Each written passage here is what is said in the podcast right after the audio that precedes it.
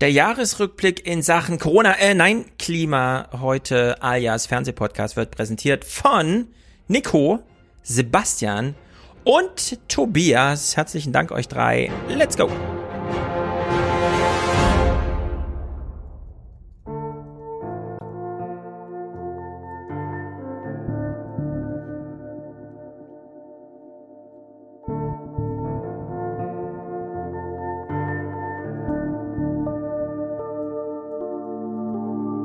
Auf den ersten Blick ist sie idyllisch, die Gemeinde Käbschütztal bei Meißen. Der Corona-Inzidenzwert liegt hier in dem kleinen Ort bei mehr als 2900.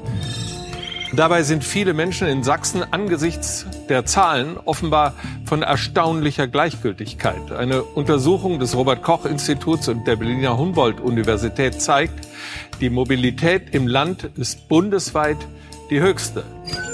Ich glaube, dass wir das eine oder andere noch nicht ausreichend getan haben. Also beispielsweise auch für diese Situation jetzt parlamentarisch ein Triagegesetz auf den Weg zu bringen. Ich weiß, dass das ein sehr umstrittenes Thema ist. Ich gehöre aber zu denjenigen, die sagen, dass der Bundestag die Aufgabe hat, so wesentliche Dinge zu regeln wie die Zuteilung von Lebenschancen.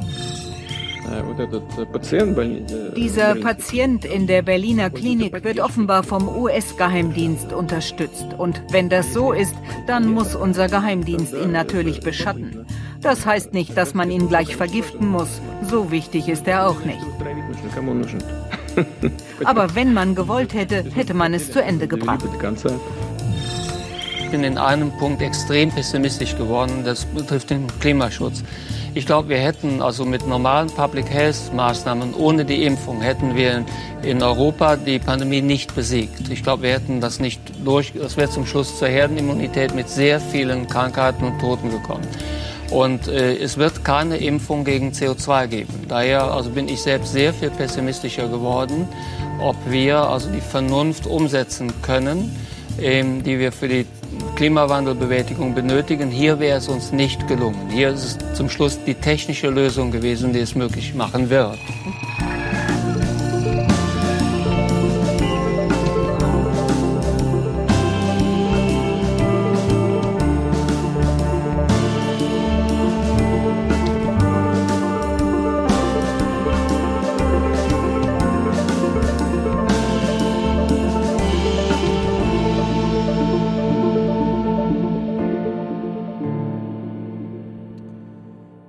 Das Jahr neigt sich dem Ende. Wir strotzen vor Optimismus. Corona mutiert und beim Klimawandel haben wir keine Impfung. So optimistisch. Ja. Jenny ist hier und ist auch optimistisch. Und Lynn ist hier und ist auch optimistisch. Stimmt's, Lynn? Ja, größtenteils. du bist so optimistisch, was Weihnachten angeht. Du hast dich schon in Weihnachtsquarantäne begeben, stimmt's? Ja, ja, ähm, meine Familie ist sehr äh, konservativ, was Corona anbetrifft und wir haben unseren eigenen Corona-Plan, was unter anderem vorsah, diejenigen, die zu Weihnachten zu Besuch kommen wollen mit den Eltern, die gehen zehn Tage vorher in Quarantäne. Ja, und konservativ heißt vorsichtig. Konservativ ist das neue vorsichtig. Ja, konservativ heißt ja eigentlich, dass man mit Bedacht handelt. Mhm. So, also zum Beispiel, wenn man über Daten spricht und sagt, man ist sehr konservativ, dann nimmt man nur die Sachen, wo man wirklich sich sicher ist, dass die gut belastbar sind, dass die gute Statistik haben ja. und nichts, was irgendwie auch nur ein bisschen spekulativ ist. Also es Doppelter ist Boden und jetzt, eigentlich was Gutes in manchen Zusammenhängen, wenn man konservativ ist. Mhm. Das heißt ja auch ein bisschen das Alte bewahren. Ja. In doppeltem Sinne. Nicht Corona zu viel Risiko ja, eingehen. Ja, auf das sich verlassen, was man sicher weiß und nicht ja. experimentell sein. ja, äh, wir kennen dich ja vor allem aus dem Aufwärm-Podcast, weil du da ganz viele Autokommentare gesprochen hast und dann hatten wir dich auch schon auf der Bühne mit Hans damals und jetzt bist du wieder zurück. Du bist also auch 2020 ein bisschen abgetaucht, weil du dich jetzt so langsam den formalen Biologinnenstatus näherst. Ich bin ja streng genommen keine Biologin. Sondern, erklärst es nochmal Also genau. ich mache Marine Geochemie. Marine Geochemie. Da kann sich nur leider nicht viel jemand was vorstellen. Also Marine heißt irgendwas mit Wasser, mit offenes Meer. Wasser und Meer. Geo, warte mal, ich habe also Marine was? Geochemie. Geochemie. Geo ist ja eigentlich das ganz große und Chemie ist das ganz kleine. Wie passt das denn eigentlich zusammen? Naja, es ist eher die Chemie der uns umgebenden Welt. Also ich gucke mir jetzt nicht ah. Verbindungen an, mit denen man irgendwie besseren Plastik herstellen kann oder sowas, sondern die Chemie, wie zum Beispiel Eisen gebunden wird von Organismen, welche organischen Verbindungen von Organismen gebaut werden, wie sie die abbauen, wie die umgewandelt werden über Zeit. Hm. Also es ist eigentlich die, ja, die Chemie des Wassers, das, was das Leben an Chemie verursacht hm. in der Welt. Und mit all diesem Hintergrundwissen, dass wir gleich ähm, konservativ ausbeuten, äh, um hier die äh, Jahresansammlung der Klimaclips durchzusprechen, die die Abendnachrichten produziert haben. Jetzt ähm, mutiert dieses komische Coronavirus. Äh, was sagt, was heißt das? Äh, bist du bist du besorgt, wenn jetzt die britische Regierung sagt äh, plus 70 Prozent in der Ansteckung? Das heißt ja irgendwie, äh, es wird gefährlicher. Es soll nicht gefährlicher werden, was die Krankheit angeht, aber wenn wir in Sachsen schon Orte haben, wo die, also wo drei Prozent gerade aktuell infiziert sind, plus 70 Prozent hieße ja bei gleichem Verhalten, da wären jetzt fünf Prozent äh, gleichzeitig äh, infiziert und das bei der Infektionsgeschichte, die da schon vorherrscht, hieße ja im März, wenn die alle einen Brief bekommen, ihre Corona-Impfung ist jetzt da, sagen die alle, ich hatte es schon. Oder? Rechnerisch. Wer noch da ist. Ja. Also muss es das besorgen, was da in England passiert? Naja, es ist halt, also ich bin keine Virologin, nur um das mal mhm. kurz klarzustellen. Ähm, bisschen über Viren habe ich natürlich auch gelernt. Äh, aber es ist, es ist halt ansteckend. Es ist wohl nicht tödlicher oder in ja. irgendeiner Hinsicht gefährlicher, aber es ist halt noch ansteckender. Das heißt, wir müssten was.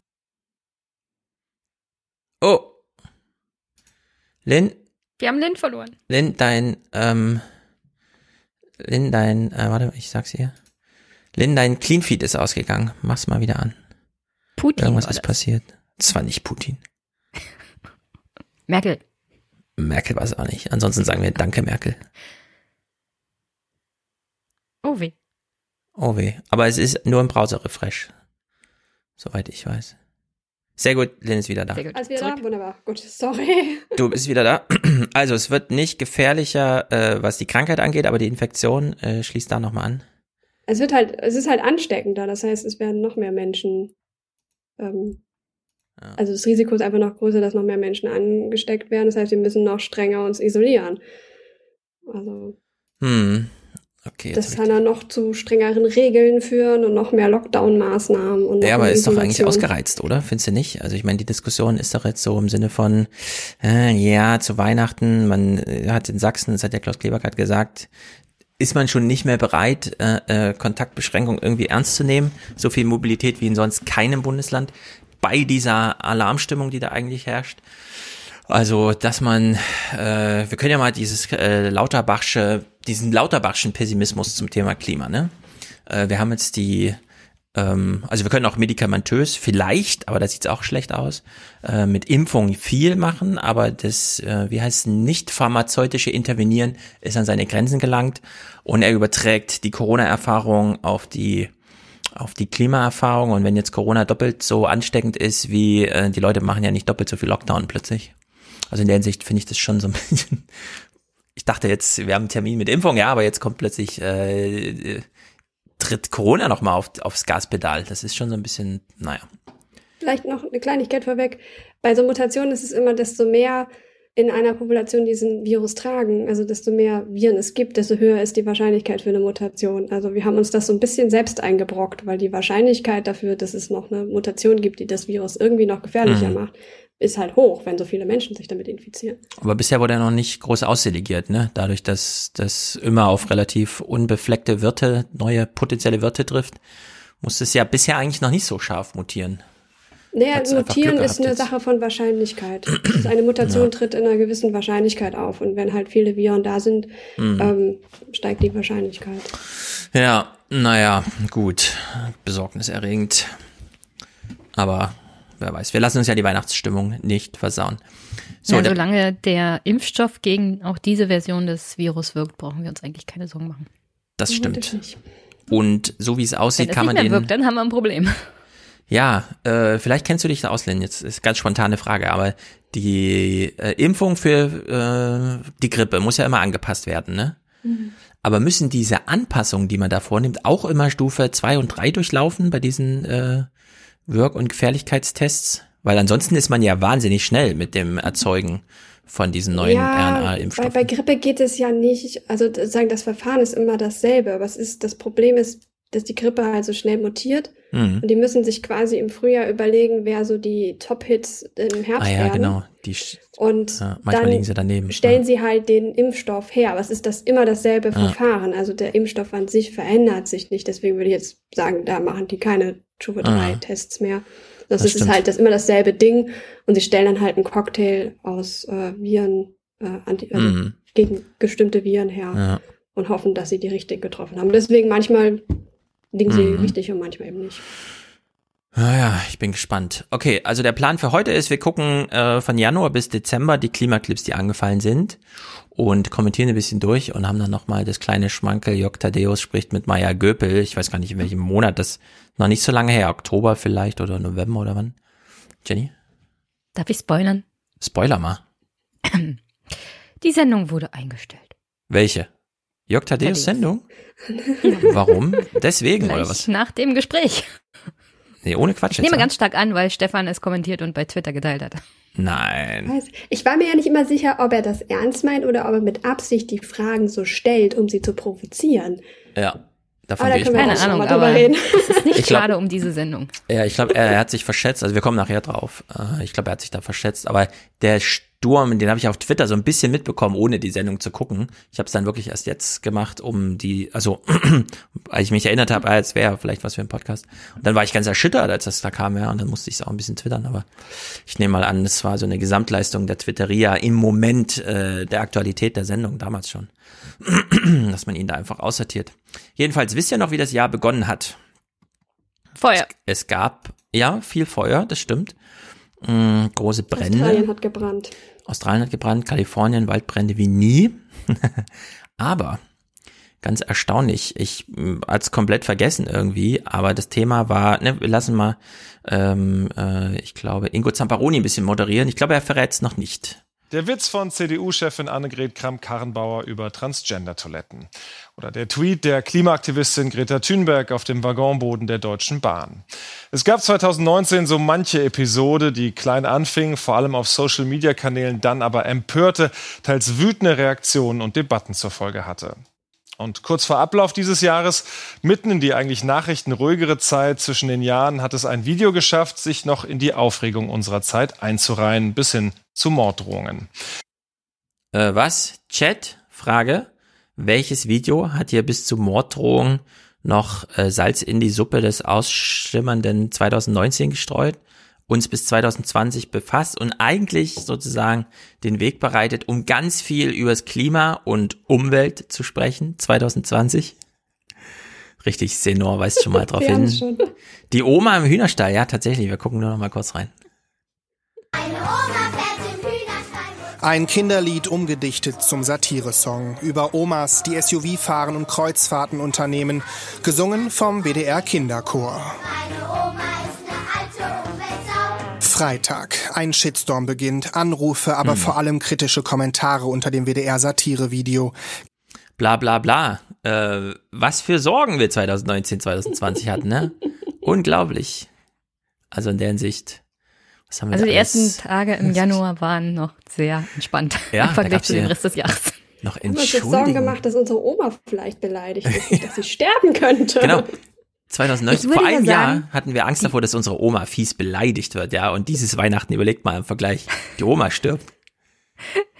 Ich würde ja sagen, die Oma ist weniger Umweltsau, denn keine Oma sollte jetzt noch Kreuzfahrt machen. Richtig. Aus mehreren Gründen.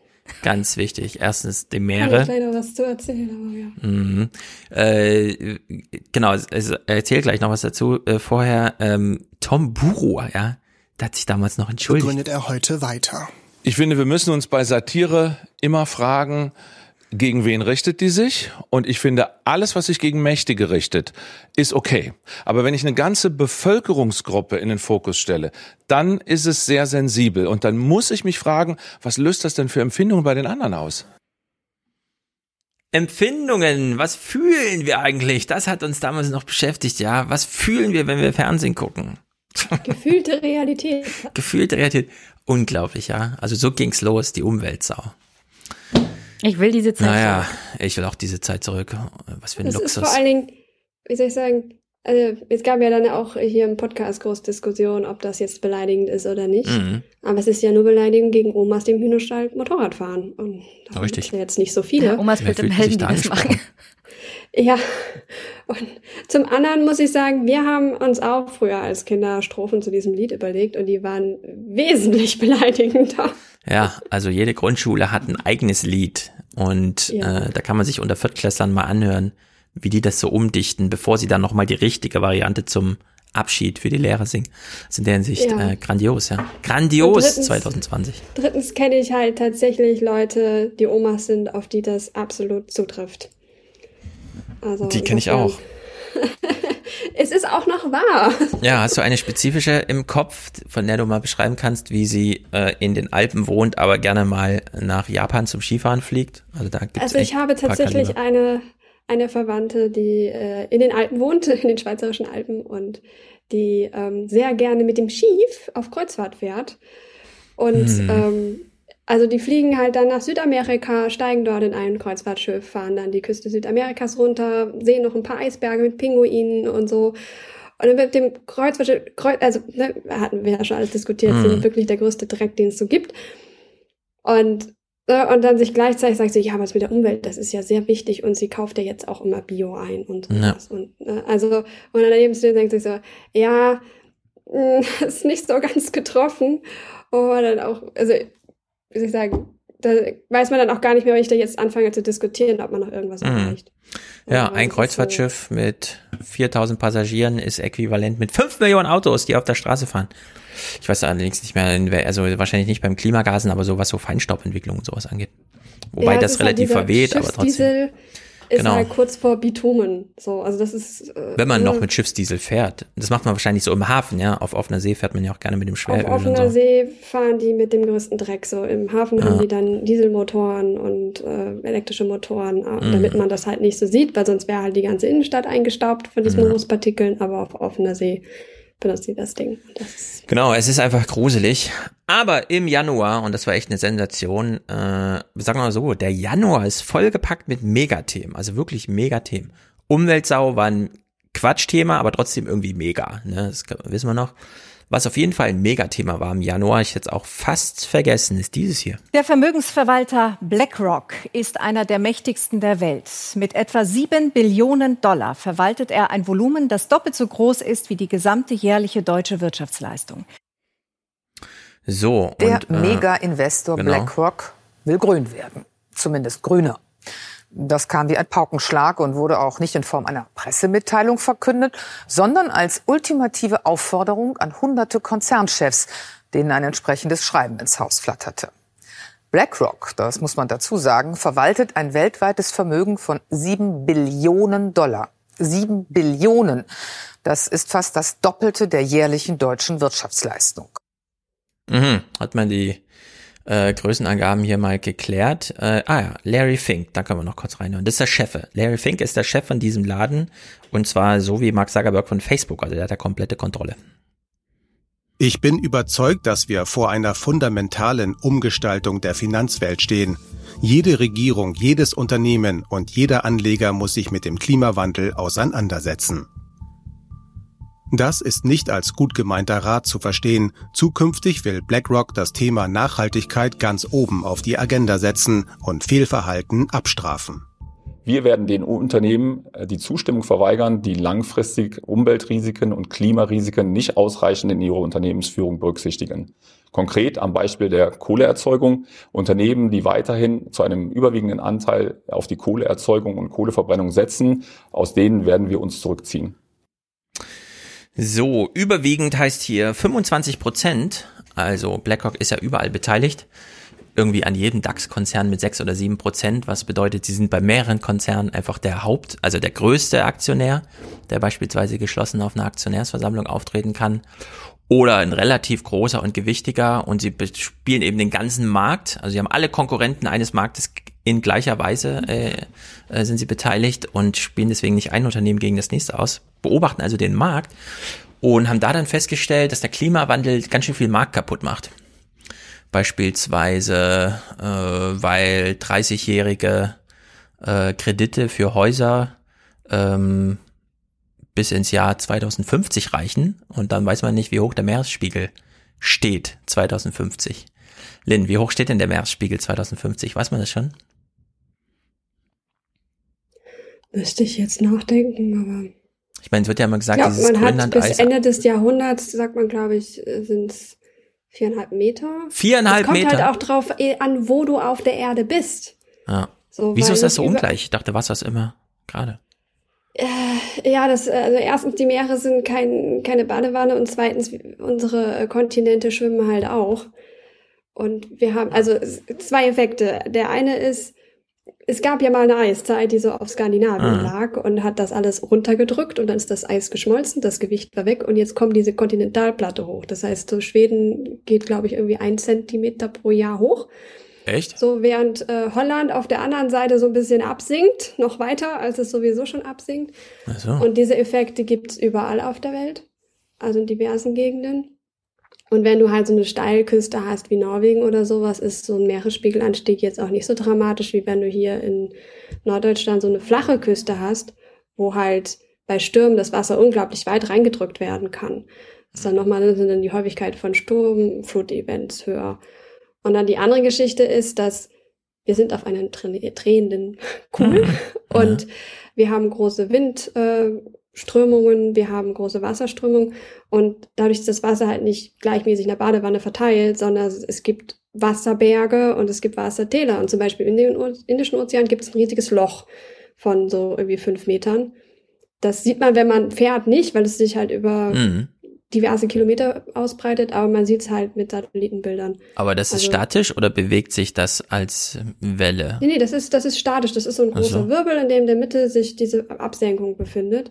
Und dort ist der Ozean einfach tiefer. Also die Oberfläche geht runter. Wodurch Das ist- kommt Wie das? funktioniert das? Ähm, wisst ihr, was Coriolis ist? Hm, Nicht so ganz. Also es ist jetzt ein bisschen- Hydrodynamik, ja, es ist ein aha. bisschen kompliziert. Also man kann sich das, ähm, also es Wind und Wetter drücken da das Wasser runter, oder was? Ja, ja, also sie schieben es quasi hoch an den Seiten. Achso. Man kann sich das so ein bisschen wie Also so wenn ein man, als, als wenn man vorstellen. in einer Tasse einen Wirbel macht. Ja, so ungefähr funktioniert das. Und dieser Wirbel wird halt angetrieben, unter anderem, dass wir uns auf einem drehenden Planeten befinden Mhm. und durch die Hauptmeeresströmungen. Und die drücken das Wasser daran vorbei. Oh, das ist, ja, es ist, also es gibt halt so, wie soll ich sagen, interessante Effekte, einfach dadurch, dass wir uns auf einer drehenden Kugel befinden. Zum Beispiel ähm, bewegt sich, also das haben damals die, die Schiffsfahrer in der Arktis festgestellt, dass sich Eisberge immer 90 Grad zur Windrichtung bewegen. Und das hat halt Mhm. was mit der Strömung zu tun. Dass die, das das ist ein Gesetz. Also auf der Nordhalbkugel nach rechts und auf der Südhalbkugel Mhm. natürlich nach links. Und das ist eben der Effekt, dass wir auf einer drehenden Kugel sind. Mhm. Und das kennt man zum Beispiel auch von der Eisenbahn, dass wenn, dass die eine Schiene immer mehr abgenutzt ist als die andere, weil da so ein bisschen Druck drauf ist, wenn die halt in der entsprechenden Richtung ist. Mhm. Okay, was ich so alles nicht wusste über diese Welt. Ja, das ist, kann ich euch nicht erklären, das sind zwei Semester Ozeanografie, die Nee, ich dachte immer-. Du kommst einfach öfters mal wieder und dann erklärst du uns das. Da weißt du, was Ja. ich bisher, ähm, äh, also der, der größte Effekt zum Thema Wasser ist nicht gleichmäßig an der Oberfläche verteilt, dachte ich bisher, das ist Ebbe und Flut. Und dann war ich selber von mir mal beeindruckt, dass ich meinen Kindern erklären konnte, Flut ist nicht nur, wenn der Mond hier ist, sondern auch wenn der Mond auf der anderen Seite ist, weil wir dann äh, so einen Anti-Flutberg quasi bekommen.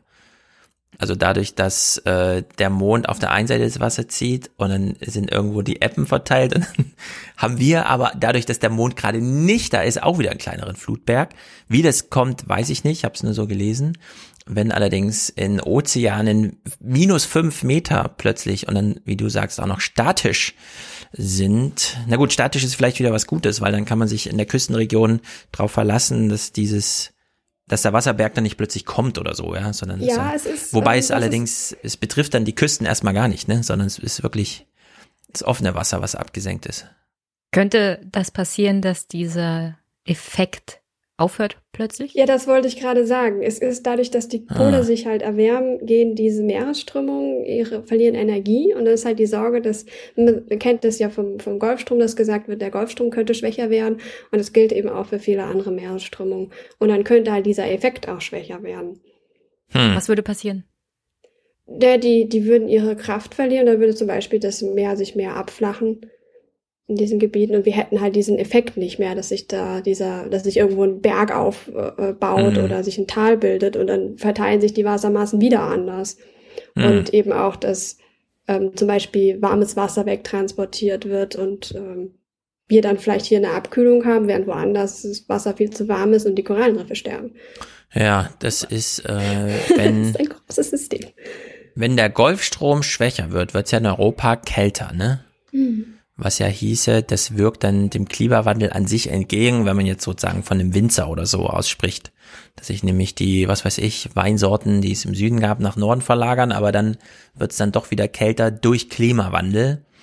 In der Hinsicht, äh, aber wenn man jetzt dieses grönländische Eis, da wird ja immer so gerechnet mit sieben Metern, ne? Also wenn das Grönland Eis schmilzt, dann sind es sieben Meter mehr Meeresspiegel. Das würde ja alle. Den Planeten. Genau, und das würde ja quasi alles, was wir jetzt vorher kurz ansprachen, äh, dann trotzdem trumpfen. Ja.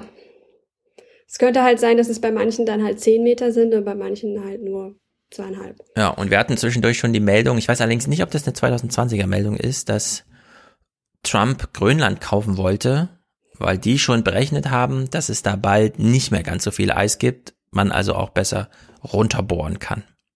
Noch mehr Öl verbrennen. Yay. Ja. Na, das heißt ja, die rechnen da schon so ein bisschen mit. Ja, na, ich meine, das ist beim, beim Nordpol rechnen sie ja auch damit, dass wenn das polare Eismeer weg ist, dass sie da noch Öl bohren können. Genau, da gibt es ja, ja jetzt schon große Streitigkeiten. Alle wollen mitmachen, Russland auch.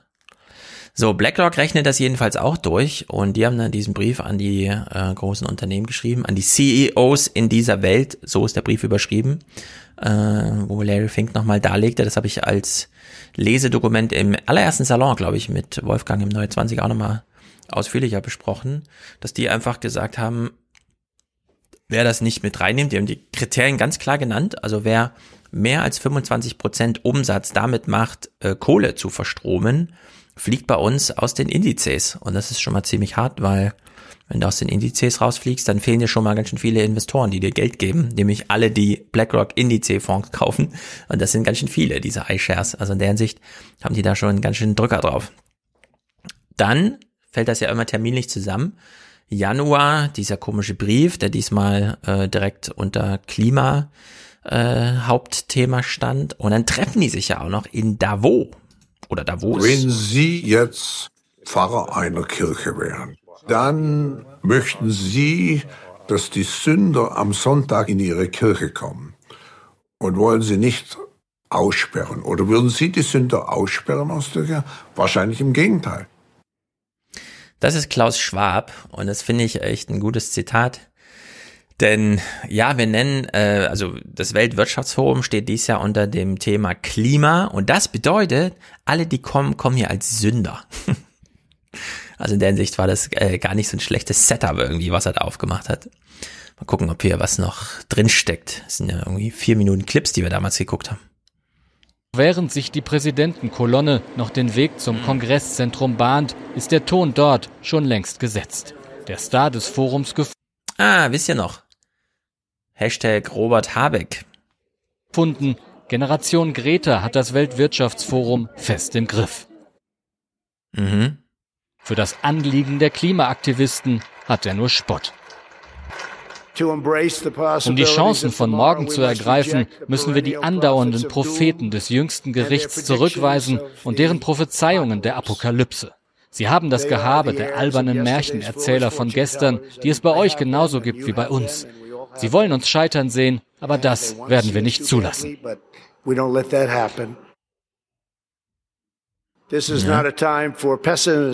Dies ist nicht die Zeit für Pessimismus, dies ist die Zeit für Optimismus. Angst und Zweifel sind nicht der richtige Weg, denn dies ist die Zeit für große Hoffnung, Freude und Optimismus. Wo ist Robert Habeck? Der Applaus kurz und verhalten, die Reaktionen erstaunt bis entsetzt. einfach völlig daneben. Also im Grunde war es ein einziges Desaster und ähm, ich bin fassungslos. Ja, erinnert ihr euch? Robert Habeck, glatt die Worte. Robert Habeck sagt einmal, was die Wahrheit ist. Donald Trump stand auf einer Bühne, hat Scheiße erzählt und hat dafür einen ganz schönen Shitstorm gekriegt. Ich weiß noch, Christian Lindner, das hat den äh, deutsch-amerikanischen Verhältnissen der Freundschaft nicht gut getan, dass er das gesagt hat. Mann, was für eine Aufregung im Januar. Okay. Ich sehe jetzt wieder Lin und das Video. Vorhin war es weg. Und jetzt ist es wieder weg. Was? Bin ich noch da? Video ist immer weg. Was Video ist immer weg? Ich sehe deinen Icon, aber das Video nicht. Ähm, keine Ahnung, woran das liegt. Lin, siehst du das Video durchgehend oder siehst du auch immer Ich Icons? sehe, alles ist da. Ich sehe Ah, auch ja. mich selbst. Okay, aber du kannst es ja trotzdem hören dann, ne, Jenny, oder? Ja, ja. Okay, sag, sag, sag, wenn mehr ausfällt. Ich sag, wenn 2000 Stromausfall ist. Ja, genau, genau, dann ruf laut, wenn Stromausfall ist. ähm, ah ja, Merkel war auch noch in Davos. Vielleicht kann ich das nochmal kurz. Merkel hat nämlich diese, äh, wir wissen ja, wie sie ist, wenn sie außerhalb Deutschlands ist, dann wird sie ja immer zur Klimakanzlerin. Ah, hier, wir hören mal noch. Erneuerbare Energien. Mhm. Die Laufwege im verschachtelten Davoser Konferenzzentrum sind ihr inzwischen bestens vertraut. Zum zwölften Mal kommt Angela Merkel nach Davos. Auf so viele Besuche bringen es wenige. Mhm. Die Unversöhnlichkeit und die Sprachlosigkeit, die zum Teil herrscht zwischen denen, die das, den Klimawandel leugnen und denen, die ihn sehen und dafür kämpfen, dass wir ihn bewältigen. Die macht mir Sorge und die muss überwunden werden. Da sprechen hier viele Menschen miteinander, die selten miteinander sprechen, aber es sprechen nicht ausreichend viele Menschen miteinander. Aus dem Weltwirtschaftsforum Hat sie sich da richtig positioniert? Nee, ne? Wenn sie Leute, unterscheidet. redet mehr miteinander. Ja, genau. Aber sie steht ja auf der einen Seite derjenigen, die das eben nicht äh, so hinreichend akzeptieren, dass sie entsprechend anders handeln, ja, obwohl sie die Kapazität ja hätte als Kanzlerin. Denn sich diese typische Verlogenheit, das kennen wir auch von ihr, wenn sie äh, in, in New York ist oder so, wo sie dann immer noch als Klimakanzlerin durchgeht. Naja, Wer soll reden? Ist ja auch nicht, das sagt, lässt sie ja auch sehr offen.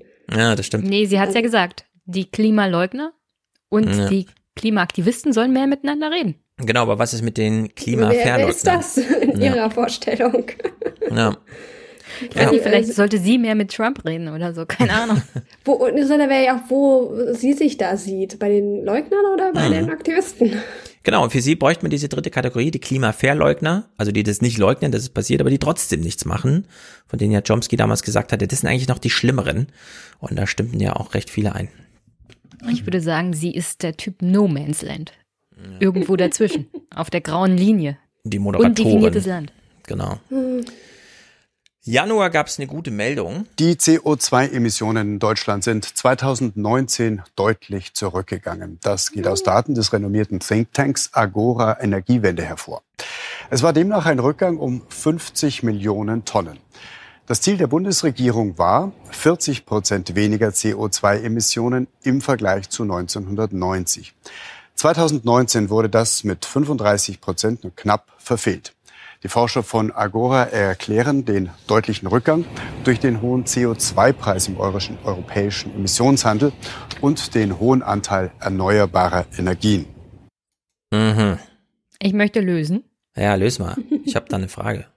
Der größte Rückgang durch CO2 war natürlich die Deindustrialisierung des Ostens. Ne Hm. Niemals hat die deutsche Bundesregierung mehr CO2 eingespart. Ja, insgesamt, aber das ist ja irgendwie, und ich habe es auch noch nicht ganz verstanden, ja. Also 2019 minus 35 Prozent, aber ja nicht Seit, von. seit, seit 1990. Meinst du, das ist seit 1990? Ich glaube, das ist einfach nur das Jahr 2019 im Vergleich zu 1990 und dann minus 35 Prozent. Naja, seitdem haben sie 35 Prozent eingespart. Insgesamt. So habe ich das jedenfalls verstanden. Ist das nicht der Jahresausstoß, dass sie im Jahr Ich glaube auch, das ist weniger- einfach nur das eine 40 Jahr. Prozent weniger ausgestoßen haben? Ja. Weil ansonsten hieße das ja, wir sind voll auf Track, aber das sind wir ja nicht. Wir hatten nur 2019 ein überdurchschnittliches CO2-Tal sozusagen, ist ja immer noch, ne? Aber es ist, äh, ich glaube, wir, uns wird ja auch ein bisschen was vorgegaukelt, ja, mit, eigentlich ist das Ziel minus 40 und wir hätten minus 35, weil wir hatten nur in diesem einen Jahr, 2019, minus 35 und diesmal vielleicht wegen Corona nochmal so, aber die Jahre davor, 18, 17, 16, 15 und so weiter, hatten wir nicht solche Werte. Also wir hatten so, das ist sozusagen ein Ausreißerjahr, wo sich das mal anbietet, so eine Tafel zu machen. Aber ich glaube, die geht, äh, würde mich jedenfalls sehr wundern, wenn, wenn, wenn das wirklich aufkumuliert wäre und dann gelten für die letzten 29 Jahre, weil das ist es, glaube ich, nicht. Naja, ja, aber wer weiß. Vielleicht können wir das ja für eine der nächsten Folgen mal klären. Ja, wie wird hier gerechnet? Also in der Hinsicht. Weil der Chat ja, ist sich auch uneinig. Ja, es ist ja auch oft bei diesen Zahlen, die sie immer präsentieren, fehlen mir auch irgendwie immer so ein paar Infos. Also ja. da, da, kommen wir nachher vielleicht nochmal zu, dass ich denke so, ja, es, irgendwie es ist immer sehr sparsam gehalten mhm. und dann fehlt so ein bisschen die Zuordnung. Genau, also hier wüsste kannst du sowas nicht veröffentlichen. Nee, also hier weiß man auch nicht, was man jetzt das in der Küche ja weitererzählt. Das Rundfunk, da geht sowas. Ja, es ist ja auch nur für die Allgemeinheit. ja, also in der Hinsicht, naja. Aber und das ist auch noch Januar. Also wir hatten jetzt schon BlackRock mit diesem Brief, der ähm, wirklich äh, die Leute beschäftigt hat. Davos stand nur zum Thema Klima, unter dem Thema Klima. Und dann hatten wir ja noch als dritten das hier im Bunde. Eine Billion Euro, also 1000 Milliarden, beides kaum vorstellbare Summen. So viel will die EU investieren für die große Klimawende in Europa. Es ist das Leuchtturmprojekt der neuen Kommissionschefin Ursula von der Leyen. Es sind historische Dimensionen und ab heute zeigt sich, ob es womöglich historisch scheitert. Von der Leyen muss erklären, wo sie diese gewaltige Summe herholen will. Und da wird deutlich, ausgerechnet ihr Heimatland könnte der Kommissionschefin einen Strich durch die Rechnung machen, denn mit mehr Geld aus Deutschland kann die EU nicht rechnen. Mhm. Das ist ganz naja. gnädig, denn ne, Merkel hat sie ja gerade erst vor drei Wochen oder so damals ins Amt gehievt. Wir gucken das mal noch zu Ende. Es geht knapp anderthalb Minuten. Genau von dort kommt der Widerstand. Offiziell ist Angela Merkel Fan des grünen Deals, intern aber zu keinen höheren Beiträgen für ein grünes EU-Budget bereit. Der Widerstand gegen Brüssel kommt aus Berlin, ausgerechnet. Mhm. Ja, Frau Merkel muss jetzt endlich auch äh, ihren Versprechungen hier in Brüssel, in Berlin ganz konkrete Schritte folgen lassen. Wir brauchen da tatsächlich einen Haushalt, der ausgerichtet ist. Dazu muss man bereit sein, auch Kompromisse äh, zu machen. Die Bundesregierung so, das war die FDP gerade und die meinte, der Haushalt muss entsprechend ausgerichtet sein kommt die Grünen Meinung. stellt sich dahinter diese Klimaneutralität von 2050. Dafür muss sie auch Geld in die Hand nehmen. Ähm, von blumigen Worten ist da nichts geschaffen. Da ist äh, keine einzige Investition getätigt. Da ist kein Gramm CO2 reduziert, sondern wir brauchen da ähm, frisches Geld, damit wir investieren können in den Klimaschutz. Mhm, mh, mh. Wenn wir es ernst meinen und sagen, selbst die CDU, ja, jetzt hören wir die CDU. Klimawandel und die Bekämpfung des Klimawandels darf nicht zu disruptiven Entwicklungen äh, äh, und zu Strukturbrüchen äh, führen. Äh, dann müssen wir zusätzliches Geld generieren und nicht das Geld einfach nur von der linken Tasche in die rechte Tasche schaufeln. Mhm, wir brauchen Geld. Ursula von der Leyen spürt, dass ihr Megaprojekt noch zwischen historisch und gescheitert schwankt. Die Warnungen werden dringlicher. Denn die Kosten für Nichthandeln, die Kosten, wenn der Klimawandel fortschreitet, sind so viel höher und die Folgen so viel schwerer, dass man diese kluge Investition in unsere Zukunft leisten sollte. So, wir wissen heute, nachdem Ursula von der Leyen diesen Plan vorgestellt hat, für Billionen und Billionen äh, Europa grün zu machen, also Dekarbonisierung bis 2050, was heißt äh, zumindest so ein neutrales, neutralen Wert, wenn man schon CO2 ausstößt, muss man es auch äh, reduzieren, wie auch immer. Äh, das hätte ja, wie die FDP sagte, haushaltsmäßig entsprechend ausgerichtet werden sollen. Und was haben wir bekommen? Eine Agrarpolitik, die aussah wie 1990. Äh, also die Optimistisch nächsten, ausgedrückt. Genau, die nächsten sieben Jahre. Eigentlich 1950. Im, äh, ja, 1950 würde ich sagen, hat man noch mit ähm, Muskelkraft, ja, aber so 70, 80 die Industrialisierung der Landwirtschaft hat man damals auf Hochtouren und genau so sieht es jetzt immer noch aus, weil beispielsweise im deutschen Bundestagsagrarausschuss 50 Prozent der Leute dort Lobbyisten sind und was heißt Lobbyisten? Naja, da sitzen die Firmenchefs als Mandatsträger im Bundestag und entscheiden über eigenes Schicksal, nämlich bekommt die eigene Molkerei, die Milliardenumsatz macht, eigentlich weiterhin das ganze Geld? Ja, ist dann die Antwort. Ja, und Brüssel wird hier komplett im Stich gelassen. Also Ursula von der Leyen gut gestartet im Januar, aber die hat dann jetzt im November oder Oktober, wann es auch immer war, da echt einen harten Gegenschlag bekommen. Man muss auch sagen, der EU-Haushalt, wie er dann aufgestellt wurde, das verdanken wir ja alles Corona, also Schulden aufnehmen etc. Wäre das nicht gekommen, hätte Merkel sich auf eine bestimmte Art und Weise quergestellt, dass wir keine Schulden aufnehmen. Also für diese Sache, hm. Klimarettung, hätte es von deutscher Seite niemals grünes Licht gegeben zum Schulden aufnehmen. Ja. Und das wäre auf alle Fälle notwendig gewesen. Also Schulden aufnehmen verdanken wir Corona und nicht dem Klima. Das stimmt. Das kommt noch dazu. Die 750 Milliarden äh, sind der Corona-Rettungsfonds hm. plus die 1,85 Billionen, die die EZB locker gemacht hat, ne? Und zwar völlig ohne, äh, ja, da bräuchten wir dann nur dreimal eine Zustimmung von euch und die Parlamente müssen auch zustimmen, sondern von heute auf morgen. Ohne dass dann auch mal jemand, zack, dieses Geld steht einfach zur Verfügung. Äh, in dem Moment, ja, wo die Bescheid sagen und sagen, die EZB macht 1,85 Milliarden, äh, Billionen locker, haben die quasi die Staatsanleihen schon vom Markt weggekauft, so ungefähr, ja, muss man sich das vorstellen. In deren Sicht ist das schon beträchtlich. Ich habe mir dann übrigens nochmal an der Stelle mhm. große Empfehlung, Blätter, Dezemberausgabe, Tanja mhm. Busse, die hat einen mhm. Artikel dazu geschrieben. Äh, zu was Und, genau? Äh, zu dem europäischen Green New Deal ah. ohne New Deal.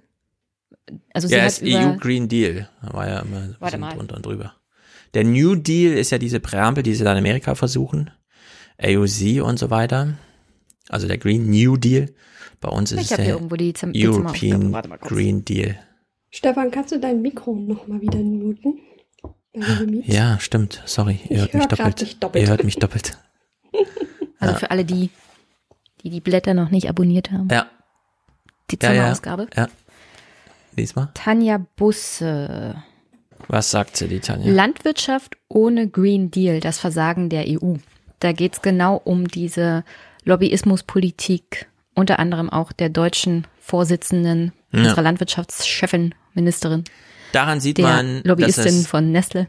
eine geile Redaktion ist, wenn die nämlich im Dezember einen Text fertig hat, also in diesem Jahr, wo das nochmal aufgedröselt wird. Klar kann von der Leyen einen großen Green Deal anplanen, aber wenn er sich in der Agrarpolitik der nächsten sieben Jahre nicht niederschlägt, dann ist er nichts wert, weil das ist der Eckpfeiler. Ja klar, wir haben auch noch Gebäude und der ganze Kram, Verkehr, Industrie, Stahlproduktion, aber Agrar ist schon, also wenn das rausfällt, ist es halt einfach brutal.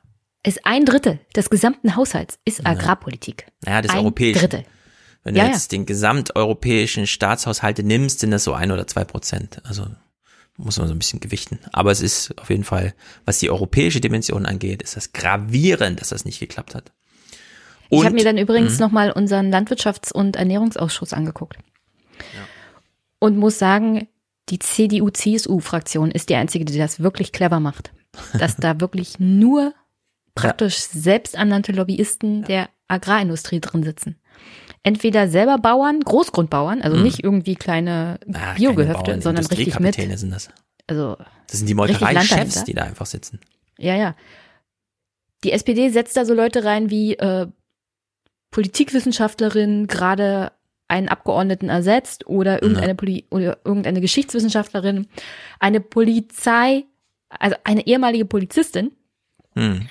Und wirklich die einzigen, die versuchen mitzuhalten, sind die Grünen, die da wirklich Agrarwissenschaftler dann reinsetzen und das sind dann Biobauern. Ganz genau. Also ja, in der Hinsicht. Also nur die Grünen und die Linken versuchen da irgendwie mitzuhalten, was das Know-how angeht.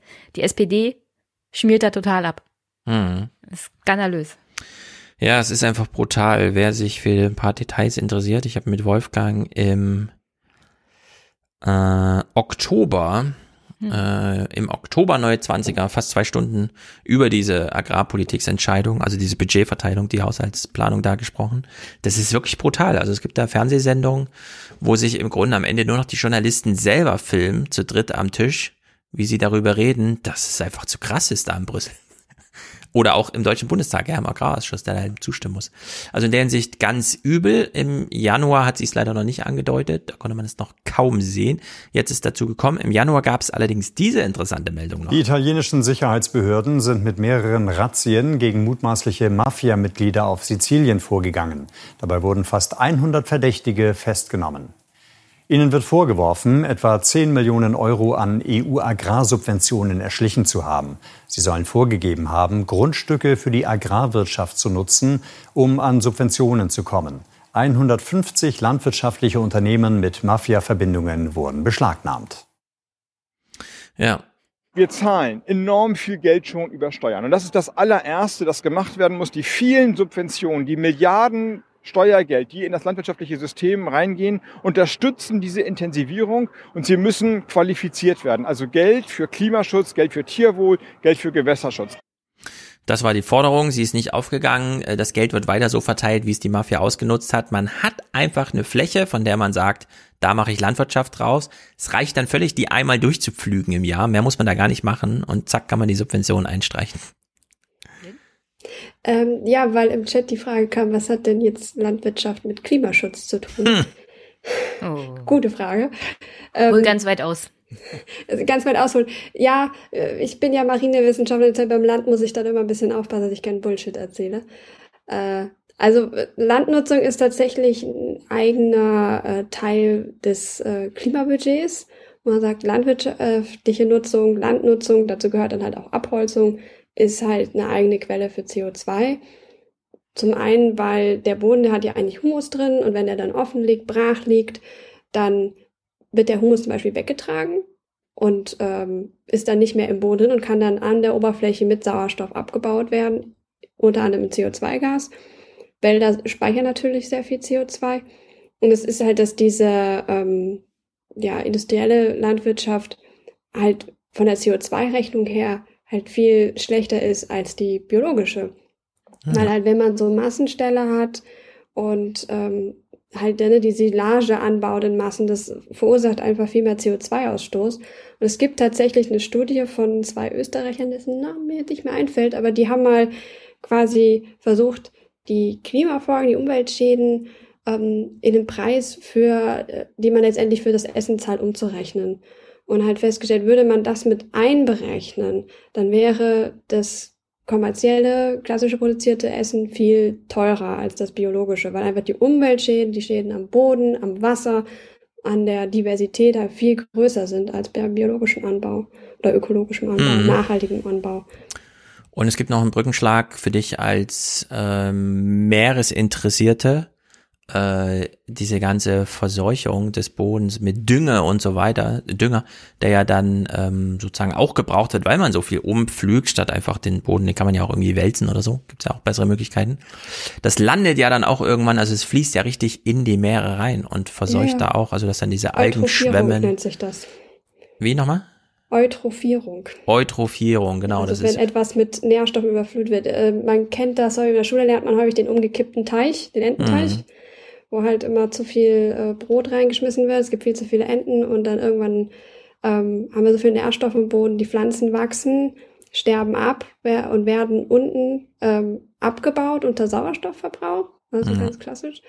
Und dann fehlt halt irgendwann der Sauerstoff und dann hat man unten so eine mulchige, mufflige Schicht. Das kennt man auch, wenn man da reintritt, da kommt dann so ein Eier, verrolleter Eiergeruch. Das ist halt Boah. Schwefel.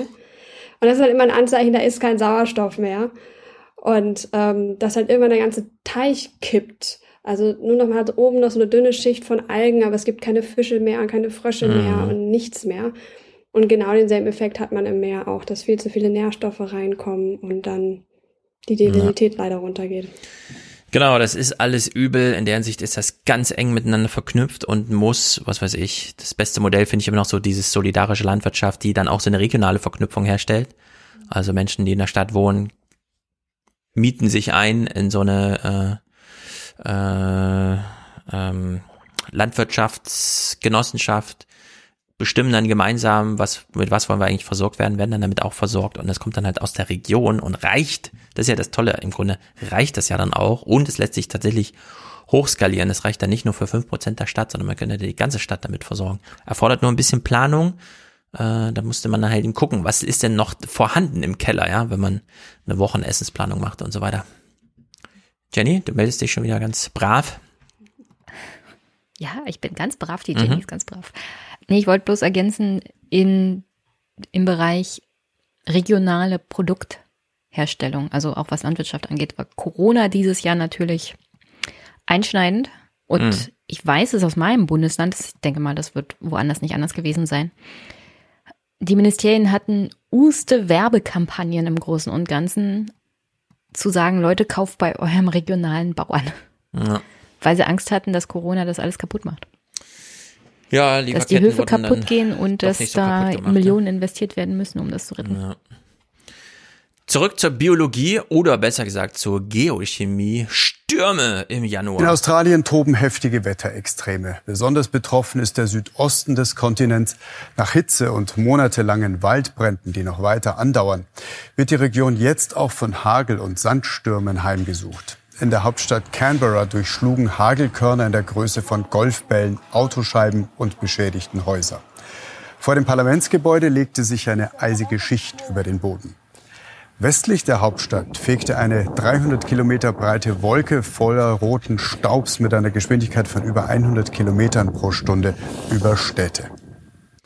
So, Januar in Australien, da ist ja eigentlich Sommer.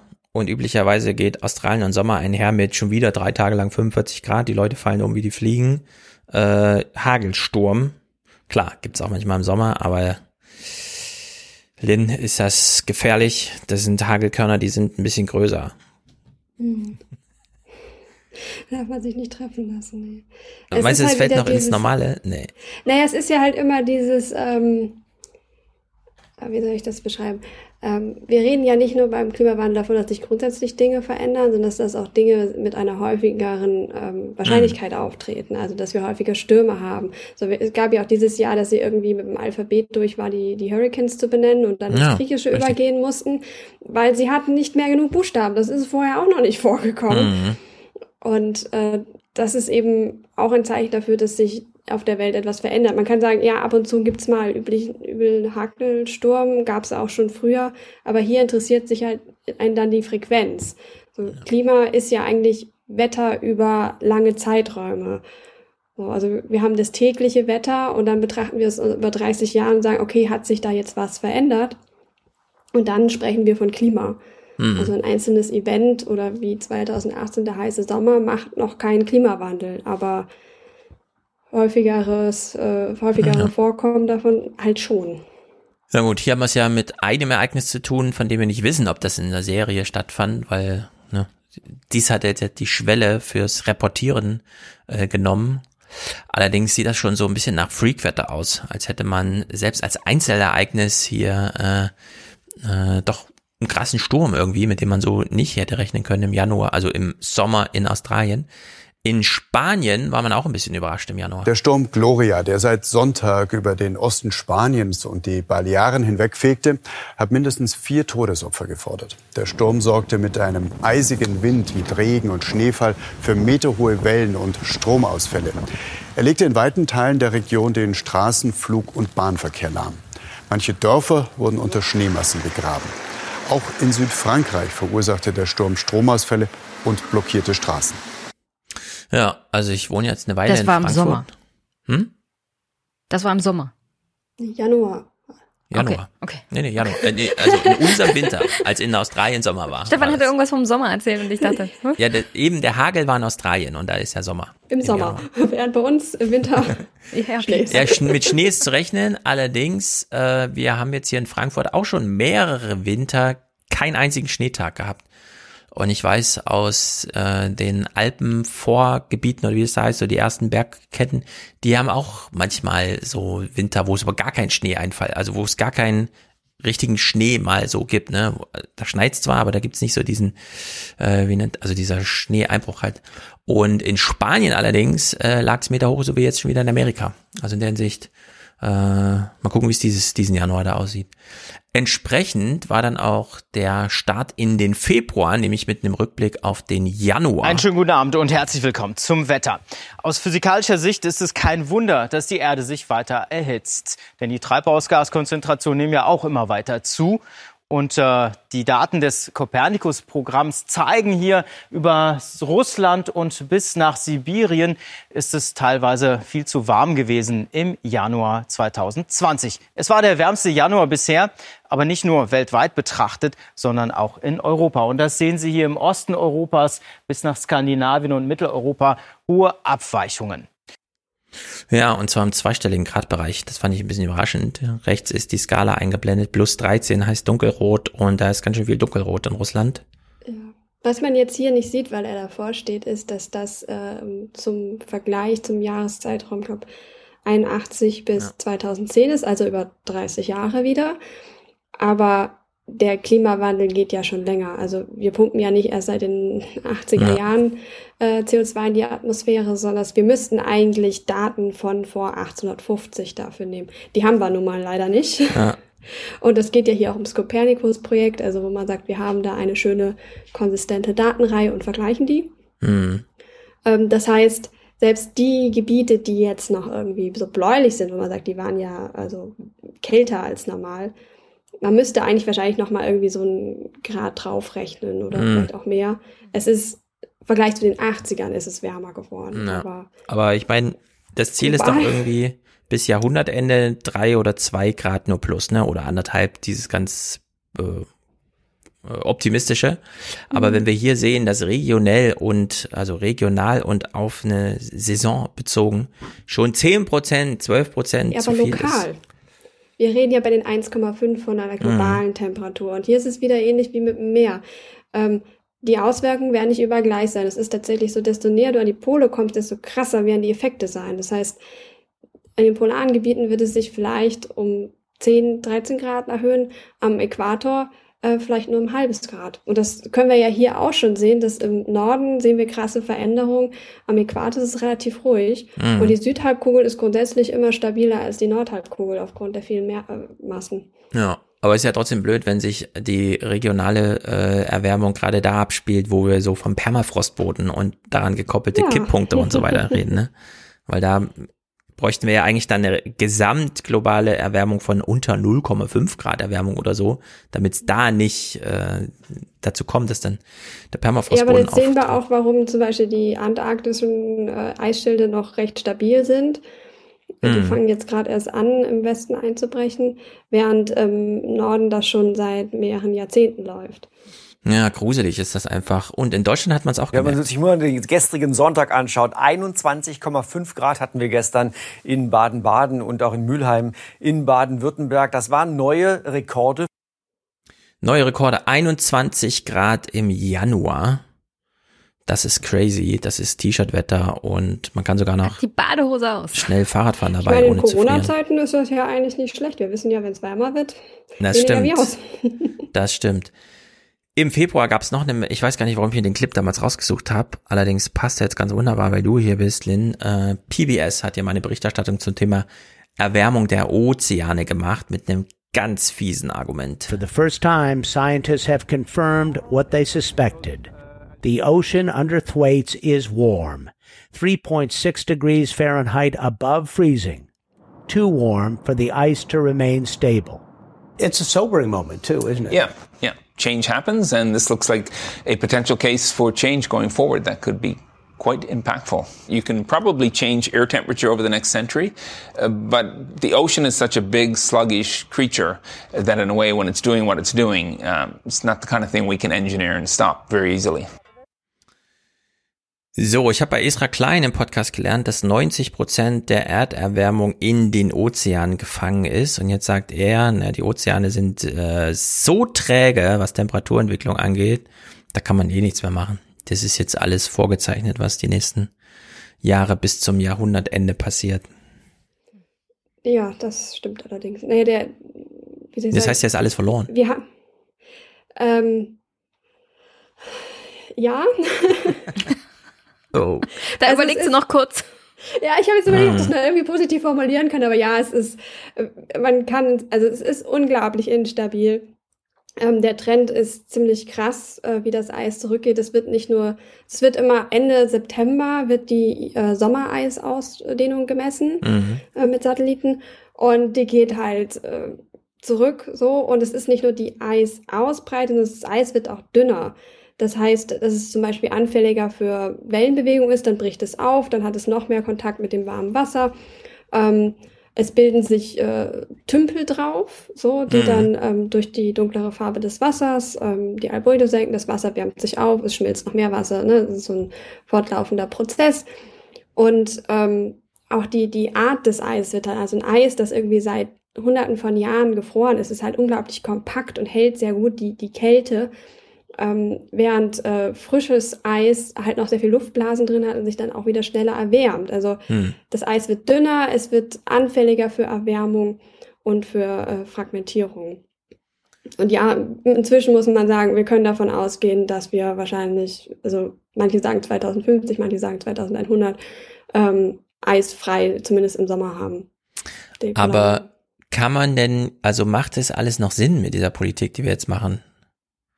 Also ich meine 1,5 Grad, 2,5 Grad ist doch lächerlich, wenn man jetzt, äh, so wie du jetzt die Trägheit beschrieben hast, eigentlich vorgezeichnet ist, äh, erstens, wie sich entwickelt, welche Kipppunkte erreicht werden und wie sich Eis da verhält. Da kann man doch jetzt nicht durch, was weiß ich, CO2-Reduktion wahnsinnig viel ändern. Jenny, willst du was zu sagen? Wir haben hier eine Frage aus dem Chat. Was ist eigentlich aus der Nummer geworden, dass man Eisenstaub ins Meer kippen soll und dass dann Plankton entsteht, das CO2 bindet? Ja, äh, Bullshit. Nein, es ist kein Bullshit. Also ich kann ja mal hm. kurz erklären, was, was die Idee dahinter ist. Ähm, also es ist so, der, das Meer ist unglaublich eisenlimitiert. Es gibt wenig Eisen im Meer, weil das hat so gewisse chemische Eigenschaften. Es mag es zum Beispiel total gern, sich an andere Partikel zu kleben und dann sinken diese Partikel ab und dann ist das Eisen im Sand verbuddelt und ist weg und nicht mehr zur Verfügung mhm. für die Mikroorganismen. Gerade die Photosynthese-Organismen, ähm, also das ganze Phytoplankton, was aber oben lebt, da wo Licht ist, braucht Eisen, um wachsen zu können. Mhm. Und dann war halt die Idee, weil wir wissen, ein bestimmter Prozentsatz, also 0,01 Prozent der oben produzierten Biomasse, landet am Ende verbuddelt im Erdboden, äh, also im Ozeanboden und ist dort quasi erstmal gespeichert und kommt, wird dann zu Gestein, wird gebunden und ist erstmal für die nächsten paar Millionen Jahre weg.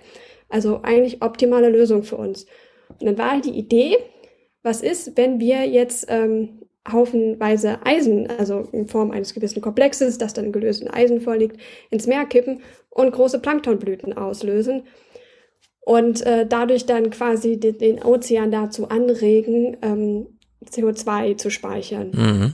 Und da gibt es tatsächlich ein paar Studien zu, die das halt dann ausprobiert haben im Pazifik, im Süden, der sehr eisenlimitiert ist. Und die haben tatsächlich es geschafft, riesige Algenblüten äh, zu verursachen. Aber die waren halt nicht von Dauer, weil das Eisen wieder entfernt wurde. Weil natürlich, wenn es was zu futtern gibt, dann kommen die ganzen Gefräßigen. Also ja. kommt das Zooplankton, dann kommen die ganzen äh, Tierchen, ne? also Fische und Wale und hast du nicht gesehen. Und äh, das heißt, die gebildete Biomasse wurde unglaublich schnell umgesetzt und es landete kaum etwas in diesem CO2-Speicher und wurde dann auch noch durch den Energieaufwand, diesen, das Eisen dorthin zu bringen, mit diesen Schiffen, das herzustellen, wieder negiert. Also es hat hm. unterm Strich hat's nichts gebracht, ist eine coole Idee, aber. Hm. Aber äh, ich habe mal gelesen, also unsere Erde besteht ja zu 70 Prozent an der Oberfläche aus Wasser, dass auch 70 Prozent des CO2s äh, im Wasser wieder in äh, äh, Sauerstoff zurückgetrennt äh, wird, weil nämlich vor allem das Plankton das macht und zwar viel mehr als die Wälder. Also darf man die Meere doch gar nicht so aus ja, es ist, es wird sehr viel produziert und es ist halt eine große äh, Biomasse, die auch im Meer vorhanden ist. Mhm. Aber das, was tatsächlich nachhaltig auf Dauer mhm. entfernt wird aus der Atmosphäre, und es geht ja nicht darum, dass das, dass, äh, die, das Wasser mit der Atmosphäre interagiert, das tut es ja sondern es geht uns darum, dass es dauerhaft entfernt wird, ohne Schaden zu verursachen. Und das ist halt nur diese 0,01 Prozent der Primärproduktion oben. Ich meine, Teil wird auch chemisch aufgenommen und dann gelöst. Das hat jetzt wieder den, das Problem, dass es eben dann den Ozean sauer macht, weil es äh, Kohlensäure bildet. Das wiederum greift verschiedene Organismen an, die eigentlich wichtig sind für die Primärproduktion und sie dadurch hemmt, ähm, Primärproduktion zu machen, wodurch dann wieder weniger CO2 mhm. gebunden werden kann. Das ist also, wie soll ich sagen, man lernt in der Schule halt immer diese Nahrungskette. Mhm. Ne, so irgendwie, ne, der Kleine wird vom Größeren und vom Größeren gefressen. Das ist Quatsch. Das ist, es gibt keine Nahrungskette, es gibt ein Nahrungsnetz. Und das ist, hat, ne, es werden Dinge, äh, es ist ja nicht nur so, dass etwas gefressen wird, sondern dass ähm, viele Organismen scheiden ja auch bestimmte Verbindungen ab, so, ne, also von einfach nur Fäkalien bis hin zu, dass sie Enzyme freisetzen, um bestimmte Verbindungen überhaupt fressbar zu machen. Mhm. Und dementsprechend, wenn man da an einem Rad dreht, verändert man sehr viel. Ja. Und es ist nicht so linear, wie wir das immer gerne hätten. Okay, also helfen uns die Ozeane wenig. Wie sieht's denn in den Wäldern aus? Hier sind wir schon im März. Die deutschen Wälder sind in einem schlechten Zustand als bisher schlechteren Zustand als bisher angenommen. Hauptgründe sind laut Bundesagrarministerium Stürme, Borkenkäfer und die Dürre im Jahr 2018. Demnach müssen nun 245.000 statt 180.000 Hektar aufgeforstet werden, eine Fläche fast so groß wie das Saarland. Hm. Aufforstung hieße aber, das wäre so eine dauerhafte Bindung, ne? Wenn der Baum dann steht und man rechnet in 100 Jahren und so weiter, ist das echt wenn gebunden. Wenn wir die Wälder stehen lassen, also wenn wir Ja. Wälder bauen, wo halt keine Wälder sind und äh, also bauen, anpflanzen und sie dann Mhm. aber auch dort stehen lassen. Also wir dürfen dann auch kein Holz rausholen oder so. Aber rausholen und als Baustoff verwenden, um Häuser zu bauen oder so? Ja, dann holst du es ja wieder raus. Also Aber dann ist ja Platz, um Neues anzupflanzen und wir verfeuern ja die Bäume nicht, sondern die stehen ja dann wenn du weiter sie nicht als. verfeuerst, das ist Ja. halt die, die Bedingung darunter, dass du sie nicht äh, äh, verbrennst. Also wenn man jetzt daraus Kaminholz macht oder Mhm. Pellets oder sowas, dann ist halt Quatsch. Ja. Okay. Dann allerdings schlug Corona zu und Vielleicht machte. noch ein Nachtrag. Aha. Es geht ja nicht nur um das CO2, was drin gebunden ist, sondern es, geht ja auch immer um Nährstoffe. Hm. Und wenn du halt einen Baum in einem Wald liegen lässt, dann werden die Nährstoffe, die da drin sind, also nicht nur jetzt das CO2, sondern es halt auch die Mineralstoffe, äh, Eisen, Kalium und so weiter, ja wieder freigesetzt und dann können schneller neue Bäume wachsen. Hm. Und äh, Wälder haben halt, also gerade die hier bei uns in temperierten Bereichen, haben die Fähigkeit, große Oh oh. Lynn, du musst, du musst dein Cleanfeed wieder akti aktivieren. dass ich auch mal mitten im Satz unterbrochen werde. Ja, wirklich. Technik. Bis vorhin bin ich gekommen.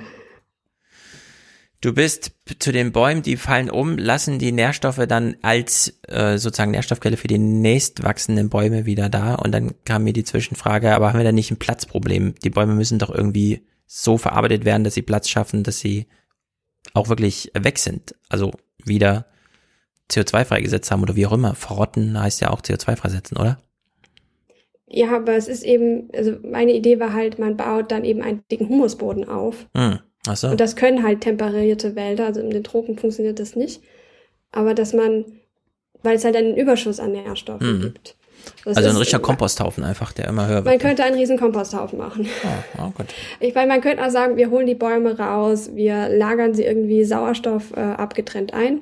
Bin ich jetzt schon wieder weg? Nein, nein, nein, wir hören nicht. Gut, ja, weil bei dir kein, keine Bewegung war. Also. Ja. ähm, Stefan muss also- sich mehr bewegen. Ja, äh, und also wenn man sozusagen die Verrottung verhindert. Hm. Aber dann ist halt wieder dieses Problem, ähm, wenn wir es dauerhaft dem System entziehen wollen, können wir, es ist irgendwie bei, bei der, bei der ähm, Atommüll, können wir garantieren, dass wir das irgendwie für die nächsten 20.000 Jahre Ja. äh, davon abhalten können zu verrotten.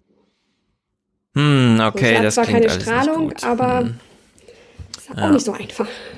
Okay, CO2 ist übel, wenn es zu viel da ist. Dann allerdings äh, kam Corona als großer Akteur in die Welt und sorgte zumindest für saubere Luft. Beim abschließenden Blick zum Himmel müssen wir feststellen, dieser ist meist blitzblank, Claudia. Bleibt denn das so?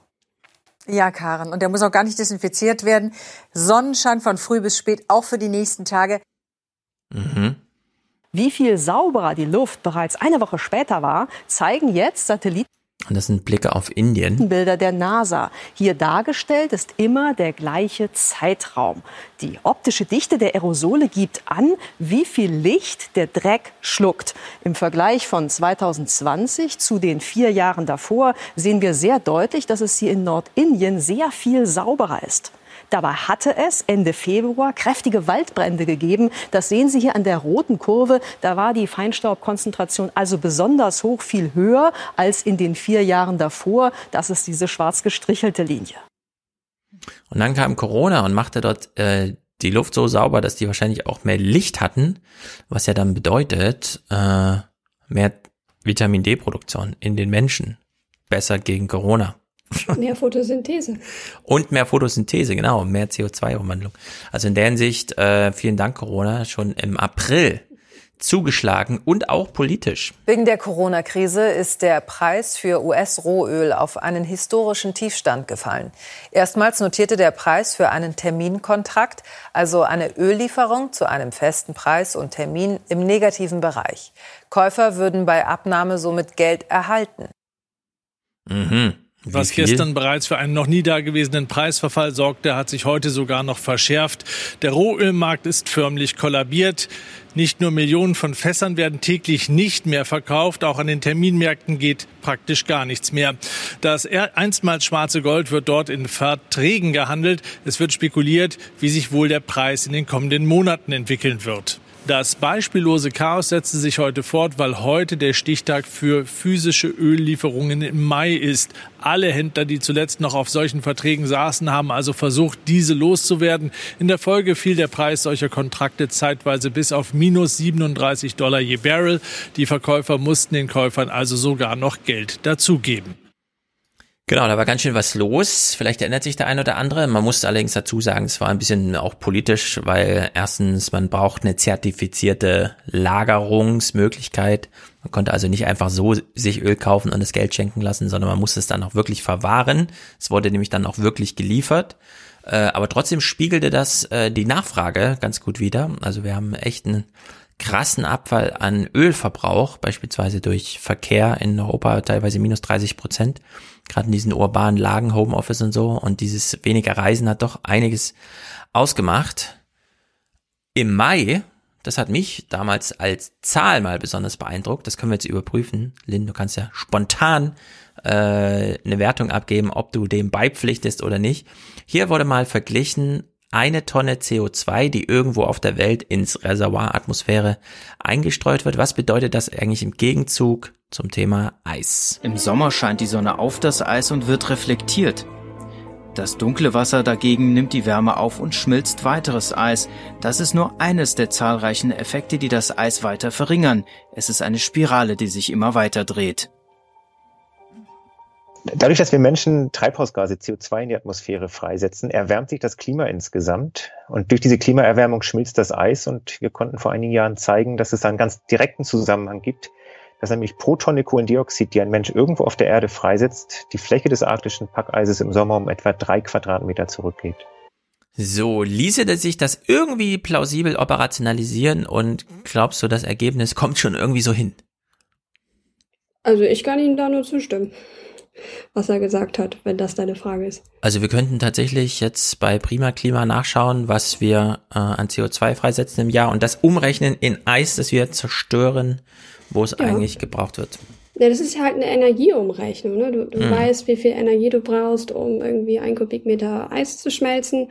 Und dann weißt du halt, wie viel, ähm, weißt du, halt, ne, wenn eine bestimmte Menge Energie erzeugt wird, mhm. wie viel CO2 das äh, entspricht. Und dann kannst du sagen, okay, so viel CO2 entspricht der Masse an geschmolzenem mhm. Eis. Also es stimmt schon. Okay. Ich meine, es war im Chat hat das auch schon immer gesagt, der, der Albedo-Effekt, dass eben das Wasser ist dunkler, es absorbiert mehr Licht und dadurch wird es halt wärmer, anstatt zu reflektieren, schmilzt mehr Eis, weniger Eis, mhm. höhere, also wieder die Albedo sinkt ab und äh, wir haben noch mehr Meer, äh, offenes Meer, das sehr viel Energie absorbiert und schmilzt noch mehr Eis. Es ist halt dieses, diese äh, selbsterhaltenden Prozesse, von denen immer gesprochen Na. wird. Aber müssten wir hier nicht in Kubikmetern oder sowas rechnen, weil ein Quadratmeter Eis kann ja relativ viel sein irgendwie oder auch wenig. Naja, es gibt halt diese, diese Berechnung, wie weit sich das Meereis immer ausgedehnt hat, was ich vorhin meinte. Und mhm. dieses ähm, korrekt wäre natürlich, wenn man sagt, man rechnet es in Kubikmetern um. Aber man könnte halt auch sagen, okay, wirklich die Fläche, die wir sehen vom Weltall mhm. aus, weil das die, die einfachste Art ist, das tatsächlich zu messen, hinzugehen und da Kubikmeter Eis ja. auszurechnen, ist nicht so einfach. Ähm, das können wir tatsächlich sehen, wie viel Eis wir da verlieren pro Jahr. Mhm. Jenny? Hier schreibt jemand, Marc Benecke sagt, der Kipppunkt ist schon erreicht. Meine Frage ist, wenn der Kipppunkt schon erreicht ist, auf was müssen wir uns eigentlich einstellen? Ja, das schmilzt komplett ab. Also es ist ja. selbst, wenn wir jetzt, also das, ähm, was, also was Kipppunkt halt bedeutet, ist selbst wenn wir ähm, die Temperaturanstieg verhindern könnten. Und selbst wenn wir es wieder schaffen, es auf 1850 runterzubringen, das, äh, die Temperatur, wird das Ding, das Sommermeereis ähm, trotzdem abschmelzen. Wir mhm. haben dann vielleicht im Winter noch Eis, wenn es vorübergehend zufriert, wenn es kalt genug ist. Aber äh, im Sommer wird es dann eisfrei sein. Und dass dieser Prozess, der läuft jetzt, egal was wir tun, der läuft jetzt. Wir können ihn vielleicht ein bisschen verlangsamen, aber wir können das nicht aufhalten.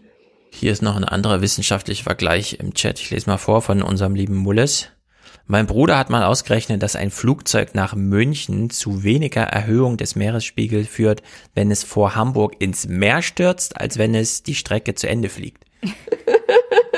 das ist ja klar. Wir wollen jetzt nicht, dass ein Flugzeug abstürzt, ne? aber wir wissen ungefähr, wie groß ein Flugzeug ist. So volumenmäßig, also zumindest ich habe es vor mir, ich sehe es ja, wenn ich so im Flughafen fahre um, oder so. Was das an CO2 Genau, und wenn man sich jetzt überlegt. Einsparung bedeutet durch die ganzen Menschen, die dabei zu Tode kommen. Innerdeutscher Flug würde so viel Eis vernichten, wie das Flugzeug selbst Eis verdrängen würde, vom Volumen her. Also das ist schon, mhm. wenn die Rechnung stimmt, Mulis, ist das mal eine echte handfeste Sache. Also da kann man sich, glaube ich, was kann man sich gut vorstellen. vorstellen ne? Das ist schon, und das, also da kriegt man ja auch wirklich mit Angst zu tun, wenn man die Masse der Flugzeuge sieht, ehrlich gesagt. Es ist halt mit dem Eis auch wieder so ein nicht wir, nicht hier Problem. Es ist weit mhm. weg. Die wenigsten von uns werden jemals in ihrem Leben echtes arktisches Eis zu Gesicht bekommen. Ja. So, ähm, manche haben vielleicht mal Glück, da muss man eine Kreuzfahrt Gletscher machen. zu stehen oder so. Ja, muss man eine Kreuzfahrt machen. Ja, genau, mal ähm, eine Kreuzfahrt hin. Ja, es, es gibt, ähm, äh, in einem Buch hat einer eine, äh, Beschreib eine Kurzgeschichte ist das, wo er dann auch irgendwie mit dem Kreuzfahrtschiff zwischen den Eisbergen durchfährt und meinte, das ist Titanic 2.0, diesmal sinken die Eisberge. Mm, genau, sehr gut. Ja. Oh und ich fand den Spruch so gut, in der Geschichte geht es um was ganz anderes, ich fand das so gut. Oh Gott, das ist alles so makaber. Im Juni war Welttag der Ozeane. Es fielen hier zwei Minuten 28 Clips an. Ich bin gespannt. Eine ausgezeichnete Wasserqualität bestätigt die Europäische Umweltagentur Deutschlands Seen, Flüssen und Küstengewässern. Aus dem Jahresbericht der EU-Behörde geht hervor, dass über 92 Prozent aller deutschen Badegewässer eine weiterhin exzellente Wasserqualität haben. Nur an acht der fast 2300 untersuchten deutschen Badestellen seien zu viele bedenkliche Bakterien im Wasser festgestellt festgestellt worden. Okay, das war jetzt eine sehr ausführliche, sehr gute Nachricht. Jetzt kommt das mit den Ozeanen. Das sieht wunderbar aus, aber es steht nicht gut um die schier endlosen Räume der Ozeane, aus denen wir und alles Leben auf der Erde entstanden sind, die unsere Erde zum blauen Planeten machen, aus denen über drei Milliarden Menschen den größten Teil ihres Eiweißes beziehen, das sie zum Überleben brauchen.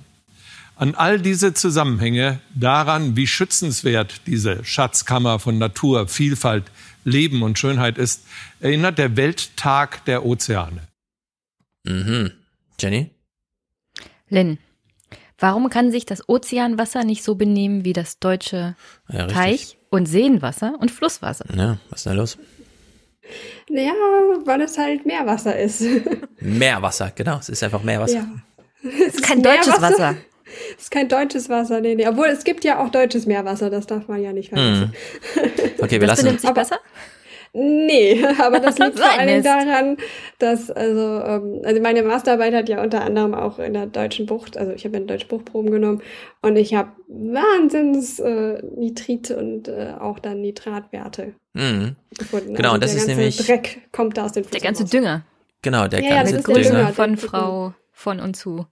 Naja, Norddeutschland ist abgeholzt für die Landwirtschaft, äh, völlig nitratverseucht und es landet dann halt irgendwann im Ozean und zwar über die Nordsee äh, und Ostsee auch, aber zur Nordsee. Äh, hier die, ich würde ja sagen, die Nordsee ist auch so ein bisschen schon Atlantik, ne? Also wir sind ja im Weltmeer, der äh, ein Randmeer.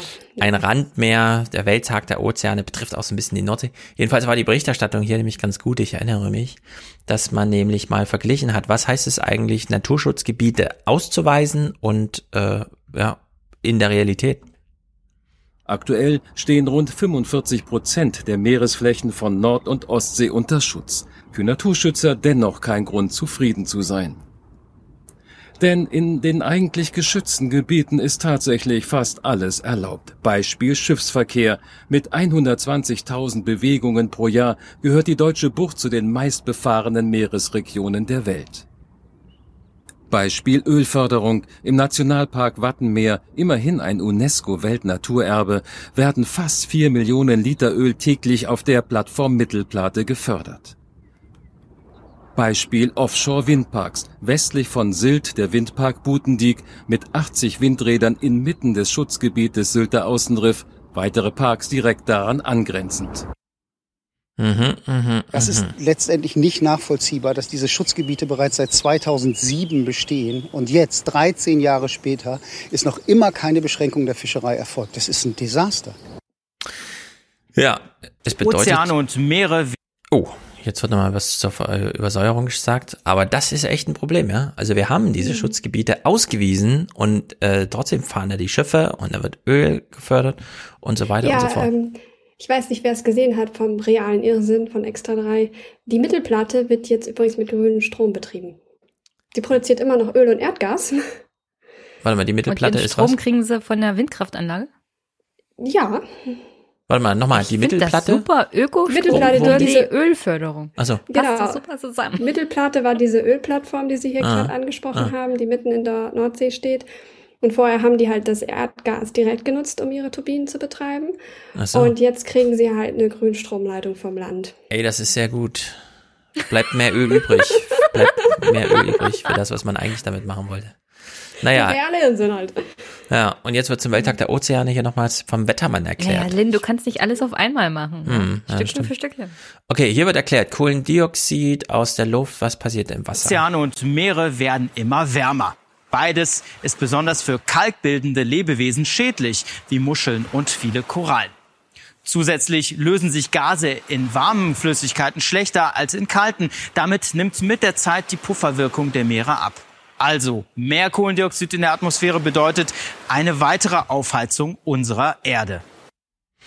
Hm, okay, das hast du uns ja eben schon erklärt. Äh, wenn er sagt, ja, das es ist, vielleicht noch eine Hm. zu fügen. Also es ist nicht nur, dass, dass weniger CO2 im Wasser dann gelöst wird, sondern es ist auch weniger Sauerstoff. Das heißt, äh, wir kriegen dann mehr sogenannte Sauerstoffminimumzonen. Zonen, wo zu wenig Sauerstoff ist, dass dort äh, komplexeres Leben existieren kann. Also das sind dann halbtote Zonen. Hm. Und das wiederum senkt dann die Biomasse, die wir im Ozean haben. Hm. So, also so artenreiche Lebensräume, sagen, ne, hier Tonnen von Fisch, die existieren dann vielleicht nicht mehr. Genau, das zum einen, aber weil er eben auch noch meinte mit dem Kalk, Mhm. äh, also dafür, dass eigentlich alles, was wir so Boden nennen, äh, im Grunde irgendwann mal Kalklebewesen war, Muschel, sonst irgendwie. Das i- ist ja auch äh, eine große Veränderung in so einem Stoffkreislauf, oder? Der die Erde ja schon anscheinend ganz schön prägt, weil selbst wenn man durch die Alpen geht, äh, findet man plötzlich Muscheln und so. Hm. Wenn das dann plötzlich nicht mehr stattfindet, das ist natürlich Ja, es wird die nicht, es wird sie nicht ausrotten oder sowas, aber es ist Mhm. ein zusätzlicher Stressfaktor, so muss man sich das Mhm. vorstellen. Die haben halt mit Fraßfeinden, mit Krankheiten und so zu tun. Und wenn dann diese Organismen auch noch ähm, mehr Energie darauf verwenden müssen, ihre Gehäuse nachzubauen, weil das Wasser ihnen immer das wegätzt, Ja. dann ist das, wachsen sie zum Beispiel langsamer, haben später Nachwuchs, äh, produzieren weniger Biomasse und dann hemmt das eben auch wieder ihr Wachstum und ihre Fähigkeit, CO2 zu binden.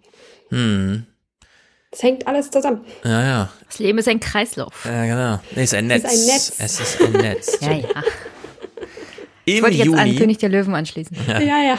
Im Juni äh, definiert Sven Plöger, der in der AD das Wetter macht, den Begriff gutes und schlechtes Wetter neu. Ich erinnere mich da noch dran, wir haben das hier lange schon gefordert. Dann wurde es endlich tatsächlich mal eingelöst. Und damit zum Wetter, das kam zuletzt ja in Moldau her, aber Sven Plöger für Gärtner und Landwirte klingt es eher nach fröhlichem Dur, oder? Ja, klingt nach fröhlichem Dur und ich verspreche, ich fange jetzt auch nicht an zu singen. Und ähm, für die Landschaft ist es schön und glaube ich zunehmend für uns alle. Ich merke das immer mehr auch bei den Zuschauern, dass dieses Bewusstsein für die Notwendigkeit des Regens mehr und mehr vorhanden ist und das freut mich persönlich. Ja, erinnert mich so ein bisschen an den Traum Zauberbaum, wo die ja auch die Regenwolken wegzaubern, damit es dann endlich mal schönes Wetter ist und plötzlich gedeiht ihr Traum Zauberbaum nicht mehr und sagt, macht das rückgängig, wo ist mein Bächlein, ich sterbe. Also in der Hinsicht äh, gut, dass jetzt bei Oma Erna auch nochmal die Kindergeschichten Moral angekommen ist. Aber gutes Wetter, also über 26 Grad ist kein gutes Wetter. Ich hatte ja, bevor wir angefangen haben, an Lynn schon die Frage gestellt, wo ist mein Wasser? Weil wir sind in Brandenburg, Mhm. jedenfalls ich, im dritten Jahr in Folge in einer Dürre. Und es regnet nicht, es schneit nicht, es ist Wasser weg. Wo ist mein Wasser? Ja. Ja, es ist immer noch da oben. Das ist das Problem. Also ähm, ein Effekt, der halt auch noch mit Klimawandel zusammenhängt, ist, dass durch die Erwärmung halt mehr Wasser verdunstet und dass sich Wasserdampf in der Atmosphäre akkumuliert. Das ist auch noch dann wieder ein Treiber des Treibhauses, das kommt dazu. Aber wir brauchen ja bestimmte Bedingungen, dass es sich abregnet. Und eines davon ist, es muss kalt genug sein, damit Wasser kondensieren kann. Und wir brauchen bestimmte Windrichtungen, die vorherrschen müssen, damit diese Wolken auch dahin transportiert werden, wo sie gebraucht werden. Und ähm, das ist halt auch wieder so ein Effekt, dass das nicht aus. Es ist zu warm, damit es nicht, es kann nicht regnen.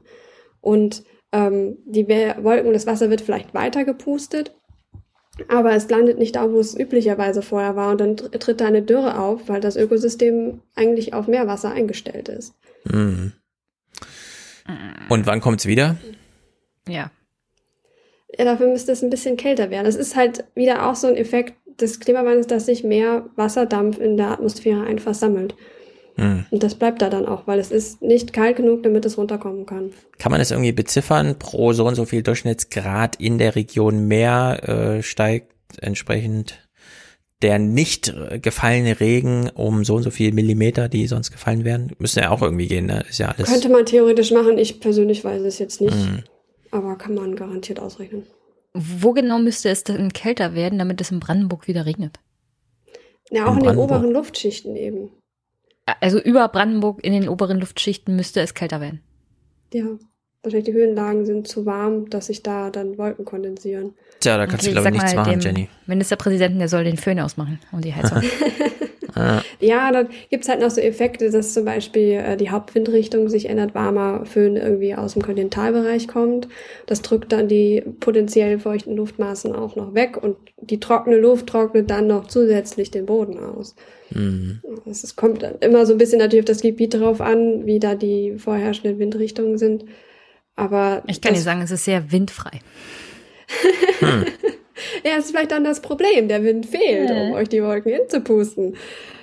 Im Oktober wurde eine äh, Arktis-Expedition abgeschlossen und zwar von der Polarstern. Wir sind sehr stolz, dass wir äh, an jedem Tag Und für alle, die zuschauen, es tut mir leid, ich weiß nicht warum, kurze Unterbrechung, diese Bilder dürfen aus rechtlichen Gründen nicht gezeigt werden. Deswegen hören wir einfach hin. Wir sind sehr stolz, dass wir äh, an jedem Tag draußen waren, trotz der sehr harschen Umweltbedingungen hier. Die Temperaturen waren ja unter minus 30 für viele Tage und der Wind war sehr stark und das sind schon ganz extreme Verhältnisse. So, er sagt also, ah, da ist ja ganz schön krass, wir konnten trotzdem jeden Tag raus, obwohl es da minus 30 Grad und so weiter sind. Nur, da muss man nochmal anschließen. Erste Auswertungen zeigen bereits, der arktische Winter, den die Crew erlebt hat, war 10 Grad wärmer als noch vor 125 Jahren. Ja, deswegen konnten die da jeden Tag raus, weil einfach im Grundniveau es 10 Grad wärmer war. Und zwar 2020, nicht erst 2000, äh, zwei, also 2100. In der Hinsicht ist das, äh, wie vorhin schon gesagt, wirklich besorgniserregend, wie regional, regional ungleich. Und dann eben da, wo wir das eigentlich brauchen, die Kälte. Ja? Also wenn es jetzt am Äquator noch ein bisschen wärmer wird als üblich, das ist wahrscheinlich nicht so schlimm.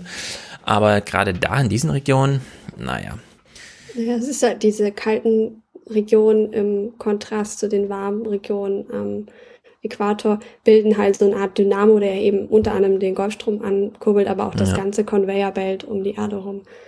Also Genau, das und da- ist besorgniserregend, wenn das Da wärmer wird. gerät einiges durcheinander. Arktis Clip Nummer drei. Die Forscher berichten, dass man es wirklich sieht. Am Nordpol selbst haben wir völlig aufgeschmolzenes, erodiertes äh, Eis gefunden, durchlöchert von Schmelztümpeln.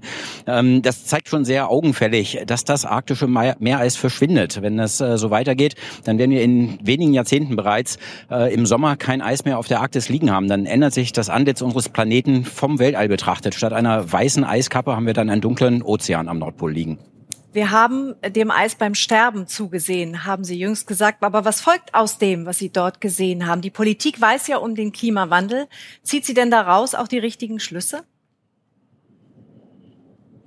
Naja, wir haben jetzt wahrscheinlich noch ein sehr, sehr kurzes Zeitfenster, um diesen Prozess noch aufzuhalten. Äh, das Zeitfenster ist nicht mehr sehr lang. Wir können nicht ganz genau sagen, wie lange äh, wir noch Zeit haben, das arktische Meereis zu retten. Falsche Antwort, Jenny. Meine Frage an Lynn, du warst ja sehr überzeugend, dass wir nichts mehr tun können. Warum gibt er hier als ja. Wissenschaftler noch mehr Hoffnung, anstatt uns klipp und klar zu sagen, es ist vorbei, wir müssen uns darauf einstellen, dass es schlimmer wird? Ja, wahrscheinlich, weil wir alle so Optimisten sind. Und äh, ja, wie soll ich sagen, wir lieben das, was wir tun und ähm, dann ist halt doch auch, dass man immer noch glaubt, dass man etwas retten kann.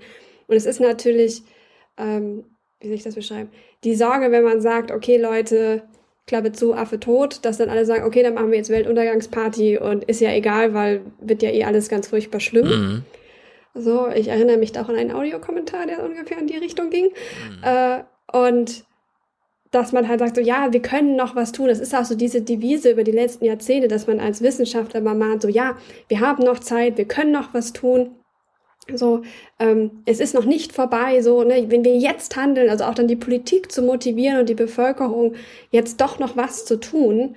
Und ähm, die Polarstern ist also ein Riesenprojekt, wo, also diese, diese Expedition der Polarstern, das wird, glaube ich, zehn Jahre lang geplant. Mhm, Riesenaufwand und auch natürlich sehr viel äh, Medienkommunikation. Und er nutzt natürlich jede Mo Möglichkeit, dann auch die Hauptmessage zu kommunizieren. Leute, der Klimawandel ist da, wir müssen jetzt was tun. Auch wenn im Fall des Eises wir wahrscheinlich nicht mehr viel tun können. Ja, aber die haben sich ja eigentlich drunter, also darüber verständigt, die, die äh, Klimaforscher, auch jetzt bei Climate, nee, Scientists for Future und so weiter, dass dieses spezifische, äh, wie er es jetzt sagte, ne, wir haben noch ein bisschen, aber wir müssen jetzt handeln, dass das eigentlich kontraproduktiv ist, weil es den Leuten immer suggeriert, ah ja, ach stimmt, na gut, dann fangen wir morgen mal an. Wir reden das, seit, seit 40 oder 30 Jahren davon, so, ja, wir haben noch, genau. Wir, es ist 5 vor 12, es ist seit 30 Jahren 5 vor 12. Genau. Und inzwischen glaubt es halt keiner mehr. Und dann muss man eigentlich sagen, Leute, es ist vorbei. Genau, und dann lieber ehrlich beschreiben, was hat man da einfach gesehen, äh, wie bei Corona auch. Da haben sich ja die äh, Virologen ganz zurückgezogen auf, das sind die Sachverhalte und dann haben sie am Anfang noch richtig die Politiker aufgefordert, ja, ihr müsst jetzt entscheiden. Ja, und da war eigentlich, also für viele ist heute ziemlich klar, ähm, ja, so ein Lockdown macht man lieber früher als später. Also da sagt man nicht, ja, die Zahlen sind so, dass wir jetzt wirklich nur noch eine Woche Zeit haben, um Weihnachtseinkäufe zu machen. Ne? Also auf so eine Idee wär, würde keiner kommen jetzt, sowas zu sagen, sondern die Stimmung war genau umgedreht. Und das ist eigentlich vorbildhaft für diese Klimaberichterstattung. Eigentlich müsste der Wissenschaftler jetzt einfach sagen, was Sache ist, nämlich wie viel Eis verloren geht und wie viel Eis jeden Tag weiter verloren geht und müsste dann sozusagen die Politik auffordern, jetzt zu handeln, aber ohne zu sagen, wir haben übrigens noch ein bisschen Zeit, sondern das muss dann sozusagen im Ungefähren bleiben. Ähm, was wollte ich sagen? Ach so, dass ich allgemein das eigentlich sehr positiv wir an der ganzen Pandemie und gerade von Drosten erlebt habe, wie er über Wissenschaft kommuniziert ja. hat. Also gerade dieses, das ist, was wir wissen, hier sehen wir einen Hinweis, das müssen wir noch untersuchen. Also auch so klar gemacht hat, dass man, ähm, das ist halt nicht diese, diese Veröffentlichungen sind nicht in Stein gemeißelt, sondern das ist das, was wir wissen und darauf bauen wir jetzt auf und arbeiten uns vorwärts. Ja. Und ich habe das eigentlich total mit Begeisterung gesehen. Ich dachte, jetzt, jetzt kriegen wir alle live mit, wie Wissenschaft funktioniert. Wir arbeiten an der Kante dessen, was wir wissen und arbeiten uns so langsam vorwärts mhm. und hoffen, dass eben die, die richtigen Schlüsse daraus gezogen werden. Und genau. wie registrierst du das so während der zweiten Welle jetzt? Äh, ja. Politik ist nicht mehr ganz so konsequent, aber die Wissenschaft kommuniziert ja immer noch so eigentlich. Ja, die Wissenschaft kommuniziert immer noch, aber es ist halt dieses, man sieht diesen, ähm, diesen Lag dazwischen, diesen Abstand. Ja. Dass man sagt, wir hatten doch jetzt eigentlich schon so viel erarbeitet und warum hat man das jetzt nicht konsequent umgesetzt, sondern sich da wieder in so eine ja, Traumwelt zurückgezogen von, es wird ja schon alles gut. Und ähnlich beim Klima haben wir es ja auch. Wird immer gesagt, es sieht alles nicht gut aus und die und die Maßnahmen wären jetzt nötig. Und dann die Politik reagiert aber ganz seltsam. Hm. Ja, aber warum soll es ja den Virologen besser gehen als den Klimaexperten? Ja, natürlich. Das wäre ja zu schön. Aber hätte ja, ja sein können, dass man so einen Lernprozess sieht, dass die dann etwas lernen. So, ah, wenn wir auf die hören und uns ne, daran unsere Vorgaben richten, dann funktioniert das auch und dann haben wir einen Erfolg. Und dann können wir das ja vielleicht auf andere Bereiche auch übertragen. Hm. Ja, aber, aber dafür also hat man. Ich glaube, die Politiker wollten nicht, dass sich die Klimawissenschaftler schlecht fühlen, dass nach 30 Jahren kein Lerneffekt eingetreten ist, während während der Pandemie innerhalb von wenigen Monaten ein Ah, Lerneffekt eintritt. Deswegen hat man gesagt, nee, nee, nee, wir lassen so mal, wie es ist. Also die, diese März-April-Welle wurde immer noch nicht ausgewertet und ich äh, bleib bei meiner These, das hatte mehr mit einer kognitiven, wirklich psychischen Einstellung der Bevölkerung zu tun, dass es damals so gelungen ist. Saisonaler Effekt kommt da noch dazu. Aber die politische Maßnahme, ob man den Leuten nochmal verbietet, zu Ikea zu gehen oder ob die einfach aus lauter Angst nicht gehen, äh, war da fast kein Unterschied. Und das ist jetzt einfach anders. Und das hätte man frühzeitig erkennen müssen, wie reichweitenstark eigentlich die Nicht-Reichweitenstärke von Politik ist und wie sehr diese ganz private Einstellung, die man zu dieser Problemlage hat, eigentlich die Pandemie dann treibt oder nicht. Das sehen wir jetzt in Sachsen, ja. In Sachsen ist Lockdown, so wie überall anders in Deutschland, aber da bewegen sich die Leute einfach mehr und deswegen kommt es auch zu mehr Infektionsgeschehen. Und diese Zusammenhänge, die müssen mehr aufgezeigt werden. Auch wenn das bedeutet, dass dann wirklich jemand im Fernsehen sagt und sagt, Leute, ihr seid wirklich selbst schuld. Ihr könnt jetzt nicht auf die Politiker warten. Wenn ihr Corona besiegen wollt, dann macht das jetzt, ja. Aber wartet nicht oder ergötzt euch daran, wie Laschet gegen Söder kämpft, weil ja, das ist das Schauspiel im Fernsehen, aber so besiegt man kein Corona. Und das fehlt, ja. Und es fehlt eben jetzt in dieser äh, zweiten Welle ganz besonders, dass man da diese Art des Verständnisses einfach ähm, wirklich nochmal dazu motiviert, es auch ernst zu nehmen. Aber das ist ja auch Forschung. Also Dynamiken genau. von Menschengruppen Absolut. ist ja auch ein eigener Forschungsbereich. Und den hätte man ja in dem Fall auch anschmeißen können. Genau, wir sehen keine Soziologen, keine Psychologen zu diesem Thema. Wir sehen nur die Virologen weiter, wie schon im März, April, weil sie sich bewährt haben. Ja? Also das zieht einfach, das sehen wir ja an Drosten, wie sehr die Leute dann eben dann an den Lippen hängen. Und dann haben wir eben, so gern ich ihn mag, Julian Niederrümelin, der aber eingeladen wird, weil man weiß, was er in der Talkshow produziert, was sein Beitrag ist. Ja, aber äh, darüber hinaus kommt's halt nicht. So, und jetzt haben wir äh, die Pandemie und ich habe jetzt alle noch im Ohr, Ilna, äh, Anne Will und wie sie alle heißen, die sich alle diese Woche verabschiedet haben, ja. Das ist die letzte Sendung dieses Jahr, wir hören uns dann in vier Wochen wieder und so. Und in der Hinsicht, da wird schon ganz schön viel allein gelassen. Und dann gibt's eine Sondersendung zu Triage Genau, in ganz Deutschland. Aktiviert. Genau, äh, Triage. Ich hab's äh, gesehen. Genau, sehr gut. Triage kommt dann gleich wieder dazu. Äh, ja, da muss der Bundestag jetzt erstmal warten, bis die Sommer äh, Winterpause vorbei ist und so, ja. Also ist schon dramatisch. Also Wir- ich hätte so und so, äh, Hm? Entschuldigung, Stefan, ich hätte so und so nicht gerne, dass das irgendwie vom Bundestag geregelt wird.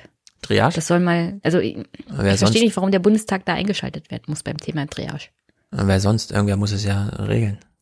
Naja, das ist geregelt. Das ist medizinisch geregelt.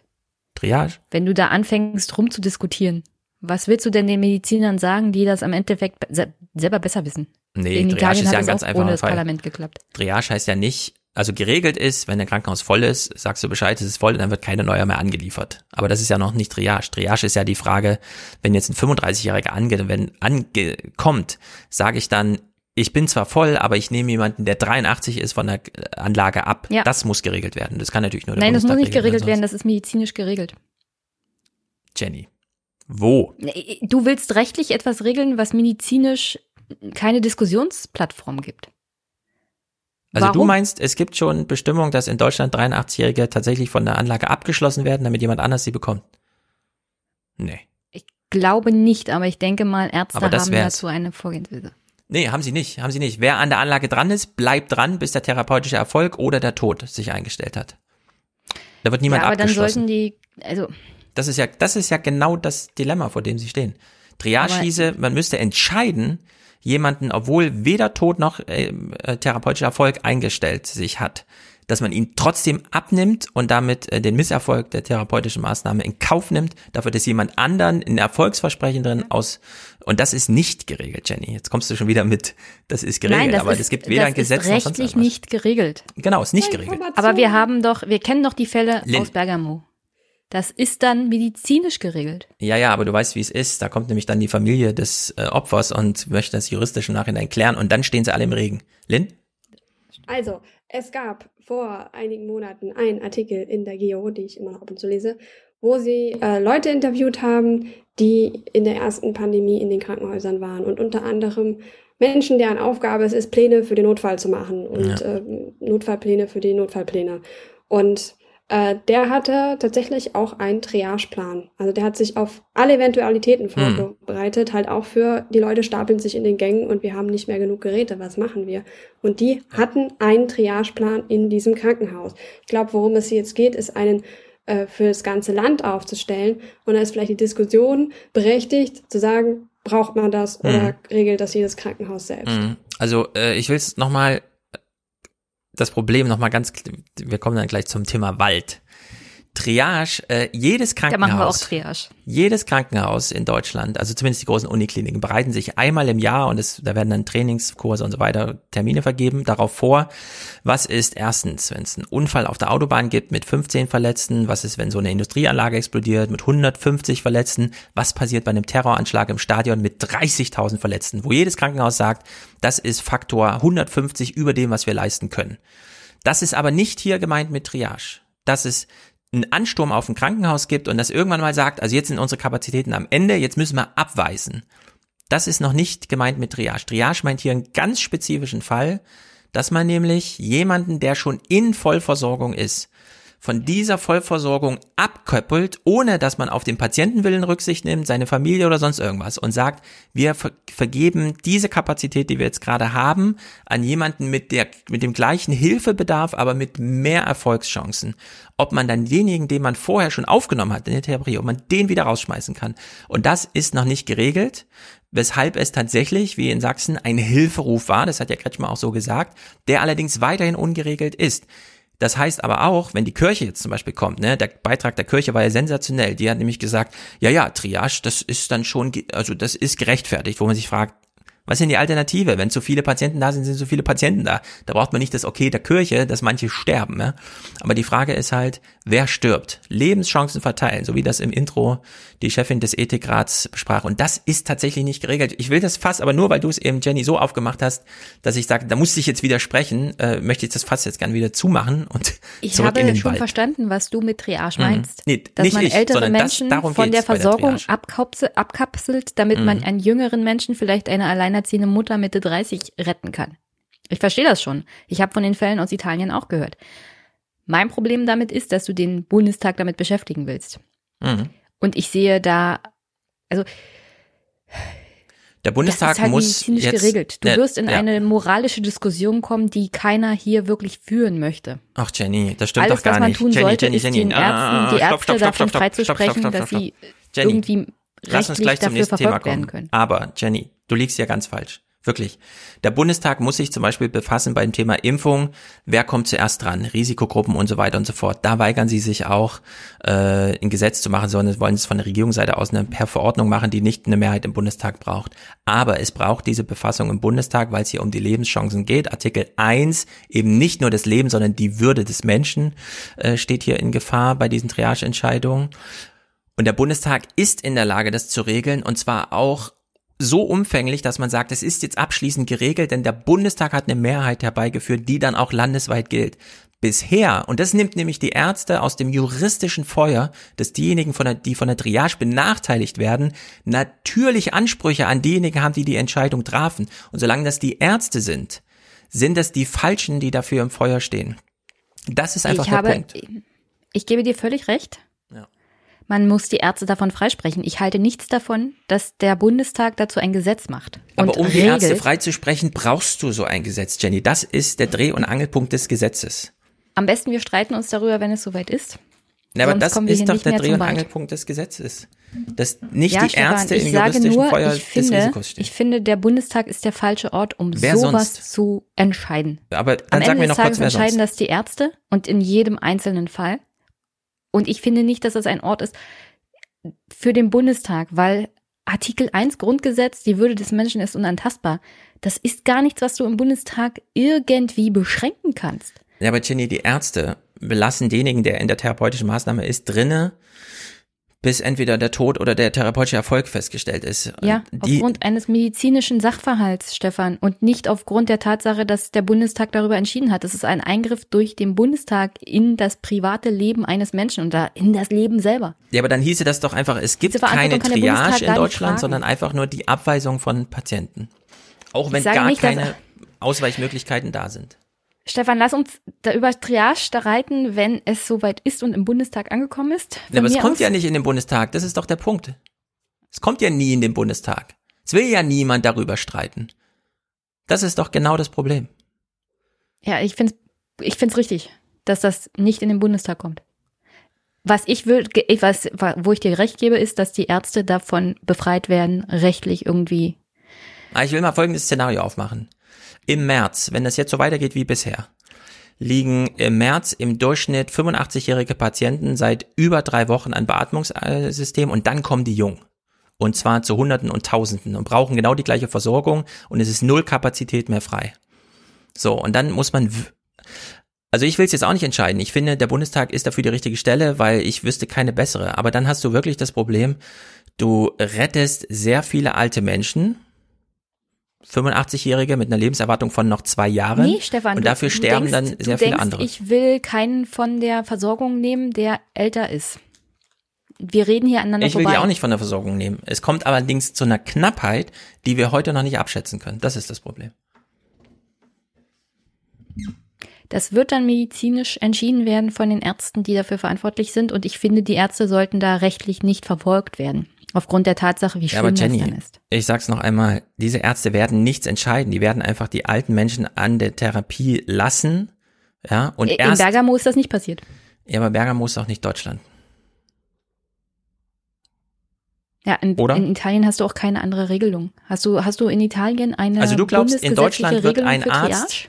du glaubst, in Deutschland wird ein Arzt mal einen äh, intubierten Patienten von der Beatmungsmaschine abnehmen, um einen anderen anzuschließen. Dazu wird es nicht kommen, ohne ein Bundestagsgesetz. Also wird es einfach nicht kommen. Warum sollte das ein Arzt machen? Das wäre doch auch völlig unethisch.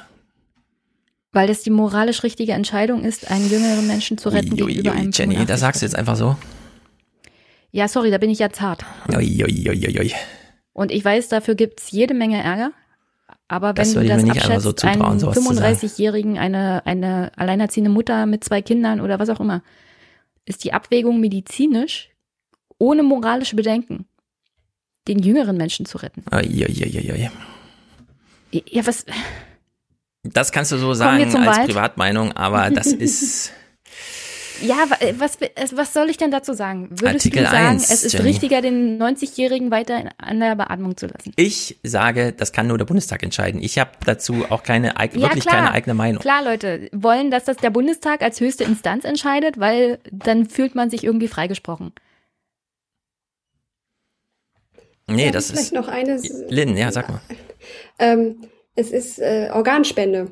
Es Mhm. gibt ja auch einen Ethikrat, der entscheidet, wer ein Organ bekommt und Genau, das wer ist der oben auf der Ethikrat, Liste ja. steht. Ja. Und da ist ja nicht nur entscheidend, ähm, wie dringend jemand das Organ braucht, sondern auch ähm, Alter und äh, auch Mhm. psychische Kondition zum Beispiel, ähm, ob jemand ein Organ bekommt. Und das ist ja eine ähnliche moralische Zwickmühle. So gebe ich das einem 80-Jährigen, der vielleicht noch 10, 20 Jahre le Mhm. lebt, oder einem 30-Jährigen, der noch irgendwie sehr viel Leben vor sich hat. Ist ja dasselbe moralische Dilemma. Und ich kann mir vorstellen, dass diese Art von, von Gremien, die sowas entscheiden, genauso das für die Corona-Fälle entscheiden können, die ja auch schon die Kompetenz in diesem Ja, Bereich haben. aber der Ethikrat Aber das entscheidet das nicht. Nee, nee. Der, stopp, stopp, stopp, stopp. Der Ethikrat entscheidet das nicht, sondern er gibt eine Empfehlung an den Bundesrat und der entscheidet. Bei der Organspende ist es genau so. Der Bundestag entscheidet, dass man sich an die Empfehlung des Ethikrats hält. Die wird in Gesetzesform gegossen. Nur dann funktioniert's. Beim Thema Sterbehilfe ganz genauso. Da entscheidet am Ende der Bundestag darüber. Ja, aber ich meine nur, wir geht. haben hier schon ein System, das schon existiert. Wir müssen das nicht noch irgendwie neu bauen und uns Gesetze dafür überlegen. Sondern es- dieses System existiert schon und wir können denen jetzt quasi auch die Aufgabe überreichen, in Corona-Fällen zu entscheiden. Ja, solange der Bundestag das nicht äh, abgesegnet hat, was als Empfehlung vom Ethikrat äh, zur Verfügung steht, wird ein Arzt sich nicht danach äh, daran halten, sondern der wird dann sagen, unser Haus ist voll, bitte den Patienten woanders hin, weil dann es ist ja nicht seine Sache, das dann zu regeln, wohin, ja, sondern das heißt dann erstmal abgewiesen. Und damit ist der Arzt juristisch aus dem Schneider und es ist dann auch in dem Moment die richtige Entscheidung.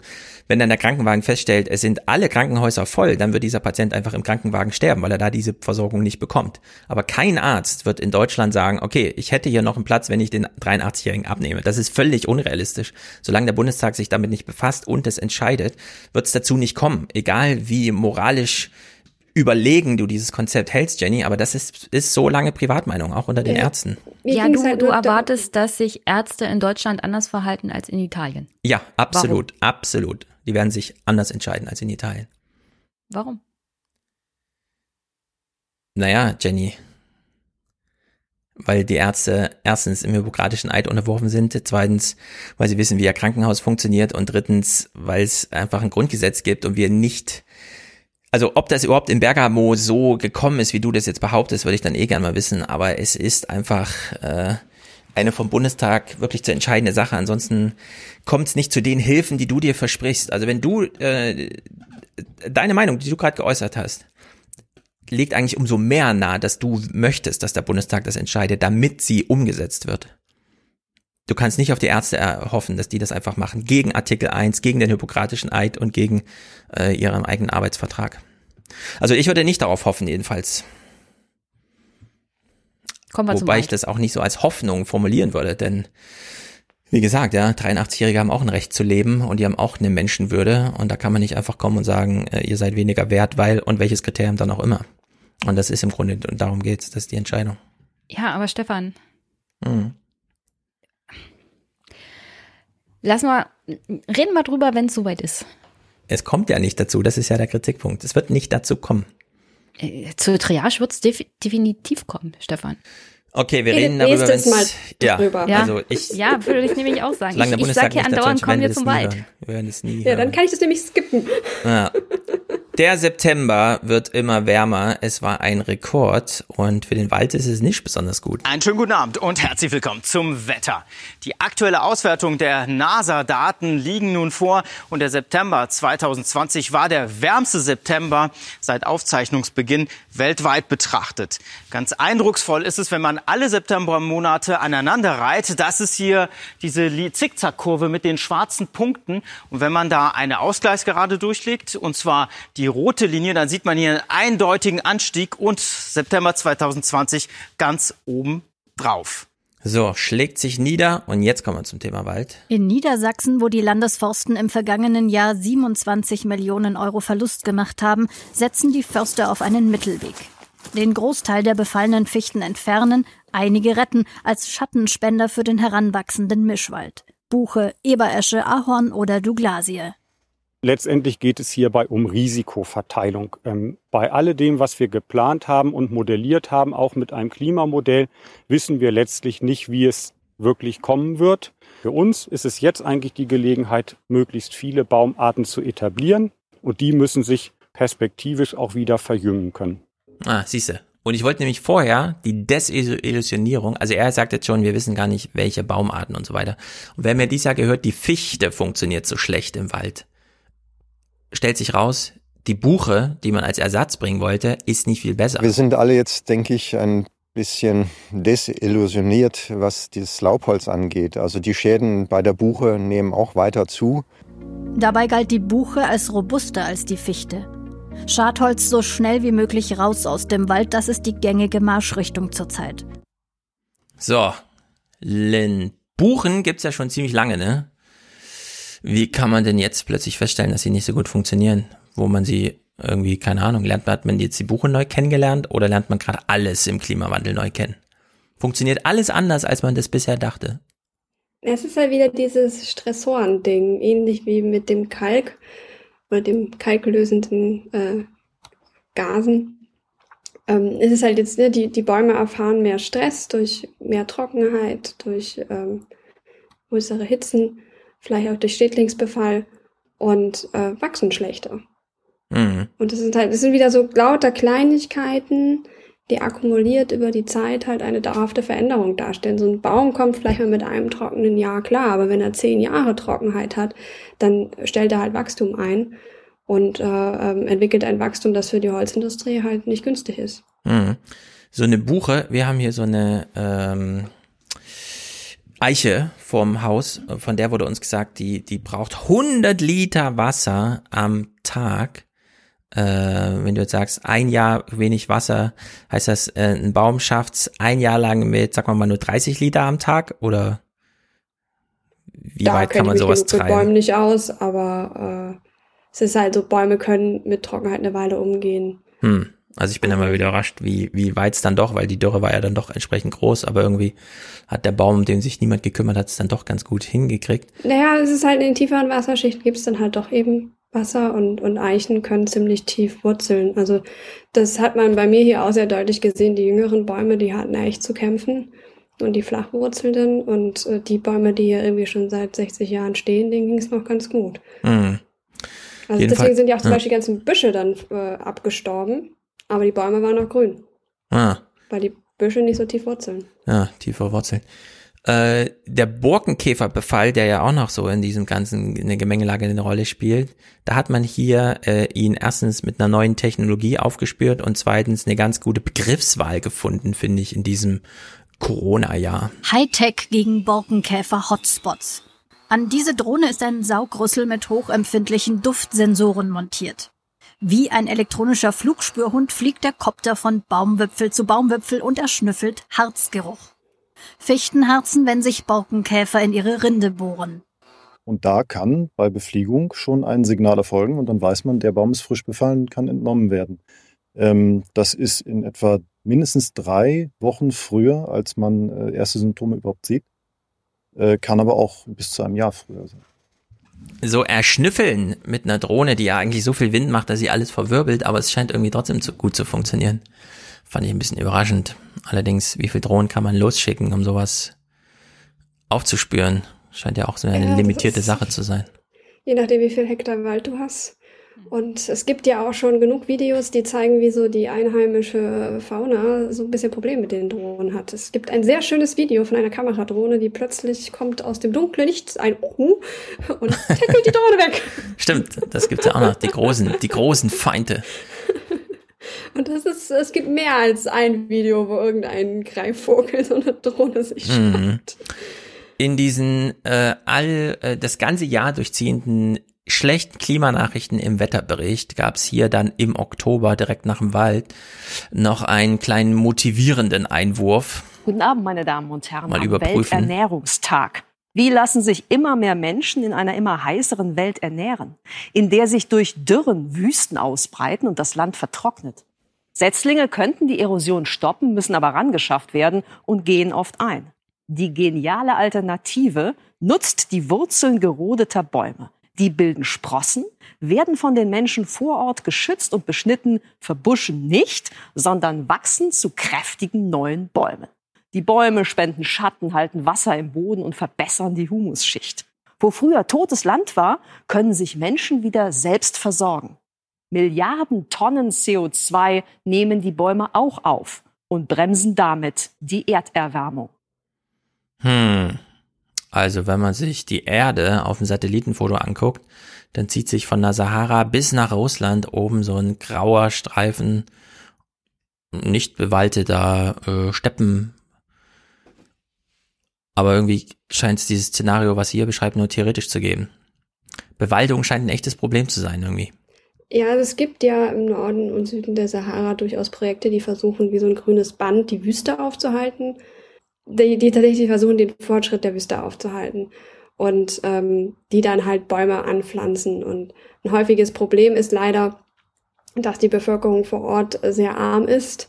Und äh, wenn dann die äh, Ernte ausfällt und Brennholz und Bauholz genutzt wird, dann holzen die diese liebevoll gepflanzten äh, Wälder wieder ab, weil Mhm. das Problem im Moment halt größer ist, als zu Ja. sagen, okay, wir brauchen hier auf Dauer bewaldetes Land. Ähm, da gibt es inzwischen auch schon bessere Projekte, die halt sagen, okay, wir müssen das irgendwie anders kommunizieren, wir müssen Nutzpflanzen dort bauen, also Bäume, die irgendwie Früchte Ja. tragen, dass die Menschen ein großes Interesse daran haben, diese Wälder zu schützen. Aber ja, es gibt halt diese großen Zonen und das ist auch wieder so eine Regengeschichte. Ne? Wüsten werden dadurch definiert, dass sie sehr arid sind, also dass es dort sehr wenig Niederschlag gibt. Und es ist dann auch egal, ob sie warm oder kalt sind. Sie gelten einfach als Wüste, weil nicht genug Regen da ist. Und dann Hm. können halt Pflanzen nicht wachsen. Dann ist alles trocken. Ja, ich habe ja auch Claudia Kempfert äh, dieses Jahr oder letztes Jahr oder irgendwann mal gesprochen im Aufwärm-Podcast noch, um sie auch mehr so salopp zu fragen, ne, können wir den Brasilianern den Regenwald nicht abkaufen? Und da hat sie ja konkret Zahlen genannt und so, ja, ja, für so und so viele 100 Milliarden und so ginge das schon. Die Frage ist dann nur, wie kriegt man es kontrolliert? Also wahrscheinlich ist es sehr viel besser, das in so eine Motivationslage, ihr könnt damit auch Profit machen irgendwie, aber so entsteht halt nie ein richtiger Wald, der sich selber trägt, sondern eher so eine Plantage von irgendwas, wo man dann über überlegen muss, von was denn eigentlich, ja? Baut man denen jetzt da Zitronenpflanzen hin oder so, damit sie die Bäume stehen lassen, weil sie im nächsten Jahr noch was abwerfen. Also in der Hinsicht auch keine gute Lösung. Im November, Jenny? Na, vielleicht sollte es das machen wie mit Naturschutzparks in Afrika, dass du die einheimische Bevölkerung zum Schutz abstellst und dafür bezahlst und das da- die Einkommensquelle wird und ihre ihr Überleben mit dem Überleben der Bäume zum Beispiel verbindest. Ja, aber das ist dann halt äh, eine Einkommensquelle, die relativ wenig unter Konkurrenzdruck mit anderen Einkommensquellen steht. Wenn du einen eigentlich fruchtbaren Boden hast, äh, dann nimmst du dir schneller mal einen Quadratmeter, den du dann irgendwie anders benutzt. Kennen wir ja aus Ja, und das Brasilien, mit ja. dem Nat der Naturschutzpark funktioniert leider auch ja nicht so gut. Also es gibt ja immer noch große Probleme mit Wilderei, die auch Ja. von der lokalen Bevölkerung ausgeht. Weil halt nicht alle von dem Park profitieren und zum Teil spaltet das dann auch die Bevölkerung richtig, weil die einen arbeiten für den Park und versuchen die anderen, die ihre Nachbarn sind, aufzuhalten, dort Tiere äh, zu töten und das endet häufig auch für die Menschen tödlich, also wenn die aufeinandertreffen. Also das verursacht zum Teil auch großen Schaden. Das ist nicht Ja. die perfekte Lösung. Genau, also absperren ist schwer, man bräuchte so eine ökonomische Logik, aber die ist dann auch immer schwer zu finden. Ich würde gern noch dem Chat ein Kompliment machen, weil vorhin hat, ist das gleich aufgefallen. Wir hatten ja unsere Temperaturkurve vom September, Mhm. dass das keine Ausgleichsgerade war. sondern wahrscheinlich, äh, also es war halt nicht gerade, sondern es Ja. hatten ja diese Also, ja Kurve. gut, war so ein bisschen. Damit man Und, was ähm, erkennt. Ja, und es ist bei solchen, wie soll ich sagen, bei solchen Kurven auch immer wichtig, dass deine Punkte rechts und links liegen. Und wenn beide Punkte über deiner Ausgleichsgerade liegen, Ach so, dann ist die nicht ja. so ausgeglichen. Es war einfach vermutlich ein gewichteter Mittelwert, würde ich mal vermuten. Nehme ich auch mal an. Es wird schon irgendwas, wird schon dargestellt haben, was. Die mit dem- Darstellung ist schon korrekt, aber es ist war nur die natürlich nicht das, falsch. das richtige statistische Mittel. Genau. Und äh, sehr gut, dass hier auf die Präzision geachtet wird, denn wir haben neue technische Möglichkeiten, um die Meereshöhe, ja wie genau eigentlich zu messen im November. Interessant. Sentinel-6 sendet Radarimpulse aus und fängt sie reflektiert vom Wasser auch wieder ein. Ausgewertet werden die Daten dann auch in Darmstadt bei EUMETSAT, zuständig für meteorologische Satelliten in Europa. Wir messen die Laufzeit, die Signallaufzeit. Aus dem kann man dann die Entfernung ableiten. Und wenn wir dann noch genau wissen, wo der Satellit ist und verschiedene Störfaktoren herausrechnen kann, können wir auf Millimeter Genauigkeit die Meereshöhe bestimmen. Seit rund 30 Jahren liefern Satelliten bereits Daten über die Meere. Wichtig ist eine reibungslose Übergabe im All.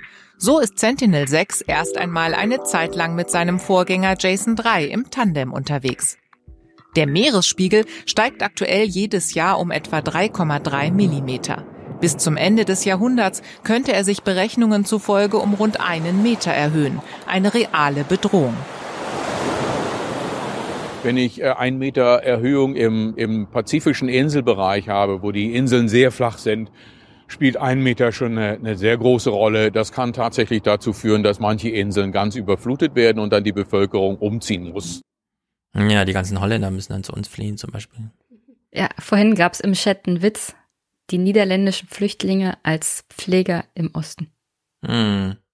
Tja. Ja, wobei man halt sagen muss, ne, unsere Länder haben noch das Geld, Küstenschutz zu betreiben. Wenn wir Hm. von diesen Pazifikinseln reden, reden wir halt von Staaten, die andere Probleme haben, ähm, wie ihre Bevölkerung erstmal satt bekommen und die eben nicht das Geld für, für Küstenschutz ausgeben können. Mhm. Ich habe vor kurzem erfahren, dass Küstenschutz in Deutschland sogar im Grundgesetz steht. Also ähm, es gab eine Doku vor, ich glaube, zwei Wochen, die hieß Steigende Pegel. Hm. Kann ich für, zu dem Thema Wasserstand empfehlen. Ja. Ähm, die unter anderem dann auch äh, berichtet haben, dass in Großbritannien schon manche Küstenabschnitte schon beschlossen wurden, dass man die dann aufgibt und man die Bevölkerung dann umsiedelt. Hm. So, Also- auch wieder eine Geldfrage natürlich. Ne? Ja, wenn man durch Schleswig-Holstein fährt, dann sieht man ja immer mal so Kirchen, ne? Und dann kriegt man immer erklärt, ja, die stand früher da, dann stand die da und jetzt steht sie da. Und dann fragt man sich, ja, wieso steht die jetzt mal woanders? Ne? Da kam halt eine Flut, dann hat man sie wieder aufgebaut. Hat gesagt, man baut sie ein bisschen sicherer, ja, ein bisschen, und dann kam wieder die nächste Flut und dann ist sie wieder woanders. Was mich immer äh, wundert, weil die zum einen dann doch nicht so religiös sind wie im Süden. Ja, also wenn man in Bayern wandern geht, dann ist ja eine andere Christenverbundenheit irgendwie da als im ja, Norden, wo ja man evangelisch. Genau, wo man im Aufgeklärt. Norden, die doch so viel mehr brauchte eigentlich, ja, durch das Wasser und so, was dann doch irgendwie so schicksalshaft dann über einen hereinbrach. Und äh, ja, da ist man ja, das fand ich ja früher immer super traurig. Ich dachte immer, wenn man am Meer lebt, dann sieht man auch die ganze Zeit das Meer. Aber nein, da ist ja immer ein Damm dazwischen. Da ist ja immer noch mal der Deich. Und nur wenn man wirklich äh, ja, hingeht zum Meer, sieht man es dann auch. Also in der Hinsicht habe ich gedacht, na gut, dann lohnt sich auch nicht, am Meer zu leben. Ja, wenn du morgens aus dem Fenster guckst und das Meer sehen kannst, dann ist das kein gutes. Ja, genau. Das, das ist schlecht. Da braucht man dann wieder religiösen auf, Beistand. auf, auf Spiegelruck eine Kirche, ähm, die ist alt und die hat noch ein Dach. Ich glaube, es ist noch die, bei der Kirche oder bei, also die haben früher die Dächer so gebaut, dass die nicht mit dem Haus verbunden waren und du die als Notfloß benutzen konntest. Dann bist du halt auf das Dach deines Hauses geklettert und wenn das Wasser zu weit gestiegen ist, dann haben die die Seile gekappt Ha. und dann sind die damit weggetrieben. Das ist auch nicht schlecht. Das hätte man in New Orleans und so gebraucht damals. Da hat man ja genau sowas nicht gehabt. Klingt ein Ja, bisschen makaber, die- die aber waren äh, vorbereitet. Genau, da ist man dann Wir vorbereitet. sollten, Arch- äh, wir sollten Kirchenarchitekten mal fragen, ob das mittlerweile wieder so übernommen wird. Das heißt ja nicht ohne Grund. Kirchenschiff hat da eine ganz neue Kirchenschiff, Bedeutung. Genau. Ja. Das Kirchenschiff. In der Hinsicht. Das Heute-Journal hat uns im Dezember, und das fand ich ganz witzig, doppelt informiert. Zum einen am 9.12., also vor ungefähr zwei Wochen, da hieß es nämlich plötzlich aus heiterem Himmel, äh, im, hat man dieses Thema im Wetterbericht gehabt. Ich nehme Sie mit in den Südatlantik und da fliegen wir einmal über den Äquator weiter südwärts. Ja, und hier sehen Sie die Inseln Südgeorgien. Das ist eine Inselgruppe hier rechts im Bild. Ja, und was Sie da noch sehen, ist ein weißer Fleck. Und das ist der Eisberg A68A. Und wie man unschwer erkennen kann, ist er fast so groß wie die Insel selbst, die etwa 160 Quadra Kilometer lang ist. Und der Eisberg ist knapp 145 Kilometer lang und steuert direkt auf diese Insel zu, wo hauptsächlich Pinguine und Robben brüten. Die sind allerdings dann gefährdet durch diesen Eisberg. Wir schauen auf Deutschland und aufs Wetter. Da habe ich mir gedacht, hä, warte mal, der hat uns jetzt gerade über einen Eisberg, der nicht mal einen Namen hat, informiert. Hier werden gleich Linde Pinguine muss- und Robben zerquetscht. Lin, du musst wieder klicken, Lin, du musst wieder klicken, Lin, du musst Nein. wieder klicken, oh nein. Jetzt haben wir dich. Habe ich mir meinen schönen Witz verpasst. Ja, erzähl dir nochmal. Das halt, das, es sind zum Glück keine Menschen und so betroffen, sondern es sind nur Pinguine und Robben und dann Genau. können wir ja wieder zum Wetter zurückgehen. Genau, dann kommen wir mal zurück zu uns. Ich habe jetzt nur verstanden, der Eisberg ist halt besonders groß oder sowas, ja. Das macht ihn Ja. Nachrichten tauglich. Ansonsten hat er nur eine Nummer, nicht mal einen Namen, also man kann ihn nicht mal irgendwie, keine Ahnung. Ja, er erklärt halt auch gar nicht, warum das ein Problem ist. Also ähm, einmal natürlich versperrt dieser Eisberg, wenn er gegen diese Insel drückt, den, den Tieren den Zugang zum offenen Meer. Weil die können natürlich gut tauchen, aber so gut nun auch wieder nicht, dass sie so Ja. sich trauen, unter so einem riesen Eisberg lang zu tauchen. Und das andere ist, das ist wieder sowas, diese Phänomene häufen sich, dass große Eisbrocken abbrechen. In der Antarktis im Westen vor allen Dingen, der, ähm, dieser Eisschild ist, ähm, vermutet man, wird jetzt auch instabil und halt in. Grönland auch. Und das ist halt ein Zeichen für Instabilität, weil, also Erklärung, ähm, Mhm. diese riesen Eismassen, ne? Antarktis ist ja nicht wie das Polarmeer schwimmendes Eis, und das wir haben dort auch große Gletscher, die von Land aufs Meer rutschen. Und die haben halt so eine Gletscherzunge, die auf dem Meereis liegt. Und die ist mit so einem Art Fuß am Meeresboden verbunden, ist das Eis verbunden. Das Hm. ist wie so ein Türstopper. Das Hm. stabilisiert diese Fläche. Und wenn jetzt dieses, ähm, wenn das Meerwasser immer wärmer wird und das wärmt dann halt das Eis von unten und löst diesen Stopper. Und dann, ne, wir haben ja eine Hanglage und dann Mhm. Wasser ist ja, im- äh, Meereis ist ja im Grunde wie Wasser, fließt also den Hang runter und kommt schneller ans Rutschen. Und das baut dann Druck auf und macht diesen, diese Eisfläche instabil. Und dann brechen halt große Stücke ab. Das Eis abbricht an sich ist kein Ding. Aber die Größe dieser Eisbrocken ist halt beunruhigend, die da abbrechen. Dass halt große Teile dieser Zungen wegbrechen und sich auch nicht so wiederherstellen. Und das ist eben wieder so ein Zeichen dafür, dass sich etwas verändert. Genau, die hinterlassen eine Lücke im Eis und fließen gleichzeitig ins wärmere Wasser, wo sie schneller tauen. Also gehen sie eigentlich dadurch, dass sie sich selber wegbewegen aus dieser Klimazone nochmal schneller kaputt. Ja, und das so zeigt sagen, ne? halt, dass das ganze System sich verändert, dass die, die, das Eis wird schneller rutschen, schneller Richtung Meer, wird dadurch schneller dem Meer ausgesetzt, kommt in tiefere Luftschichten zum Beispiel auch, dann Mhm. ist es dann wärmer, schmilzt auch schneller. Also wieder so ein, so ein in sich ähm, verstärkender Prozess, der die Eisschmelze ähm, Mhm. verursacht. Und eine Woche später, am 16.12., also genau sieben Tage drauf, kam man darauf zurück, hat es nochmal ein Update gegeben von diesem Eis. Erinnern Sie sich noch an den Eisberg A68, der Ja, haben wir eben was gehört. in der Antarktis abgebrochen ist? Drei Jahre trieb der Eisberg, der an eine gigantische Tafel erinnert, über das Südpolarmeer bis zur Inselgruppe Südgeorgien. A68 gehörte zum Larsen C-Schelfeis, das grundsätzlich folgende Funktion hatte. Der Gletscher bewegt sich auf dem Untergrund, dadurch entstehen Risse. Es brechen immer wieder kleinere Teile ab, der Gletscher kalbt. Das Schelfeis ist wiederum eine vorgelagerte Eisplatte, die auf dem Meer schwimmt.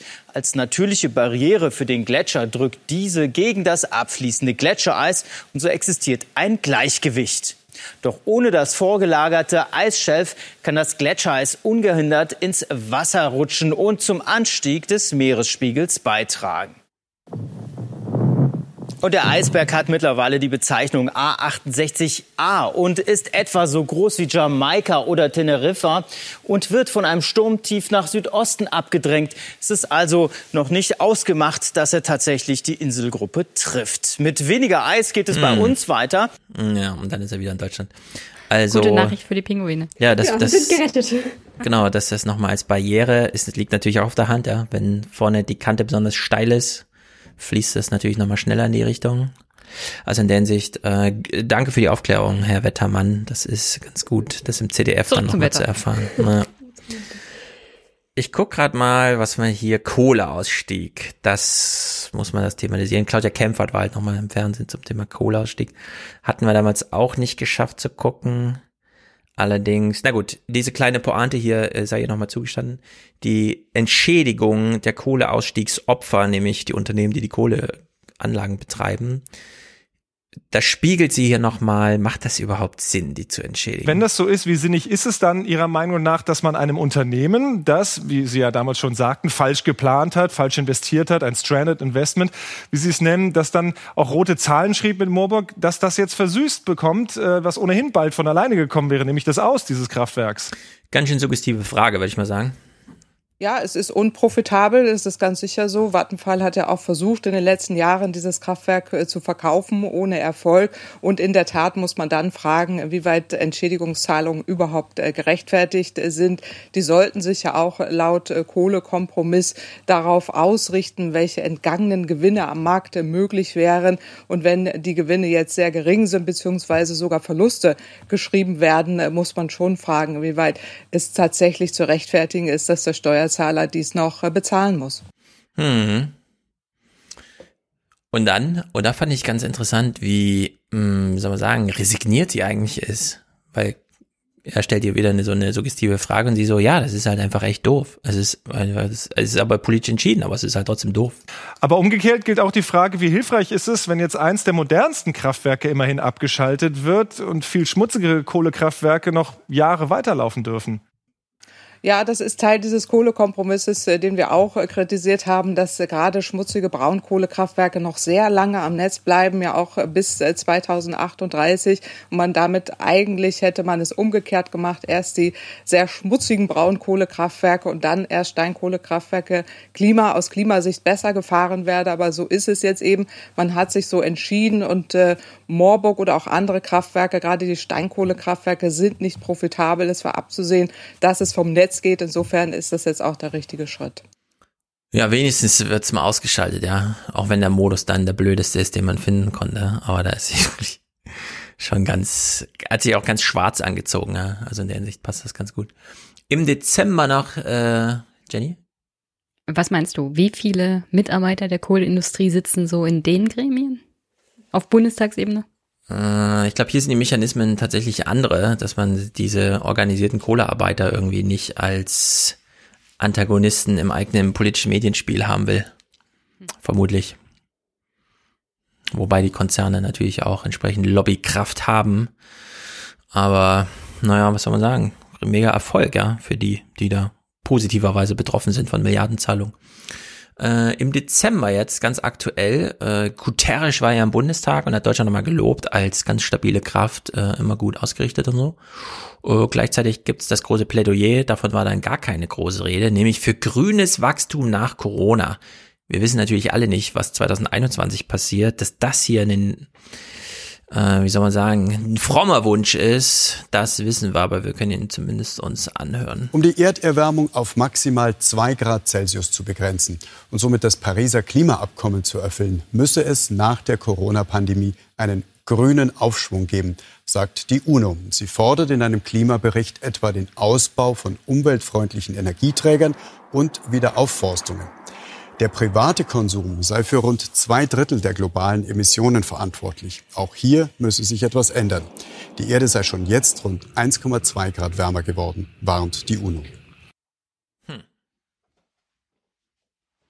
Willst du aufgerufen werden, Jenny? Dann mache ich das. Jenny, du bist dran. ich bin mir immer unsicher.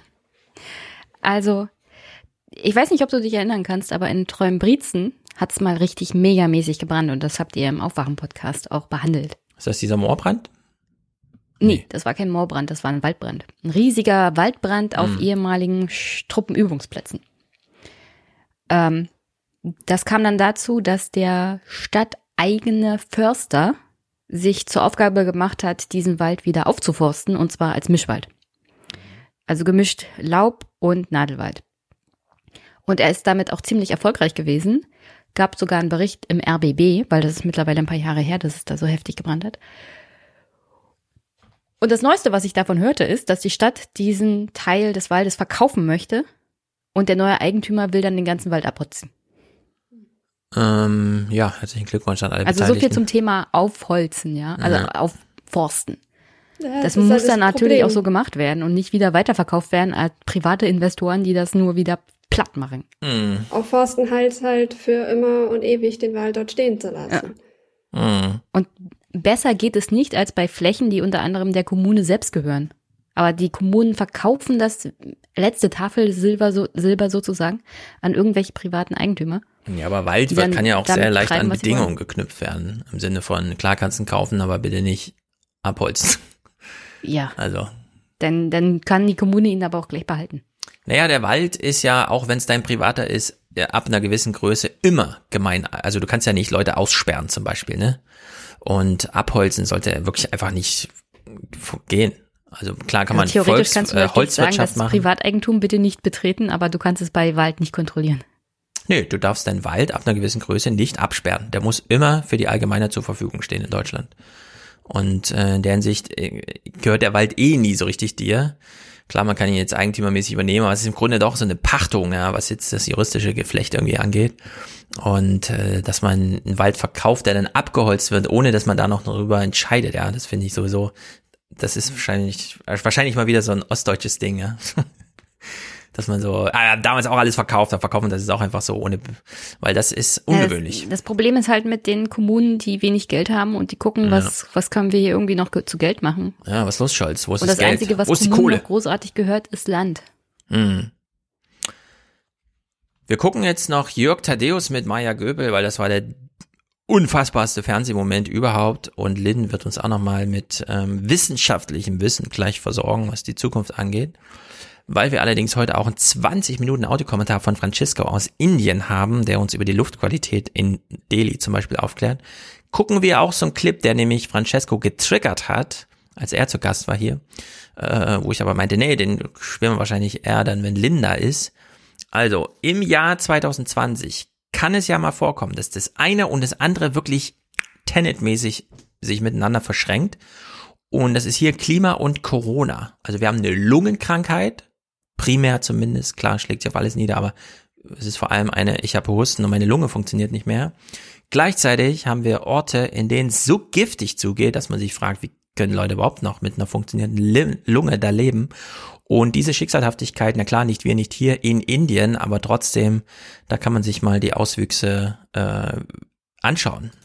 Wenn man Sehenswürdigkeiten nicht mehr sehen kann, dann passt doch irgendwas nicht.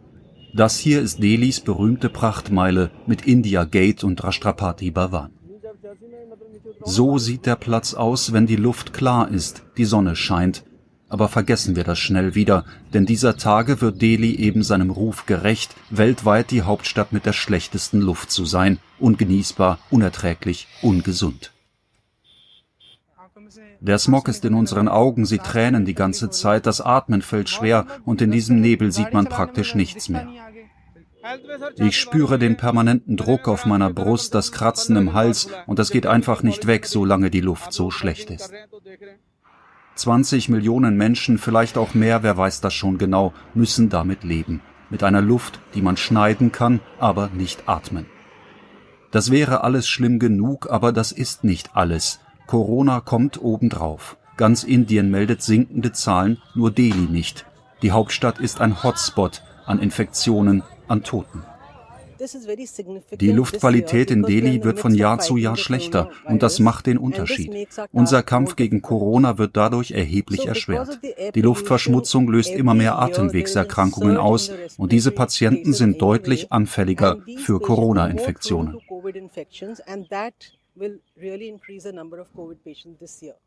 In die Praxis von Dr. Garg kommen immer mehr Menschen mit den typischen Beschwerden. Vor allem macht dem Arzt Sorgen, dass die Schwere der Erkrankung zunimmt, die Behandlung komplizierter wird. Die Luftverschmutzung greift natürlich unsere Lungen an. Und wenn die Lunge schon vorgeschädigt ist und das Coronavirus setzt sich obendrauf, dann sind die Folgen desaströs. Das alltägliche Leben lebensgefährlich. Wie Not Not sieht nur eine Chance. Ich gehe überhaupt nicht mehr vor die Tür. Drinnen im Haus haben wir einen Luftfilter installiert, aber draußen hält man es ja überhaupt nicht mehr aus in diesem Qualm. Es sind die altbekannten Probleme, die Abgase des Verkehrs, der Qualm der Industrie, die brennenden Felder der Bauern. Und dazu nun also Corona.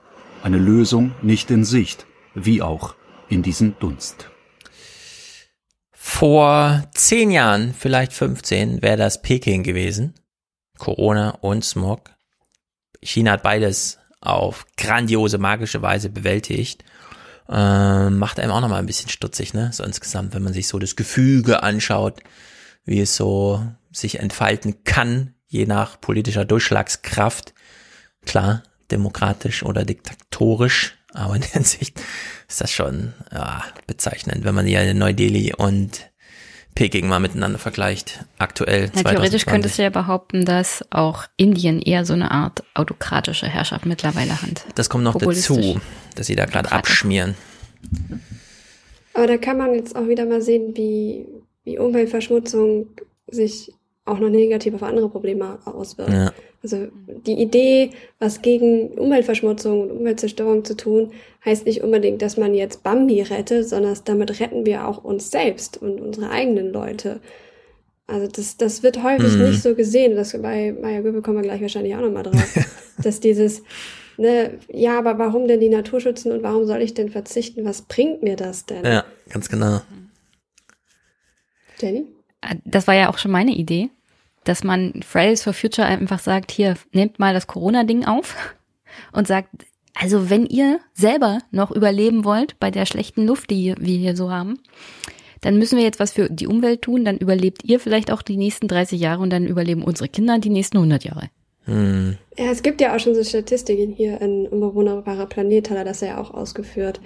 Dass, ne, es gibt mehr Hitzetote, es gibt ja. ähm, Krankheitserreger, die jetzt vordringen werden, weil sie hier überleben können. Und ähm, das belastet uns auch zusätzlich. So, das kommt eben noch dazu und wir sind nicht darauf vorbereitet. Ja, also die. Oder die Mörderhornisse, die mittlerweile in Amerika das auch. tötet. Hitzetote und Luftqualitätstote werden in Deutschland ja äh, also in Europa, europaweit statistisch erhoben. Ist natürlich Modellierung und so weiter, wie auch bei den Grippetoten. Äh, so genau wie bei Corona hat man selten hingeguckt, aber äh, lässt sich beziffern. Und es sind astronomische Werte. Allein in Frankreich 30.000 Tote oder so im Hitzesommer 2018. über Übersterblichkeit gemessen, dann in der entscheidenden äh, Phase. Also es ist wirklich, äh, ist wirklich dramatisch. Also in 2018 war der die Übersterblichkeit im August in Frankreich höher als äh, früher im Frühjahr zur Grippe. Also da an sowas kann man schon das eine oder andere ermessen und naja, es ist dramatisch.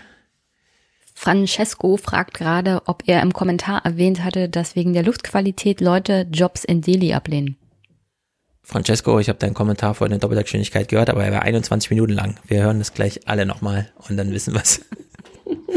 Wie präzise du uns da aufgeklärt hast. Sehr gut. Jetzt, also falls er es nicht erwähnt hat, es gibt Menschen, die in Delhi Jobs ablehnen, weil die Luftqualität zu schlecht ist. Ja, ich würde es auch machen, ja. weil zehn Jahre in Delhi wohnen heißt, äh, es gibt keinen leichten Verlauf bei einer Corona-Infektion, sondern da haben alle ein biologisches Alter von 80. Ja?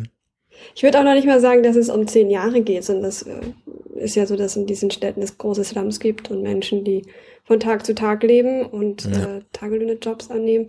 Und wenn diese Menschen entscheiden, lieber verzichte ich heute auf mein Abendessen, als einen Tag in diesem Smog rumzulaufen und mir die Lungen zu ruinieren, ist natürlich eine krasse Aussage. Ja. Ja, das ist übel da. Kommen wir also nach Deutschland. Also zwei Tagesordnungspunkte noch. Äh, die Grafiken, die du mitgebracht hast, die wahrscheinlich mehr so in die Zukunft weisen. Und äh, Göbel gegen Thaddeus. Lynn, entscheide du zuerst Grafiken oder zuerst Thaddeus gegen Göbel? Ich glaube, wir sollten erst die Grafiken machen und dann können wir uns ja mal angucken, wie so die Realität aussieht. Ich rufe mal die erste auf und du sagst uns, äh, Moment, wo kommt sie her? Also das hier ist eine Studie, ähm, die aus November stammt. Also im November mhm. wurde sie veröffentlicht. Und ähm, ich kann ja einmal den Titel vortragen, mhm. wer das googeln möchte. An Earth System Model shows self-sustained melting of permafrost even if all man-made GHG emissions stop in 2020 von äh, Randers and Golüke. Also, worum geht's jetzt hier bei der schönen Sache? Äh, die haben jetzt ein Modell benutzt, das nennt sich Eskimo, ähm, was den weltweiten ähm, Klimaentwicklung äh, betrachtet, also mit mhm. CO2-Aufnahmen vom Ozean, Landnutzung, von was wir jetzt auch alle schon besprochen haben. Also Eskimo ist ein richtig schönes Modell mit mehreren Kennziffern, die so maßgeblich sind. Genau. Ja. Und die haben sich, also die sitzen in Oslo in der Universität und die ähm, beschäftigen sich vor allem viel mit Permafrost, also wie man Permafrost da gut reinmodellieren kann. Und die haben jetzt gesagt, was wäre denn, wenn wir es jetzt tatsächlich schaffen würden, all unsere Emissionen auf Null zu senken? So, wie, wie würde da sich dann unser Klima verändern? So, und ähm, sie haben zwei Szenarien gemacht. Einmal 2020, das ist jetzt hier immer die gepunktete Linie. Mhm. Und einmal, wenn wir das bis 2100 schaffen. So 2020 schaffen wir wohl nicht mehr, aber 2100 wäre ja noch zumindest vorstellbar. Und haben dann ihr Modell mal laufen lassen. Und man sieht halt in der ersten Abbildung, dass äh, halt die, die 2020, das ist eine gerade Linie und dann ist es die Emission auf Null, also keine Emissionen mehr pro Jahr. Und im zweiten sehen wir eine ziemlich steile abfallende Linie, um das bis 2100 zu schaffen. Und rechts sieht man dann, wie die CO2-Konzentrationen sich in der Atmosphäre verändern. Und da sieht man halt auch wieder, ähm, es steigt erstmal noch so ein bisschen an mhm. und dann geht's halt runter. Und wir kommen wieder auf einen Niveau, was nicht ganz ähm, dem vorindustriellen Niveau äh, entspricht, aber doch sehr nah dran ist. Was ja erstmal cool ist zu sehen, dass die Biologie, ähm, dass die äh, Aufnahme durch den Ozean, durch die Böden, dass das den CO2-Haushalt wieder stabilisiert. Also wenn wir aufhören, CO2 zu emittieren, wird das von allein anscheinend wieder entfernt. Ja, aber äh, von dem einen Strich zum nächsten auf der Skala sind 100 Jahre, bis es da irgendwann mal wieder ankommt. Das dauert halt, die Wälder müssen halt wachsen. So. Also 2200, um es ist. Ja. Es ist nicht von heute auf morgen. Nee. Also das wird ja auch gesagt, ne, also wir haben jetzt irgendwie 8% weniger emittiert, weniger CO2 in die Atmosphäre. Aber es geht halt auch darum, wir müssen den CO2 ja wieder aus der Atmosphäre rauskriegen. Es geht nur nicht um die Nicht-Emission, sondern es ist auch darum, dass wir CO2 rauskriegen müssen. Hm. Okay, ich sehe daran, dass in meiner Lebensspanne es eigentlich egal ist. Ich könnte jetzt so boomermäßig mir ein SUV kaufen, wenn ich das Geld hätte und denken würde, pss, egal. Ja, normalerweise findet ja Klima über Zehntausende und Hunderttausende von Jahren ja. statt. Dass wir das hier so. Ja, gut, in der Hinsicht ist es schnell, aber. Haben, ist es schon beeindruckend. Hinsichtlich meiner Perspektive ist das ganz schön naja, ein bisschen deprimierend, würde ich mal sagen. Wir könnten das ja durchaus beschleunigen, indem wir selbst CO2 entfernen. Wie? Ja, Also wie? Man könnte ja gezielte, Pro also es gibt ja zum einen diese Mhm. CO2-Abscheider, von denen müssten wir sehr, sehr viele bauen. Also das wäre eine technische Anlage, die es tatsächlich aus der Luft filtert. Genau, das ist, äh, ich habe vergessen, wie die C CSGs heißen die, glaube ich, die halt durch technischen Aufwand müsste sie natürlich dann mit grünem Strom betreiben, CO2 aus der Atmosphäre ab abscheiden und man kann den dann einlagern in Gasflaschen. Oder ein Kerosin synthetisieren. Also Ja.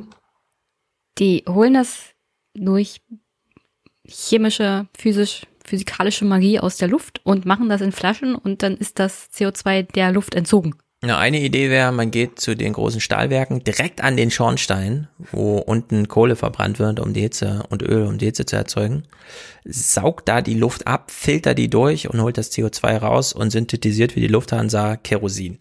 Dann hätte man sozusagen doppelt verwendet bei gleicher Menge CO2-Produktion. Das Problem bei diesen Anlagen ist, man müsste unglaublich viele bauen Ja. ähm, und sie überall auf der Welt aufsteigen und sie müssten für immer laufen. Ja. Das heißt, wir reden hier von hunderten Billionen von Euro, die da investiert werden müssten. Also eine gewaltige Summe und das ist Mhm. halt dann ein Menschheitsprojekt, das auf die Beine zu stellen, damit das effektiv wirkt. Ja. Also da ist Arabien aufzuforsten leichter. Im Vergleich nur, nur im Vergleich. Indien tatsächlich. Also Indien. Es, das heißt, man müsste, um diesen CO2 zu kompensieren, müssten wir eine Fläche, die jetzt noch nicht bewaldet ist, von der Größe Indiens aufforsten. Na gut, okay. Sehr Und optimistisch. wenn wir das über den ganzen halt Planeten sehr, sehr verteilen, wie viel. groß ist so ungefähr Ja. die Fläche, die Stefan und ich bebauen müssten? ähm, Also ein paar Quadratmeter nehme ich an. kannst ja jetzt die indische Dichte mal äh, Bevölkerungsdichte umrechnen. Ja. Die Größe Indiens mal rausfinden oder in die Studie einfach gucken, was die da genau ausgerechnet haben und dann halt musst du es einmal durch Menschheitsbevölkerung teilen und dann weißt du, wie viele pro Ja. Person an Bäumen Nimm die indische musst. Bevölkerungsdichte mal acht und dann nimmst du die Quadratmeterzahl, die da drin steht. Also Quadratkilometerzahl wahrscheinlich. Naja. Ist viel. Ja. Ja, ja. Okay, sehr gut. Also mit dem CO2, das wird eng. Ja, dann kommen wir jetzt zum nächsten. Aha. Jetzt sehen wir einmal die Temperaturkurve.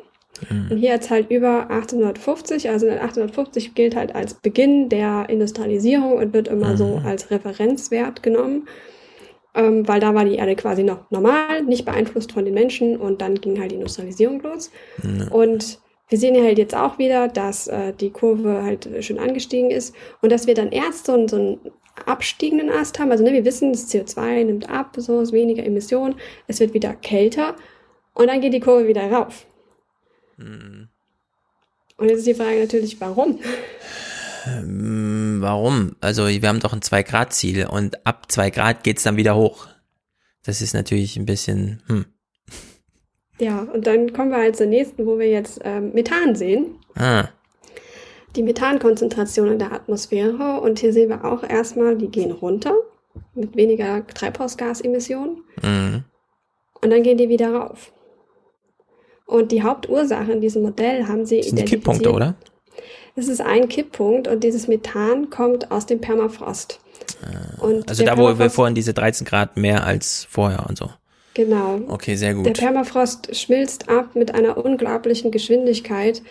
Ähm, ich habe vor, ich glaube, ein Dreivierteljahr einen Vortrag gesehen, wo einer, der sich halt mit Methanausstoß beschäftigt, ähm, halt äh, etwas betröppelt vor der versammelten Mannschaft stand und sagte so, ja, also wir hatten irgendwie geschätzt, wir sind hier wie mit 70 Kilometern pro Jahr dran und also Rückzug zum, zu den Polen Hm. und es ist schneller. Also selbst Ah, diejenigen, die sich ja. mit dem Kram wirklich auskennen, sind überrascht, wie schnell sich dieses, dieser Permafrost zurückzieht. Und da passieren dann zwei Dinge. Zum einen wird dieses gespeicherte Methan halt frei. Hm. Und das hat eine wahnsinnige ähm, Wirkung, was das Klimagas betrifft. Äh, und zweitens haben wir dort halt dann auch Biomasse, die in diesem Permafrost gespeichert war und die dann aber halt auch verrottet. Es stinkt also auch noch. Naja, es, äh, Das das verrottende Biomasse ja. heißt, CO2 wird frei. Hm. Und es, wir wissen nicht genau, welche kleinen Viren und Bakterien plötzlich wieder Ja, was da noch anders an die spaßigen Atmosphäre kommen. rankommt. Es ist natürlich so, dass also es gibt zwei Effekte noch dazu, dass natürlich irgendwann die, die, der Permafrostboden sich natürlich auch bewalden wird. Also es ist dann ja wieder, es ist wärmer, es könnten dort Mhm. ein Wald wachsen. Und dann der andere Effekt ist, dass äh, das im Gegensatz zu CO2 äh, Methan sich äh, nach einer Weile selbst in der Atmosphäre abbaut.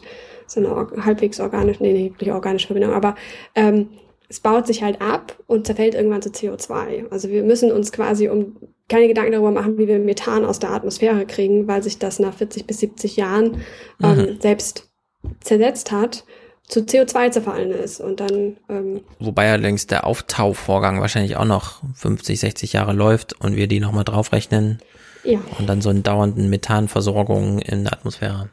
Das ist halt das, was wir hier sehen. Ja, genau, weil ähm, wir sind jetzt bei, keine Ahnung, aber so ein Zustand wie jetzt erreichen wir gar nicht mehr wieder. Es geht halt hoch und dann geht's runter und dann geht's aber ab dem Plateau mäßig dann wieder nach oben. Also in der Hinsicht Mhm. nicht gut. Okay. Und halt über viele, viele hundert Jahre. Ne? Also das ist kein kurzsichtiges Event, das, das wird dauerhaft sich verändern. Hm. Okay. Nächste Grafik. Ich bin sehr gespannt. Gibt es noch gute Nachrichten sozusagen? Das ist Stefans unterschwellige Frage. Oh, jetzt kommen wir zum See. Sea Level. Jetzt kommen wir zum Sea Level Rise. Ähm, wie man sieht, tut sich da nicht so viel. Die beiden Kurven sind Mm. zwar unterschiedlich, Ja. aber wir sehen halt nicht, dass es stoppt. So, also was, wir haben ja vorher über das Meereis gesprochen, kann man das noch aufhalten und hier sieht man ganz klar, nee, kann man nicht. Das Eis schmilzt ab, sie gehen bei Szenario 1, wenn ich das richtig im Kopf habe, davon aus, dass bis 2050 alle Arten von ähm, Gletschern und äh, Schnee, das dauerhaft auf dem Festland liegt, abgeschmolzen ist. Mhm. Es dauert tatsächlich bei Grönland und der Antarktis länger. Also das, da reden wir von so ein paar tausend Jahren, bis die komplett abgeschmolzen sind. Das ist einfach das ist eine Riesenmasse Eis. Das dauert halt einfach ein Weilchen. Aber das sind Prozesse, die laufen erstmal. Was man aber hier sehr schön sehen kann, dass die beiden Linien unterschiedlich sind. Also die Geschwindigkeit, in der das stattfindet, die Rate ist doch unterschiedlich, was halt bedeutet, selbst wenn wir halt das den Prozess nicht aufhalten können, können wir den Prozess verlangsamen und somit uns mehr Zeit verschaffen, auf diese Geschichte zu reagieren. Ja, aber die gepunktete Linie ist, soweit ich mich erinnere, Stopp. Sofort. Ja. Und damit völlig unrealistisch. Also bleibt man mal bei der durchgezogenen und die geht nun mal auf äh, drei Meter im Jahr 2500 irgendwie. Mhm. Und das ist kontinuierlich bis dahin, ja. Ja. Also in der Hinsicht, oh Gott, oh Gott. Ja, und rechts sehen wir dann das, was Jenny vorhin gefragt hat, wo ist mein ganzes Wasser hin? Ich hatte ja gefragt, wo das ganze Wasser hin ist und jetzt, wo Genau. so viel schmilzt, müsste ja noch mehr da sein, das abregnen kann. Ja, hier siehst du es. Also die, das ist jetzt auch wieder atmosphärisch. Äh, Wasserdampf in der Atmosphäre. Und wie man sieht, ähm, kommt das nicht zurück, sondern das steigt auch an. Und äh, Wasserdampf ist halt auch ein Klimagas. Also mehr Wasserdampf in der Atmosphäre speichert wiederum mehr Infrarotstrahlung, wärmt wieder die Atmosphäre auf, was wieder das Meer aufwärmt, was wieder zu mehr Wasserdampf führt und so weiter und so fort. Also Ähm, ein nicht enden wollender Kreislauf an Weltuntergang. es sind halt alles Kreisläufe, es sind alles Mechanismen und wir haben jetzt an einer Schraube gedreht und das ganze System reagiert. Das sehen wir hier halt sehr deutlich. Ja, Lebe ich glaub, demnächst in der Wüste. das waren, glaube ich, alle Grafiken. Na, es gibt Ähm, noch eine vierte Warte, zum gibt eine Thema vierte. Was war denn die äh, vierte? Carbon Release. Ach ja, Also mal gucken. Ah, nur steigende, steigende Graphen. ja äh, hier haben wir halt links den vom Permafrost freigesetzten äh, Kohlenstoff. Man sieht auch wieder äh, ähnlich wie Meeresspiegelanstieg, das seine durchgezogene Linie. Das ist ein Prozess, der läuft und der wird halt nicht aufgehalten. Es ist halt dieses Self-Sustaining, ist damit gemeint, selbsterhaltendes System. Und rechts sehen wir die Albedo der Erde. Und da haben wir ja vorhin auch schon drüber gesprochen, dass mit dem Abschmelzen des Meereises die Albedo der Erde sinkt. Also Albedo für diejenigen, die jetzt noch nicht so firm darin sind, ähm, beschreibt, wie gut eine, ein Objekt, eine Fläche Licht reflektiert. Und man sagt halt so, Hm. eins ist 100 Prozent der Einstra einkommenden Sonnenstrahlung wird reflektiert und null ist, alles wird vom Objekt absorbiert. Das wird dann häufig als ähm, komplett äh, perfekt schwarzes Objekt bezeichnet. Und ähm, absorbiert heißt halt, das Objekt wird zum einen wärmer und gibt dann halt diese Infrarotstrahlung ab. Und das ist ja unser Problemding. Die Sonnenstrahlung an sich ist ja nicht das Problem. Wir brauchen das Licht, wir brauchen das für unsere Organismen, für unsere Ökosysteme. Aber die Infrarotstrahlung ist ja das, was dann an den Klimagasen reflektiert wird und wieder zurück zur Erde kommt. Das heißt, wenn wir jetzt unsere Albedo verändern, speichern wir mehr Energie in Form von Infrarotstrahlung in unserem System und das heizt es auf. Und es wäre ja eigentlich schön zu sehen, dass sich die Albedo irgendwie stabilisiert. Und das tut sie eben nicht. Sondern wir sehen Mhm. hier, dass die Albedo der Erde runtergeht. Das heißt, sie wird dunkler. Das ist halt Ja. der, das schmelzende Eis, der, der dunkle Ozean, der immer mehr sichtbar ist. Und der halt dann, ja, die Energie aufnimmt, die Infrarotstrahlung aufnimmt. Also, was man hier rauslesen kann, ist, ähm, wir nehmen immer mehr Sonnenenergie auf, obwohl uns die Sonne so gra- gerade äh, ein bisschen, also sie könnte auch gerade noch heißer strahlen, ja, das kommt ja noch dazu. Sie lässt uns ja über die Sonnenflecken gerade noch ein bisschen kühlen Moment. Und äh, was ich wirklich bestürzend finde, also wenn ich genau hingucke, wir kennen jetzt alle Exponentialfunktionen, bei dem äh, aufsummierten Kohlenstoff äh, freilassen im Permafrost haben wir es mit einer Exponentialfunktion zu tun. Äh, selbst wenn wir jetzt sofort, also wenn die Menschen morgen verschwenden von der Erde, ja, ist das trotzdem ein Prozess, der mit über eins äh, steigt. Ja. Wäre noch nur leicht, aber es ist krass. Es ist Ja, äh, das ist, es ist ein Modell, das muss man mal dazu sagen. Wir reden hier über ein Mhm. Modell. Ähm, Gut, das auf, die fand ich bei Schulschließungen auch immer scheiße. Alle nicht richtig funktioniert. Vielleicht haben wir Glück. ja, also das Aber ist weiß. nicht jetzt die absolute Wahrheit, will ich damit sagen. Und es gibt auch andere Modelle, die weniger drastische Szenario formen. Okay. Ähm, Was heißt denn weniger drastisch? Ähm, Das ist egal, ist alles Also drastisch. gibt's da, gibt's da Modelle, so- wo die Kurve irgendwie nach unten geht? Nee. naja, also. Nee, jetzt nicht. Also es gibt, also es wird immer, solche Modelle werden natürlich mit den IPCC-Berichten immer verglichen und die haben halt ähm, zum Beispiel ein nicht so krasses Szenario, wobei man zwei Dinge sagen muss, dass zum einen an den IPCC-Modellen kritisiert wurde, dass eben der Permafrost nicht so ähm, viel Beachtung gefunden hat, wie Ja. er vielleicht hätte sollen, gerade mit den neueren Erkenntnissen. Aber es ist halt wieder, ne, der IPCC ist sehr konservativ. Mhm. Insofern, die machen da keine Experimente, dass man ihnen halt nachher ihre Modelle nicht zerlegen kann. Ne? Also ich meine, Regierungen richten sich nach diesen Berichten. Ja. Insofern sollte das dann auch wirklich rock-safe sein. Ähm, und dass dieses Modell halt jetzt wirklich äh, genau in den Permafrost reinguckt. Also das, das ist ein gutes Modell für Permafrost. Okay, wir Und sind das- bestens vorbereitet auf Jörg Thaddeus. Ja. Denn Jörg Thaddeus Oh repräsentiert uns alle. Seien wir ehrlich, er repräsentiert uns alle. Ähm, Maya Göbel hat ein bisschen Licht gesehen, aber Jörg Thaddeus repräsentiert uns alle. Ich will es mal ausdrücklich sagen. Clip Nummer eins. Das ist, das, ist das, was Sie sagen, Frau Göbel. Sie können nicht, Sie können nicht sagen, ich möchte das. Sie haben gerade gesagt, Sie möchten das steuern. Und das heißt, wie steuern Sie es, außer dass Sie sagen, du sollst nicht SUV fahren? Nee, ich sage, wir wollen, und das haben wir ja in der Europäischen Union, wenn wir sagen, das geht ja von oben runter, die Naturwissenschaften beschreiben für uns, wir haben ein Riesenproblem.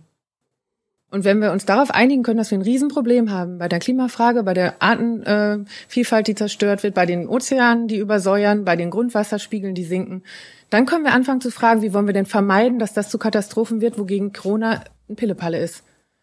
Und wenn ich dann die Verantwortung übernehme und als Staat ein Abkommen schließe auf der internationalen Ebene, auf denen ich mich verpflichte dazu, diese Schäden abzuwenden und Nachhaltigkeitsziele im Positiven werden im internationalen Raum als Desaster-Risikoreduktion beschrieben. Und wenn ich dann anfange, versuch, zu versuchen, Verantwortung zu übernehmen und zu sagen, das ist ein Fair Share, was ist mein Anteil daran, zu verhindern, dass wir international auf diese Katastrophen zufahren, dann fange ich an, darüber nachzudenken, wie ich Dienstleistungen und Bedürfnisse von Menschen so befriedigen kann, dass diese Kollateralschäden möglichst gering werden. Und dann fange ich an, Standards zu setzen, und das haben wir in der Europäischen Union gemacht, und dann haben wir angefangen zu bescheißen, und dann haben wir angefangen, Etikettenschwindel zu betreiben, damit eine grüne Plakette auf großen Autos draufstehen kann, weil ich es per Gewicht mache, anstatt anderem. Sie tun so, als wäre da sauber gearbeitet worden, und dann wollen sie mir ein Verbotsregime in den Mund legen. Und das mache ich nicht mit. Wenn Politik sich Pflicht, äh, Zielen verpflichtet und ernst genommen werden möchte, dann kann sie auch nach den Instrumenten suchen, mit denen wir diese Ziele erreichen. Also und dann können wir gesellschaftlich darüber diskutieren, welche der Instrumente wir präferieren. Aber wir können doch nicht dauernd so tun, als wäre die Erreichung von den Zielen völlig egal. Ist es ja auch nicht. Das ist ja nicht egal. Boah. Ja, Herr Thaddeus. Man merkt, es fehlt nicht viel, dass sie ihm ins Gesicht springt. Ja, Voll, völlig nachvollziehbar. So. Völlig nachvollziehbar. Die Frau ist, glaube ich, auch ein bisschen sauer. Ich meine, das ist nicht die erste. Ja, aber Jörg Thaddeus repräsentiert nun mal uns alle. Das muss man einfach mal so sagen. Wer von uns geht denn wirklich morgen aus dem Haus und fest kein Plastik an, ja? Oder kippt kein Geld für irgendwas aus, was am selben Tag noch im Müll landet? Niemand. Und in deren Sicht äh, redet sie uns hier allen ins Gewissen, auch zum Thema wie gehen wir denn jetzt wirklich um mit wissenschaftlichem Wissen? Das haben wir bei Corona beobachtet. Wir haben bei Corona beobachtet, dass äh, wir haben der Wissenschaft zugeschaut. Sie sagen an einer Stelle, äh, äh, der Wissenschaft soll zugeschaut werden. Äh, oder wenn man Wissenschaft zuschaut, dann erfährt man folgende, folgende, folgende Sachen. Und wir haben der Wissenschaft in diesem Jahr zugeguckt. Wir haben der Virologie zugeguckt. Wir haben Herrn Drosten zugeguckt. Herr Drosten hat von Anfang an gesagt, das kann so sein, wie ich es jetzt beschreibe. Das ist meine These. Ich kann mich irren. Herr Streeck hat gesagt, das ist das Ergebnis in Heinsberg. Ich kann mich irren. Merkwürdiger merkwürdigerweise ist es so, dass offenbar in der Klimafrage, dass es da wissenschaftliche Eindeutigkeiten gibt, weil die ganze Zeit gesagt wird, man muss nur der Wissenschaft zuhören. Wir haben Szenarien, weil genau die Szenarien sind das Problem. Ohne dass jemand in Abrede muss man nicht in Abrede stellen, dass wir, dass, dass wir ein Problem haben. Aber welcher Gestalt es hat. Das ist nicht Ihr Ernst, oder? Sie vergleichen, Sie vergleichen 40 Jahre Klimawissenschaft, 50 Jahre Klimawissenschaft mit neun Monaten Corona-Wissenschaft der, und sagen, da müsste eine ähnliche Evidenzbasis dann ja sein. Herr Drosten hat 2000, Herr Drosten hat glaube ich 2002 SARS entschlüsselt. Das ist 18 Jahre her. Also das heißt, es gibt Aber Wissen, es ist ja nicht es gibt der Wissen SARS von damals. Es gibt, es gibt. Jörg Thaddeus tut hier so, als hätte Drosten fundamentale äh, Wissenserrungenschaften über Viren allgemein und Corona im Speziellen irgendwann mal revidieren müssen. Und das ist natürlich nicht der Fall. Ja, aber Frau, also sie hat ja völlig recht. Ich meine, in neun Monaten etwas zu revidieren, was man im ersten Monat und dann im neunten Monat vielleicht über den Virus noch nicht wusste, ja? Vor allem ist es ja ein völlig neuer SARS-Virus. Also Wissenschaft ist nicht immer Wissenschaft. Es gibt auch verschiedene Erkenntniszustände. Also als die Klimaforschung angefangen hat, war der Erkenntniszustand auch anders als jetzt, 40 Jahre später. Ja, aber ich würde trotzdem sagen, dass Thaddeus behauptet, dass sich die Virologen mal richtig revidieren mussten jetzt in dieser äh, SARS-Tragödie. Nee, nee, er behauptet, so. dass es verschiedene wissenschaftliche Fakten geben kann zu einem gleichen Zeitpunkt. Und ihn stört es, dass das Klimamodell bei 99,9 Prozent der Wissenschaftler schon ziemlich klar ist, nachdem man 40 Jahre geforscht hat. An dem Coronavirus 19, ja, es gibt ja noch verschiedene, forscht man jetzt neun Monate. Mhm. Wenn ich dazu was sage. Ähm, ja, äh, hier haben wir dieses Dilemma, dass immer in den Medien berichtet wird, so ja, die meisten Wissenschaftler sind sich einig, aber es gibt welche, die widersprechen mhm. dem. Ja. Und das ist halt, also erstmal muss man sagen, es gibt natürlich diese Idioten, die sich für Geld bezahlen lassen, irgendwie im Namen einer Ölbohrfirma Forschung zu betreiben, zu mhm. sagen, Klimawandel gibt's nicht. Und dann gibt es halt auch viele Paper, wo die Journalisten nicht richtig lesen. Also wo dann drin steht so, ja, wir haben hier geforscht und wir dachten, wir finden hier ein Zeichen für Klimawandel und wir haben kein Zeichen für Klimawandel gefunden. Ja. Das heißt aber nicht, dass es da nicht ist, sondern vielleicht haben sie nicht richtig gemessen, vielleicht war ihre Hypothese falsch. Da gibt es ganz Sehr viele gut, Gründe, ganz genau.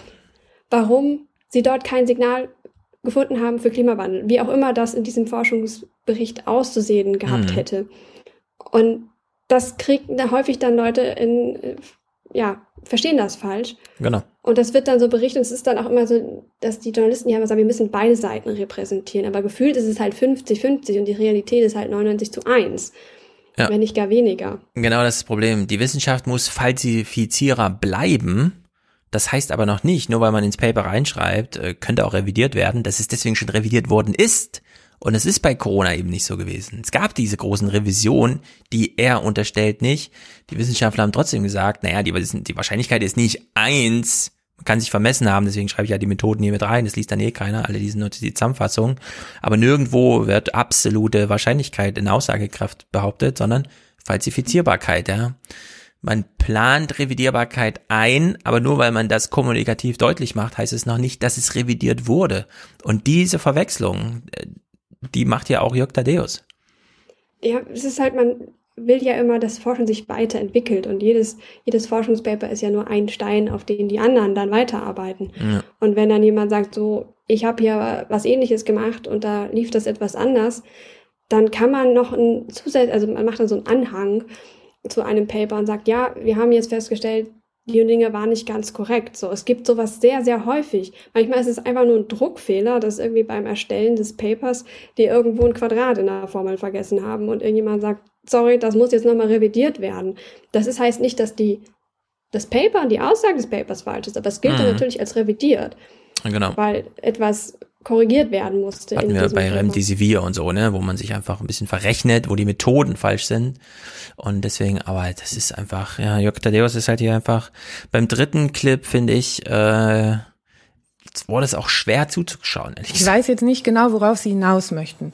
Also wenn Sie mit mir über Klimawandel findet statt oder nicht statt diskutieren möchten, bin ich erstens die falsche Person weil ich nicht die Naturwissenschaftler und zweitens ich, weiß ich jetzt nicht, wo wir gerade hinwollen. Ich, wir, wir, wir wollen dahin, dass wir die Voraussetzungen beschreiben, die Sie, die Sie definieren in dem Buch. Sie sagen, wir laufen das ist ein bekanntes Muster. Sie sagen, wir laufen auf dies und wir laufen auf eine Katastrophe zu. Das ist alles ganz furchtbar. Und deswegen müssen wir jetzt anfangen zu überlegen und müssen solche Sachen machen, wie Sie sie vorhin angedeutet haben. Wir müssen das alles stärker steuern. Das ist ein weiterer. Aber wenn ich, wenn ich als Argument immer benutze, wenn ich als Argument nicht den Fortschritt, nicht die Inspiration von Menschen benutze, sondern sage, äh, ihr müsst, ihr, ihr müsst das jetzt machen, weil ihr könnt gar nicht mehr anders. Ich glaube, hier ist sie auch böse, weil ja klar erkennt man macht, dass er das Buch nicht kennt, weil sie kommt ja gerade mit diesen Beispielen, ja, wie es funktionieren könnte, wenn man nur wollte und wie es Menschen auch wirklich machen. Also sie kommt quasi über diese motivationale Ebene, die er ihr ausredet, um ihr zu unterstellen, sie wollen ja nur verängstigen mit pauschalen Aussagen über alles, unkonkret und so weiter und so fort. Ja. Und das ist schon, naja. Es ist äh, kurz nach zwölf schon, dann finde ich das zu apodiktisch. Dar darauf wollen wir hinaus. Welche, wie, wie inspiriere ich Menschen, wie motiviere ich Menschen, dass sie mir folgen? Wie, Indem sie nicht so einen komischen Interviewstil an den Tag legen und die ganze Zeit irgendwie versuchen, dahin zu laufen, was alles verschwinden muss, sondern gucken, was äh, entstehen kann. Und außerdem möchte eine Sache ist mir noch ganz wichtig, weil nur auf Klima mal geguckt haben. Es ist total egal, welche Umweltforschung Sie betrachten. Bei jeder einzelnen sieht es nicht besonders positiv aus, in welche Richtung wir laufen.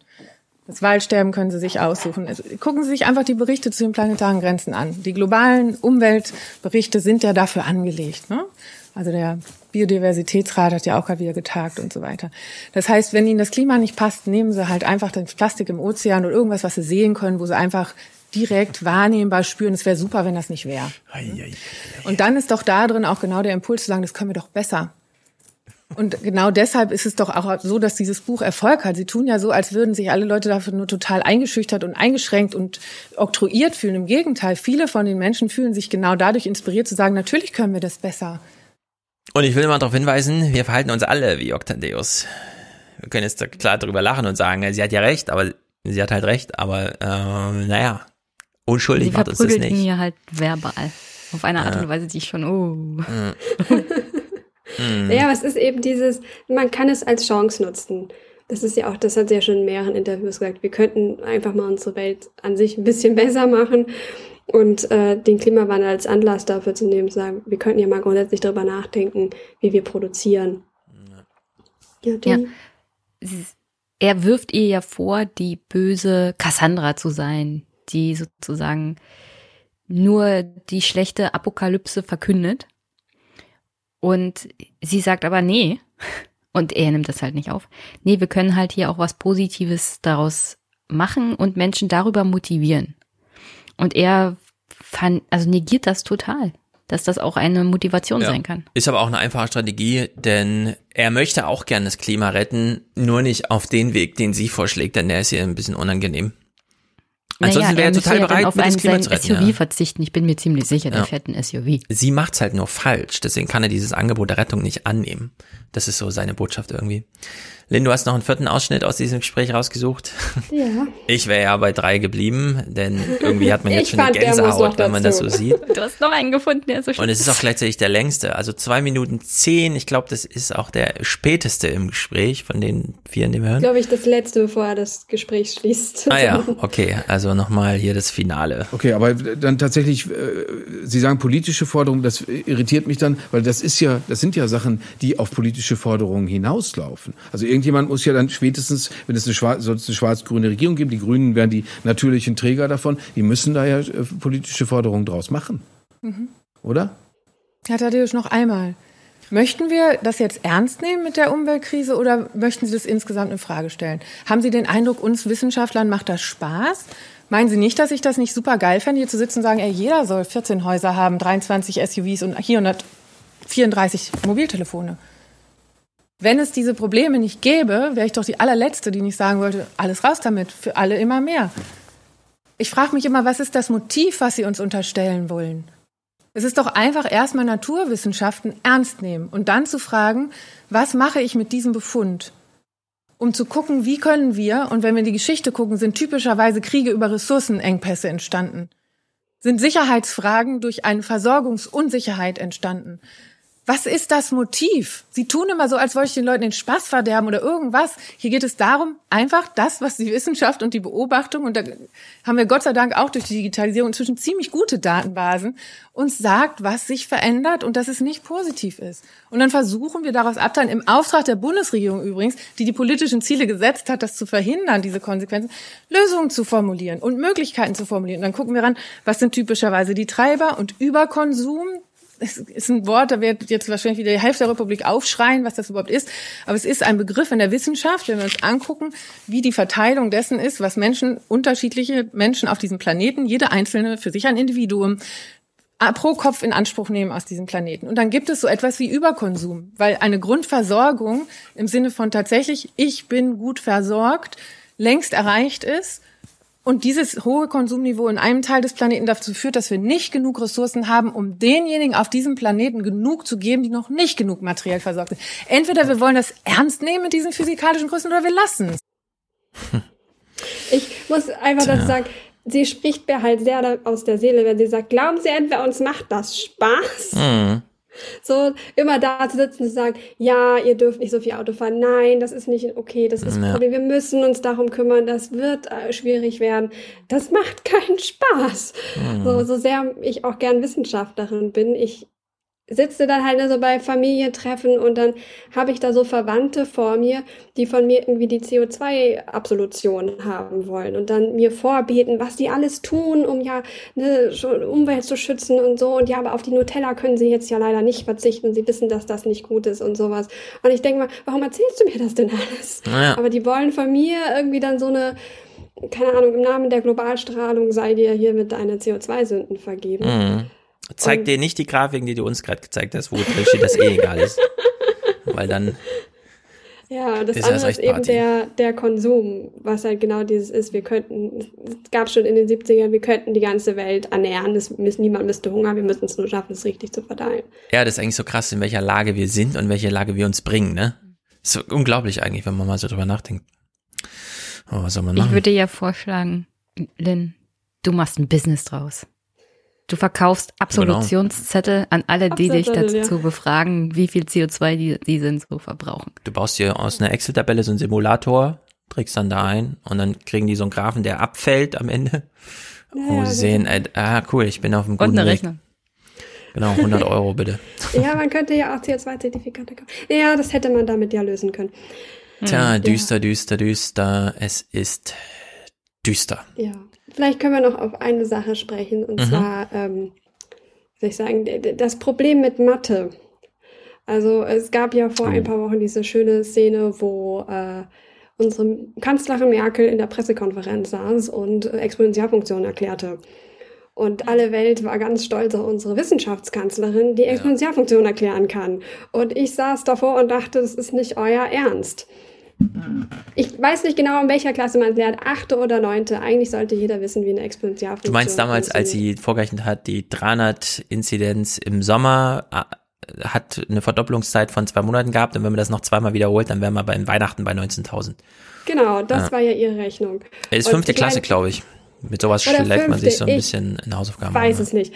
Ähm, ich weiß Mir aber, wurde immer erzählt, wir brauchen das nicht im späteren Leben. Äh, ja, das ist, also, Ihr wurde zu Kanzlerhörigen erzogen. Es Ja, reicht, ich wenn die mein, also- Kanzlerin das kann. unsere Kanzlerin hat ja eigentlich Besseres zu tun, als in ihrer Ja. Bevölkerung Mathe-Nachhilfe zu geben. Ja. Und das ist sowas, da habe ich auch mit äh, Freunden drüber diskutiert, diese, dass, dass Leute kein Mathe können. Also es gibt Menschen, die leben ohne Dreisatz.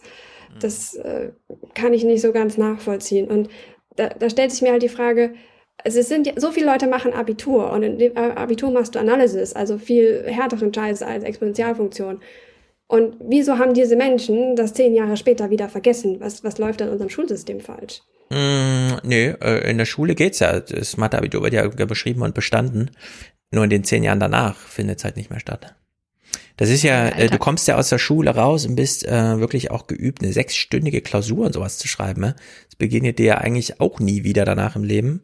Klar, irgendwer kommt jetzt um die Ecke und sagt, er hat schon mal einem Studium eine achtstündige geschrieben, aber üblicherweise sind diese Abituranforderungen qualitativ und quantitativ schon das Härteste, was man so machen kann. Im Studium kann man relativ viel dann doch abseits von so Klausur- und Prüfungsereignissen, außer jetzt bei Jura oder so, äh, erledigen. Und in der Hinsicht ist das schon, wir sind eine Ja, Rentenrepublik, ja. Wir nehmen auf die Jungen wenig, Rücksicht, die gerade auf diesem Level angekommen sind.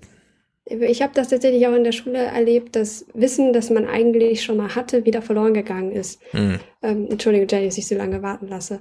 Ähm, Nee, kein ich versuche es ganz kurz auszuführen. Wir haben mal in der ersten Klasse eine Mathearbeit, äh, nicht in der ersten Klasse, in der ersten Stunde eine Mathearbeit geschrieben, wo es um Umformen von ne, nach X und Y ging.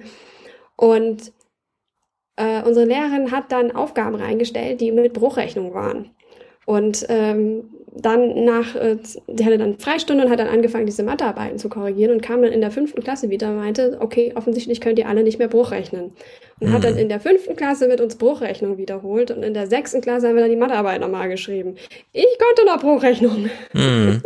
aber ein Großteil der Klasse eben nicht. Ja. Und dass das auch oft so dieses ist, dass irgendwie Menschen das Konzept nicht verstanden haben. Also sie können diese Aufgabenstellung lösen, aber haben nicht verstanden, was der Mechanismus dahinter ist. Also schon Mhm. allein so ein Bruchstrich. Wenn ich dir jetzt sage, etwas ist Kilogramm pro Volumen, von was rede ich? Hm. Das können die meisten schon nicht beantworten. Oder wie beschreibe ich Dichte? So, ne, das ist eine sehr einfache Formel. Es ist Masse pro Volumen. Wie viel Masse kann ich in ein Volumen stecken? Ja. Und dass diese, diese einfachen mathematischen Mechanismen nicht dauerhaft verankert sind. Ich meine, Schreiben verlernen wir ja auch nicht. Ja, man kann das natürlich immer lebensnah machen. Mir ist es letztens erst wieder aufgefallen, als ich äh, beim für Sport äh, mir eine Excel-Tabelle machen wollte, um äh, mal einzelne Variablen zu verändern zum Thema Schrittlänge, Schrittfrequenz, äh, Distanz und dann die Pace sollte mir angezeigt werden. Und bei der Pace kommt ja einiges zusammen, ja, also eine Zeiteinheit mit einer ähm, mit einer Maßeinheit, mit einer Distanzeinheit und dann muss man eben auch mit verschiedenen Zahlensystemen arbeiten. Das ist gar nicht so einfach. Äh, wahrscheinlich hätte ich irgendwie Schulwissen mal, ne, wenn man es, aber äh, in der Schule macht man halt die prinzipiellen Aufgaben und später im Leben, wenn es einem dann begegnet, kommt man aus dieser zielorientierten, äh, ja, praktischen Anwendung. Und da ist mir dann auch aufgefallen, wie wenig kompatibel das eigentlich ist. Also, dass man doch relativ viel nochmal auf Papier sich verdeutlichen muss, Ja, bevor man dann das, was man in der Schule gelernt hat, wieder aktivieren kann, um das brauchbar zu machen. Aber es ist. Sollten wir dann ähm, nicht eher den Leuten beibringen, wie sie sich wieder Wissen Ja. aneignen, wie sie Wissen lernen, nicht dann davor stehen und sagen, okay, Mathe kann ich nicht. Ist halt so. Und das, was mir halt mit dieser ganzen, was ich, ich eigentlich hinaus wollte, Hm. ist, wir haben jetzt Corona gesehen. Corona ist ein ziemlich greifbares Beispiel für exponentielles Wachstum. Und ihr habt die Grafiken vorhin gesehen. Da ist es zum Teil, wie Stefan richtig erkannt hat, auch exponentiell.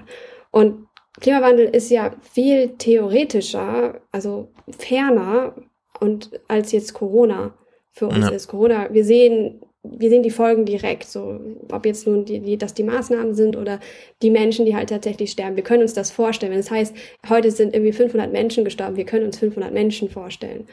So, wir Mhm. können uns aber nicht ein eisfreies Polarmeer vorstellen. Das ist total hypothetisch für uns. Und wenn wir halt schon daran scheitern, eine Corona-Pandemie zu verstehen und ja. das, die, die, die Verbreitung eines Viruses, macht mir das halt Sorgen in Bezug auf den Klimawandel. Weil es da nicht nur was damit zu tun hat, dass die Leute das leugnen, sondern auch, dass sie es einfach nicht verstehen.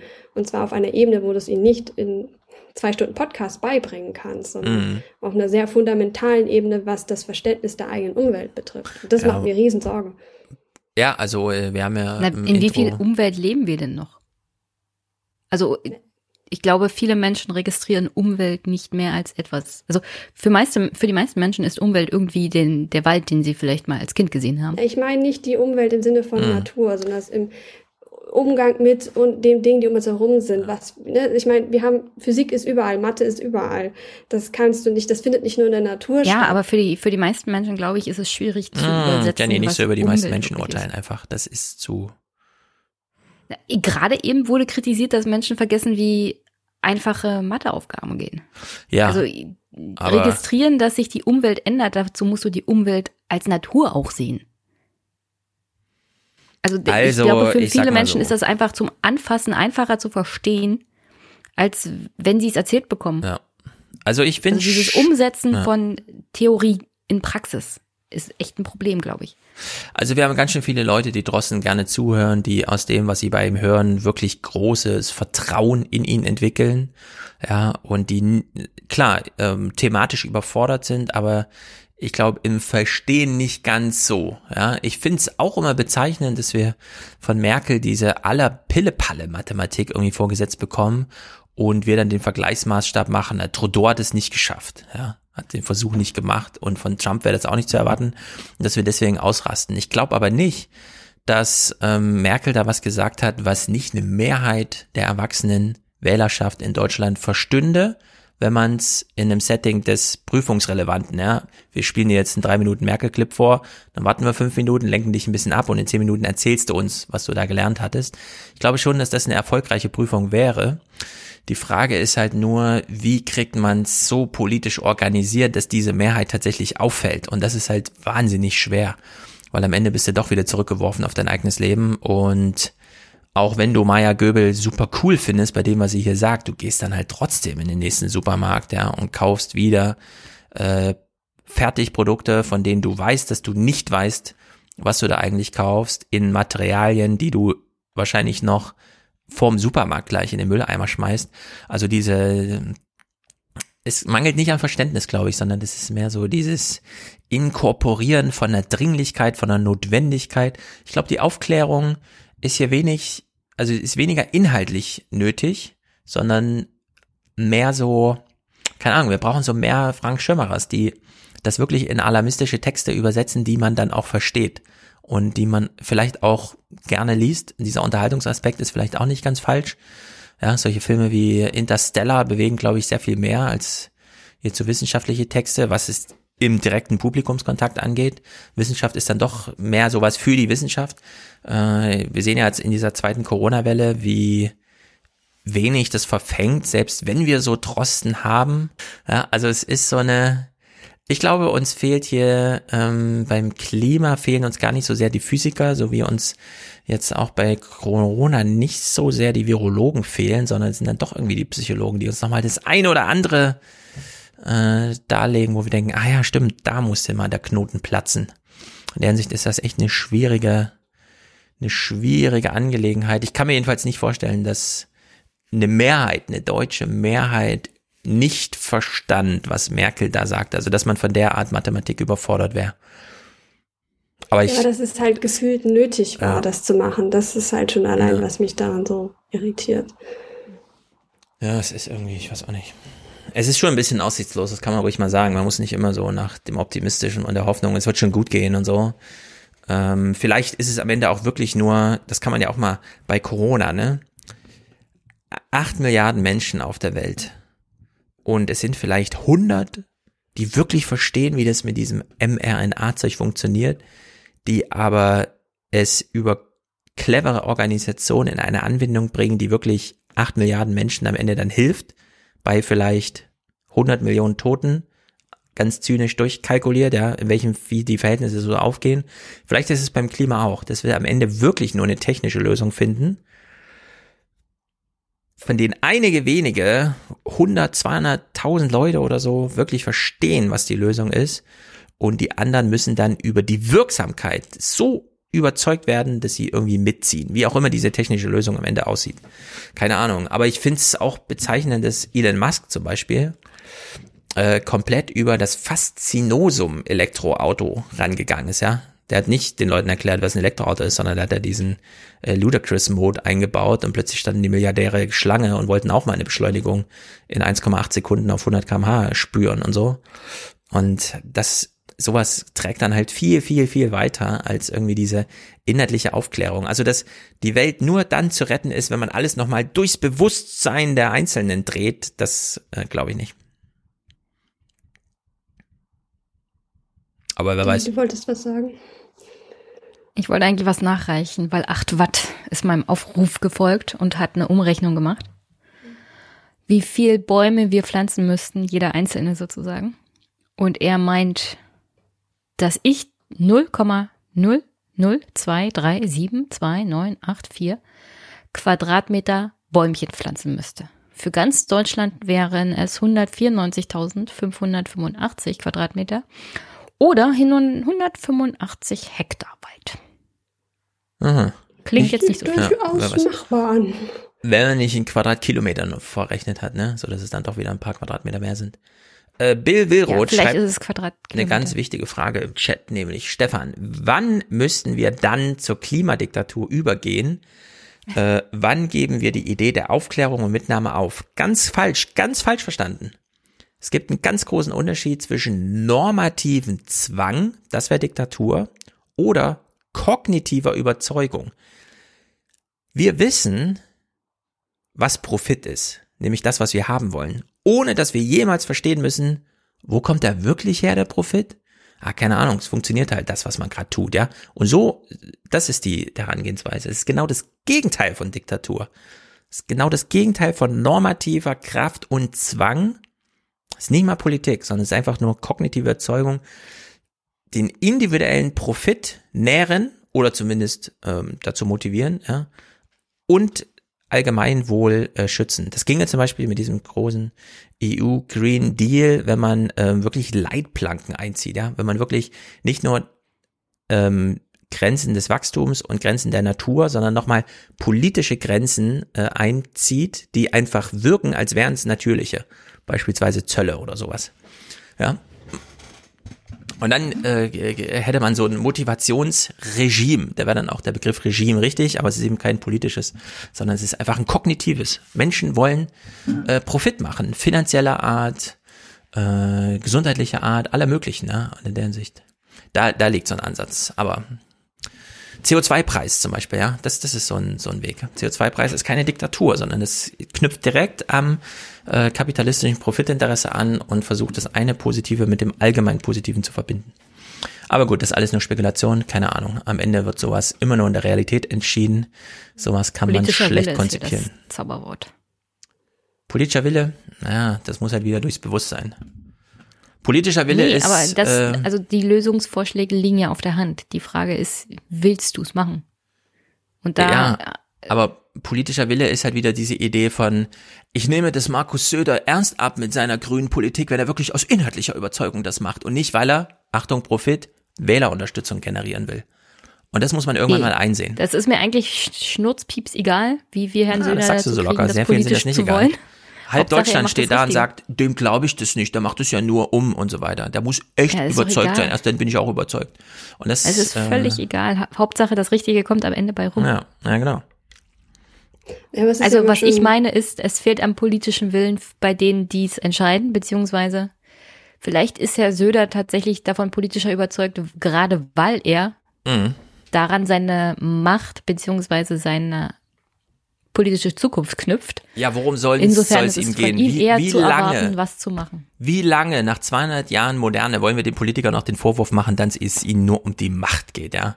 Wirklich, das muss dann auch irgendwann mal Wieso? aufhören. Es ist, es ist doch nichts Schlechtes. Eben. Wenn- Wenn, Politiker wenn- die also wenn- Welt also retten, dann retten nicht sie die falsch Welt, verstehen, Stefan. Ich sehe es nicht Ey, durch, ich- also ich sehe es nicht mal so zwangsweise als schlecht, mitteilen. wenn jemand Ja. etwas wegen der Macht tut, dann macht er Yes. nämlich meistens auch das Richtige. So, und jetzt verzetteln wir uns aber nicht, sondern sagen, die Welt ist nicht gerettet, aber wir haben mal drüber gesprochen, glaube ich. Wie die Lage ist. Die Lage ist entsprechend, genau. Sehr gut. Gut. Herzlichen Dank, Lynn, für deine Expertise und vor allem deine Zeit. Sonntagabends ist ja jetzt auch schon spät. Allerdings Weihnachtsquarantäne. Was soll man sonst machen? Weihnachtsquarantäne, ja. Das, morgen ist genauso wie heute. Sehr gut. Wenn Schon du nächstes Jahr Cyberpunk weiterhin gespielt? Quarantäne hast, kommst du wieder. Ah, habt ihr beide, ihr seid doch beide so ein bisschen wieder. Gamer, oder? Was spielst du denn? Habt ihr schon Cyberpunk gespielt? Nee, Das ich haben sie jetzt gerade gestoppt, Stefan. Ich Nein, nicht überall, nur auf Playstation. ergattern. Wie? Ja, ja, wie, wie spielst es du denn gibt sonst? ein bisschen ein paar Bugs, aber ja, ich werde es spielen, wenn sie Mhm. äh, die Updates durchhaben. Ja. Ich spiele sehr viel Eve Online tatsächlich. Eve Online, davon habe ich noch nie gehört. Das habe ich mir schon gedacht. Also Eva oder was? Eve Online. Ist Cyberpunk auch mit Online-Koop? nee, ohne. Ähm, und das, äh, es gibt so einen schönen Tweet, wo irgendwelche sagen, ah, das Spiel wird niemals erfolgreich sein, wenn ihr keinen Koop-Modus habt. Und dann Ah. Nee, antwortet halt der Witcher 3 drauf und so, ja, okay. Mhm. Witcher Der Witcher 3 ein ist Erfolg- genial. Ein tolles Spiel auch von CD Projekt Red. Insofern, deswegen sind wir ja auch alle so gehypt, dass dieses Spiel großartig werden wird, weil Mhm. die haben schon gezeigt, dass sie wissen, wie es geht. Also Ja. übrigens, danke Stefan, dass du mich daran erinnerst, dass ich es mir nicht rechtzeitig geholt habe, Cyberpunk. Mhm. Ach Aber ich so. war immer noch mit Assassin's Creed beschäftigt. Ja, und ich kaufe mir kein neues Game, bevor ich nicht das alte, wenigstens storymäßig abgeschlossen Das ist habe. wie bei der Impfung, ne? Sollen erstmal der Pöbel einmal durchrennen und die Bugs finden und dann, wenn das Update da ist. Ja, Für gewöhnlich sind Spiele nicht so voller Bugs, dass sie es wieder zurückrufen müssen. Ja, das also das war eine absolute ja. Peinlichkeit vor dem Herrn, was hier passiert ist. Naja, man muss dazu sagen, die arbeiten halt mit Sony zusammen, wenn ich es richtig im Kopf habe. Und der, der Release-Termin ist schon mehrfach verschoben worden, unter anderem wegen Corona. Und jetzt wollten sie das Spiel halt raushauen, halt eben auch vor Weihnachten. Und es war halt eigentlich noch nicht so weit. So, und Ja. man hat sie dazu gezwungen, jetzt doch irgendwie eine halbwegs fertige Version rauszubringen mit den, wie wir sehen, Folgen. Und das hätte man vielleicht lassen sollen. Insofern ist das vielleicht auch für Sony dann mal eine lehrreiche Erfahrung. Aber man kann das jetzt nicht auf dem PC spielen. Das haben die doch nur auf der Auf Playstation. dem PC läuft ganz gut, es läuft halt auf den Ja. Konsolen nicht so. Ah, hier im Chat steht's auch. PC läuft. Ja, siehst du, man Ich spielt spiel ja auch nicht auf einer PC, Konsole. Nein, kleiner Scherz. Ich habe Ich keine kauf mir Ahnung doch von nicht einen über 1000 Euro einen PC jetzt da. Ich habe hab eine Xbox Konsole. 360, die reicht mir, wenn der Fünfjährige kommt. Ich will Auto fahren. Dann fährt er Auto. Ja, die wahre Gamer hat einen PC. Richtig. Gibt doch davon. Aber wie heißt der Schauspieler, der hier den ähm, Witcher gespielt hat? Ja, ja. Ja, der Gibt's- Superman. Gibt, Genau, der Superman, da gibt es so ein schönes Interview. Und also, ja, auf welcher Konsole haben Sie denn Witcher gezockt? Äh, Xbox oder Playstation? Äh, PC. So, was so eine Frage. das sind- Wobei das ja auch alles von Henry Cavill. Ja, genau. Genau, genau so heißt Sehr er. gut. Danke, Gut. lieber Chat. Dann sind wir aufgeklärt über die Ich fand Sachen, ihn übrigens, in, äh, in Witcher sieht er viel besser aus als in Superman. Ja, aber den Superman-Film kann man Sieht ja immer auch gut aus. Das. Der Typ sieht ja auch immer gut. Wir sind alle neidisch, wir Männer. Ich habe es ihm nicht zugetraut, dass er das hinkriegt, weil er vorher den perfekten Typen Superman gespielt hat und dann so einen Raubein Geralt zu spielen, habe ich ihm erst nicht zugetraut, aber er hat das sehr gut gemacht. Ich war super beeindruckt. Ich habe das tatsächlich mit meiner Mom dann gebingewatcht zu Hause, als, es, als die erste Staffel rauskam. Auch sie war ganz begeistert. Ja. Mhm. Und sie kennt The Witcher gar nicht. Ja, man kann sich das auch ohne Game und Bücher kann man sich das angucken. Das hört Netflix gern. das glaube ich. Sehr gut. Gut. Dann vertagen wir uns jetzt hier ins neue Jahr, wenn das mit dem Klima alles wieder besser ist, weil ein neues Jahr, neues Glück. Und dann ist ja auch die Corona-Delle vorbei, da können wir wieder richtig alles versaubeuteln, was wir hier 2020 vielleicht ein bisschen besser gemacht haben. Naja. Soll ich dem Chat noch ein Weihnachtsgeschenk mitgeben? Ja, sie warten, glaube ich, schon. Ich meine, es sind nur 110 Likes. Aber okay. Mental ergänze ich ein. Also. Und sag mal, 11, 11, 11, 11, 11, 11. 11, 11. Frohe Weihnachten. Sehr gut. Ja, ich wünsche euch auch frohe Weihnachten, euch beiden. Äh, lieber Chat, dir auch. Lieber Mullis, herzlichen Dank für dein ständiges Aufräumen hier. Jetzt sind die 111 da, siehst du. Ja, jetzt sind es 118. so läuft das. Ja, sehr gut. Jetzt geht's ab durch die Decke. Gut, aber wir müssen jetzt hier Schluss machen, denn morgen Hat mich gefreut, hier Woche. dabei zu sein. Sehr gut. Uns hat's gefreut. Sehr gut, Lynn. Dann noch viel Spaß in der Quarantäne hat's und umso schöneres Weihnachten zurück in eine etwas geselligeren Welt. Ähm, eventuell, keine Ahnung, gibt's hier nächste Woche, da ich mich absolut langweilen werde. Ich nee, unternehme jetzt gar keine Weihnachtsreise. Der Rest meiner Familie allerdings schon. Ich bin da so ein paar Tage alleine. Gibt's vielleicht noch eine Aufräumschose. Paul hat auch schon noch ein Thema vorgeschlagen, was ich sehr lustig finde. Äh, das werde ich dann auch, werde mal, mal eindachseln. Seid gespannt. Äh, also ich hoffe, es kommt dann dazu. Außerdem natürlich noch äh, Jahresabschluss, neue 20er und so weiter und so fort. Also die Podcast-Landschaft liegt nicht ganz so da nieder, nur weil jetzt alle zu Weihnachten sind, denn ich feiere keinen Weihnachten. Nur zu Hause mit meiner Kernfamilie an den anschließenden Reisen, nein, Plural, Singular, an der anschließenden Reise nehme ich nicht teil. Also sehen wir uns hier wieder. Sehr gut. Nochmal dich, äh, an dich, äh, Lynn, herzlichen Dank. Jenny, herzlichen Dank. Und Maja Göbel, auch immer gut zu sehen. Und damit kommen wir jetzt zum Unterstützerdank. Ciao, ciao. Tschüss.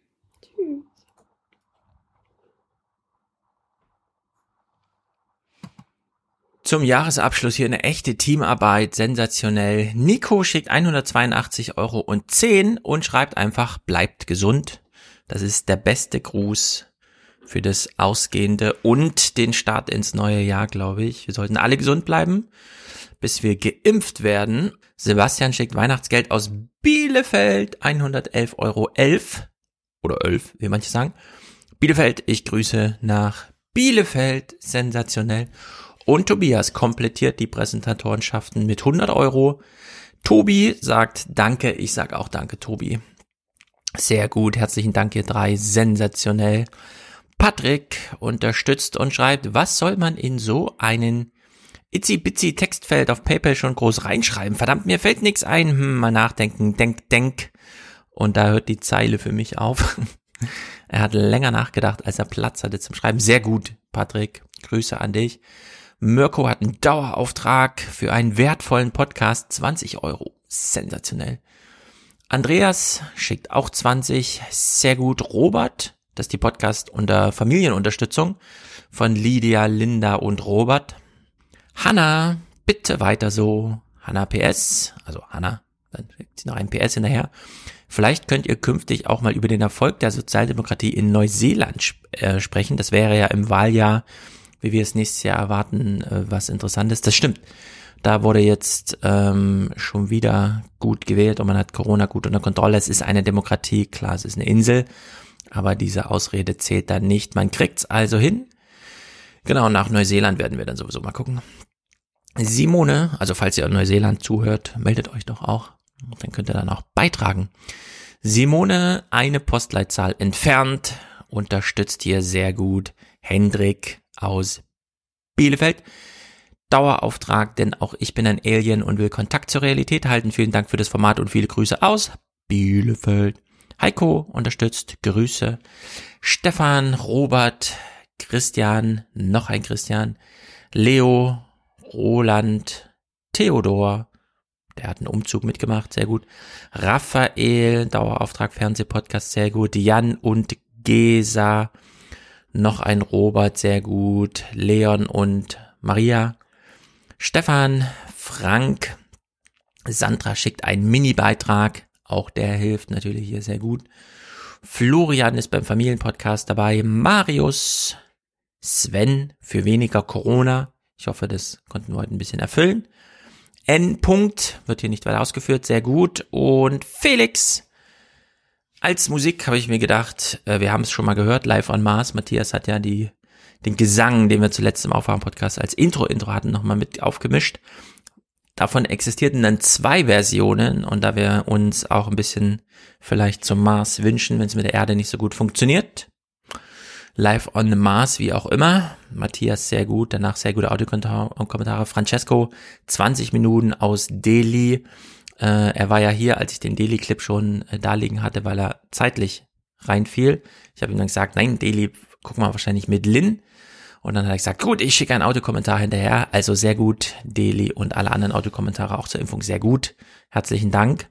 Vermutlich dann äh, jetzt Grüße bis zum neuen Jahr. Falls ich nicht nochmal da ich auch sehr viel Langeweile haben werde, da ich sehr viel alleine sein werde zu Hause, vielleicht mache ich zwischendurch nochmal was ganz Spontanes, um einfach die restlichen Clips nochmal, in welcher Form auch immer, wir lassen uns alle überraschen. Sehr gut, haut rein. Jetzt Matthias, live on Mars.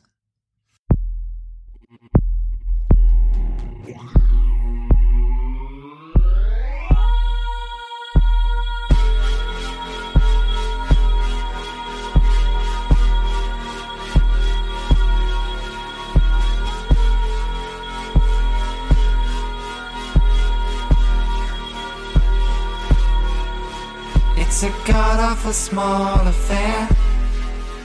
To the girl with the mousy hair. But her mommy is yelling no. And her daddy has told her to go. But her friend is nowhere to be seen.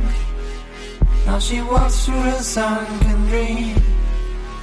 To the sea with the clearest view she's up to the silver screen. But the film is a sad and bored.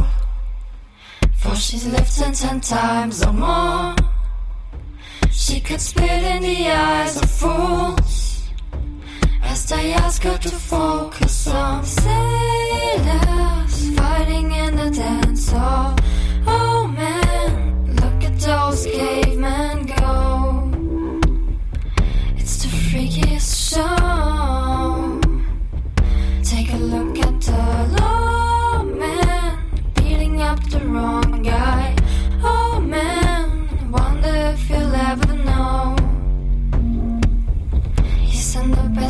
It's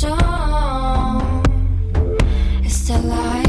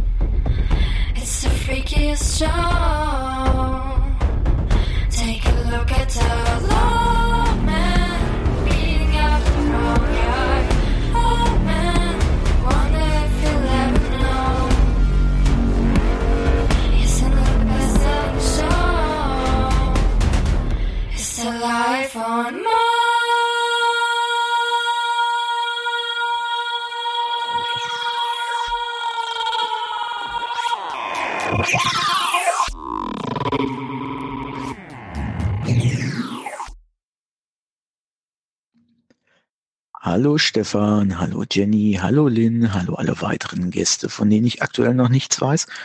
Und natürlich auch hallo, liebe Zuhörenden des Alias Podcast. Ja, heute dreht sich ja alles im Wesentlichen um das Thema Klima. Und da ich zufällig wusste, dass Stefan einen Clip über Dili dabei hat, dreht sich dieser Audiokommentar auch um den Themenkomplex Dili, Indien, Klima- und Umweltschutz. Und für diejenigen, die noch nicht das Glück hatten, nach Indien zu kommen, für die gibt es erstmal so ein kleines, ja sagen wir mal, Zahlenbriefing, um das Ganze in Relation zu setzen. Also Delhi ist die drittgrößte Stadt und Metropole in Indien nach Mumbai und Kolkata und das Zentrum im Norden beziehungsweise Nordwesten des Landes. Und 1950 hatte die Stadt noch ungefähr 1,4 Millionen Einwohner. Der Zensus von 2010, 2011 weist ungefähr 11 Millionen im urbanen Zentrum aus und nochmal 16,5 Millionen Einwohner im drumherum liegenden Kreis. Da dieser Zensus ja eben schon knapp zehn Jahre alt ist und ähm, die Durchführung eines Zensus und dessen Auswertung in Indien auch entsprechend lange dauert, würde ich jetzt mal einfach eine Schätzung abgeben, dass wir hier eigentlich von ja, mindestens 30 Millionen Bürgern sprechen, die dort wohnen. Und die verteilen sich auf eine Fläche von 1484 Quadratkilometer, womit sich dann eine ungefähre Zahl von 20.000 Einwohnern pro Quadratkilometer ergibt. Und diese 20.000 Einwohner pro Quadratmeter, die muss sich jeder jetzt erstmal für sich natürlich vorstellen, aber auch kurz mal im Hinterkopf behalten, wenn wir das Ganze nämlich mit Berlin vergleichen.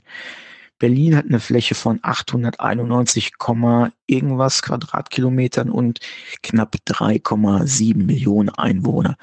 Das bedeutet, Berlin hat eine Bevölkerungsdichte von knapp 4100 Personen auf den Quadratkilometer.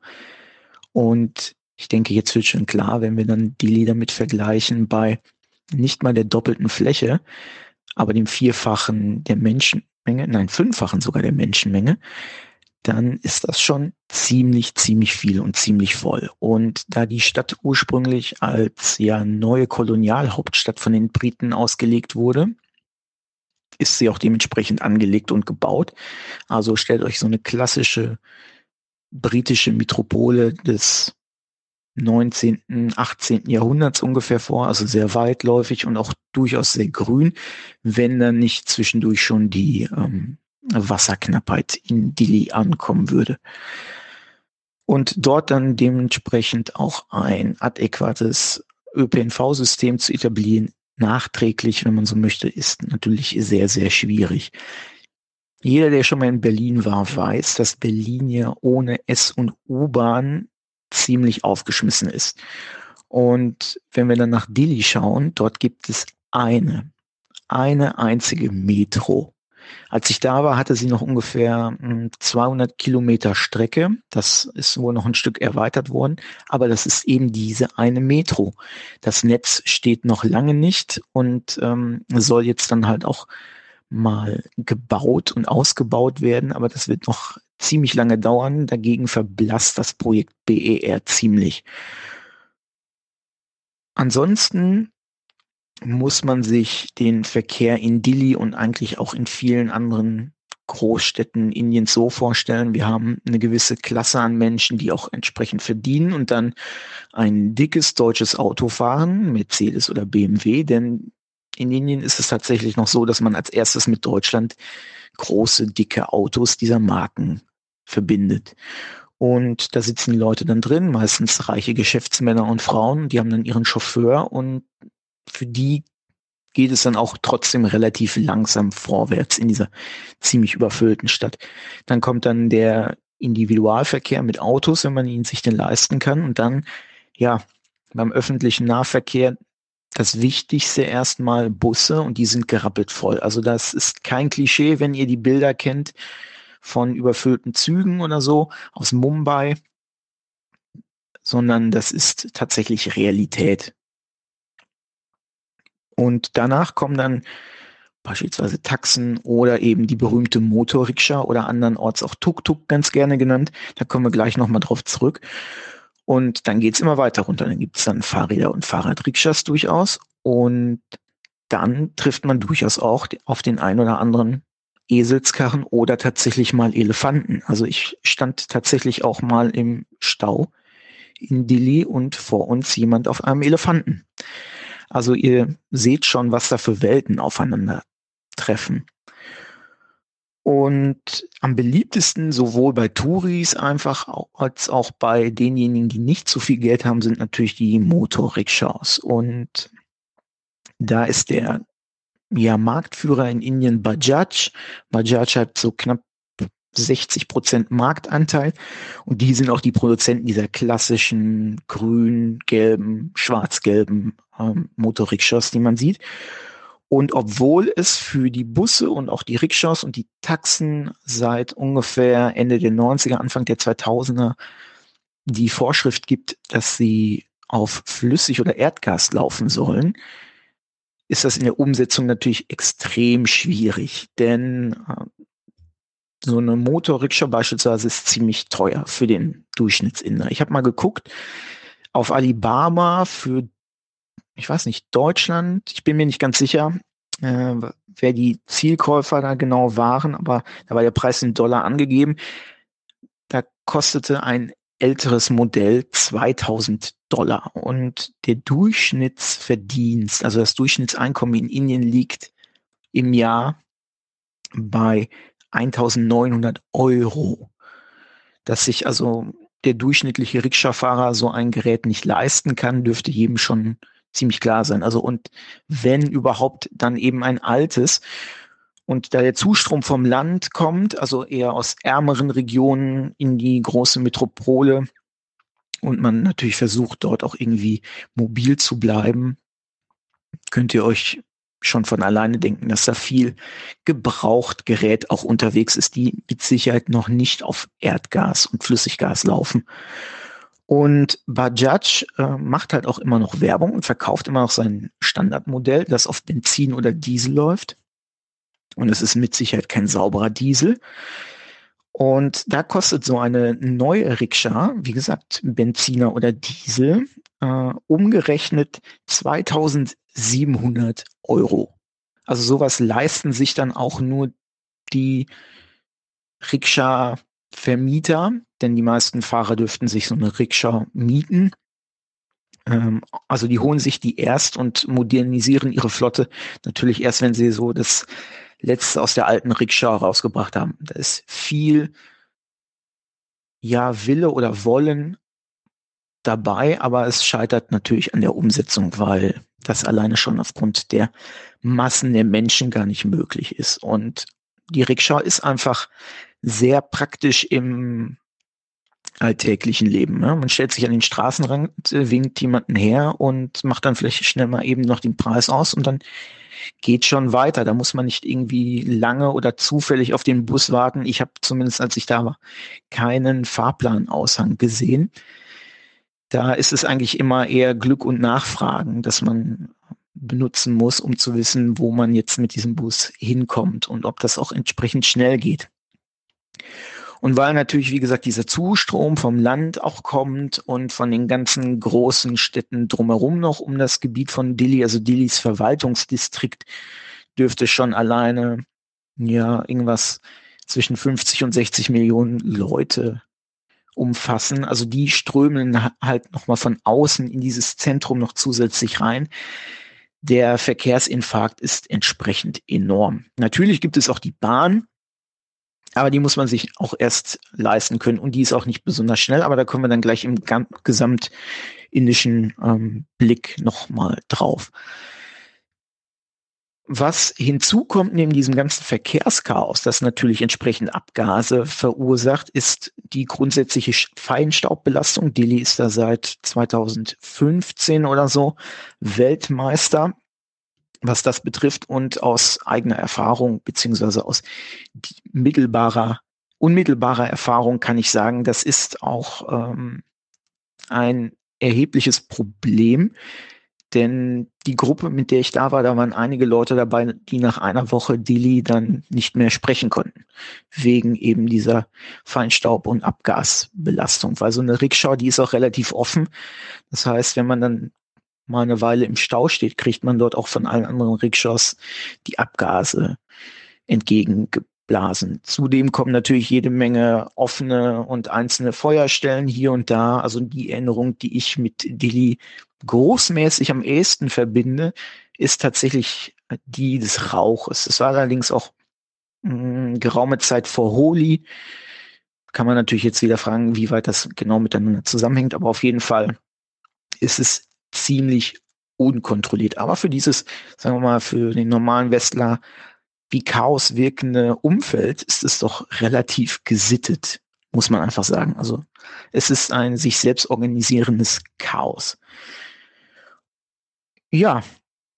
Und ähm, unter der Woche, also jetzt am 15., 16. hat dann die indische ja, Bundesbahn kann man sagen, also die Behörde dafür eine neue Stellenausschreibung gemacht, um eben mal dieses ganze Verkehrschaos und diesen, diesen äh, Verkehrsinfarkt im gesamten Land, also nicht nur Delhi, Mumbai, Kolkata und wo auch immer, ein bisschen aufzulösen, mal ähm, ja Stellenangebote rauskommen, beziehungsweise die heuern jetzt großflächig an. Und zwar war da die Rede in der Hindustan Times von ähm, 1,4 Lakh. Lakh ist so eine typisch indische ähm, Maßeinheit und die steht für 100.000. Das heißt also, die suchen jetzt alleine bis, ich glaube, bis ins Frühjahr oder so sollen ähm, die Bewerbungen laufen beziehungsweise abgeschlossen sein. Die suchen jetzt alleine 140.000 neue Mitarbeiter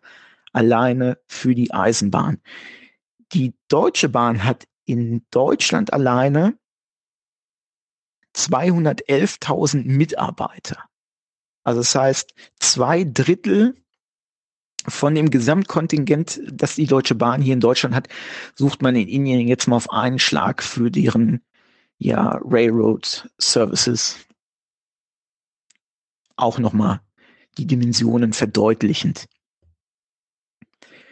Grundsätzliches Problem am Eisenbahnverkehr in Indien ist, dass der halt noch zusammen mit der ganzen Infrastruktur aus der Kolonialzeit mitunter stammt.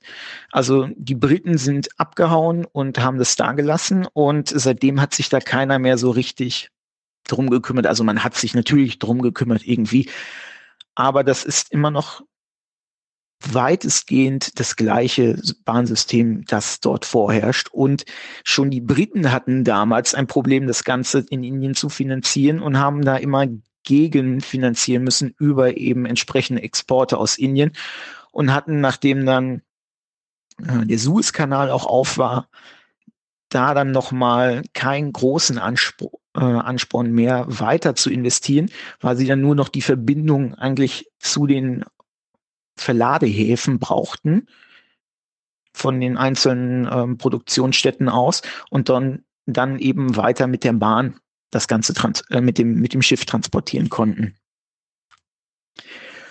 Und Indien hat das Ganze halt einfach so übernommen und Indien ist, obwohl es eine Emerging Economy ist, immer noch ein ziemlich armes Land, großflächig und, das wissen vielleicht die wenigsten, Indien war Anfang der 90er pleite de facto. Also die mussten selbst dann, was natürlich eine Riesenschmach war, ihre Einlagen bei der Bank of England hinterlegen, ähm, um dann halt äh, noch ihre Rechnungen quasi bezahlen zu können. Also es ist kein Vergleich mit China aktuell, auch wenn die beiden da ja immer so ein bisschen ähm, in einem Rutsch genannt werden. Ja, und die Züge, da gibt es natürlich auch modernere Einheiten, aber die können auf diesem alten System halt nicht fahren. Dementsprechend gibt es da noch viele Loks, die mit Kohle ganz klassisch laufen und gar nicht elektrifiziert sind. Und die sind gerade, wenn es dann um Mumbai geht, kennt ihr da wahrscheinlich auch die Bilder, einfach mal schauen, ähm, so Dokumentation über die Dabbawalas, also diejenigen, die diese Essenslieferanten, die berühmten sind, die mit Rad, mit Bahn und allen möglichen anderen dann halt diese Essenslieferungen pünktlich mittags hinbringen, was die alles durchmachen müssen verkehrsmäßig. Und lustigerweise hat Herr Scheuer ja jetzt auch irgendwie die Idee eingebracht, man könnte ja so Paketboten etc. auch mit den Bahnen rumschicken. Von wem er das wohl hat. Ich bezweifle aber, dass er das so ähnlich gut umsetzen kann. Ja, das ist so die Verkehrssituation grundsätzlich, also ein Milliardenvolk, das sich bewegen will, bewegen muss auch und es irgendwie nicht kann, weil da nicht die entsprechende Technik und Infrastruktur bei ist. Also man hat auch viel halt in den Straßenbau investiert und da arbeitet man auch Tag und wirklich Nacht. Das habe ich halt auch live miterleben dürfen an der Straßenausbesserung und Erneuerung und was auch immer, damit man einfach dem Ganzen ein bisschen her wird. Das ist die eine Seite. Die andere Seite ist natürlich, wir haben jetzt eine, ja, in ihren Ursprüngen oder ihrem Kern hindu-fundamentalistisch ausgerichtete BJP an der Macht, die natürlich gewisse, sagen wir mal, religiöse, hindu-religiöse Faktoren nochmal verstärkt.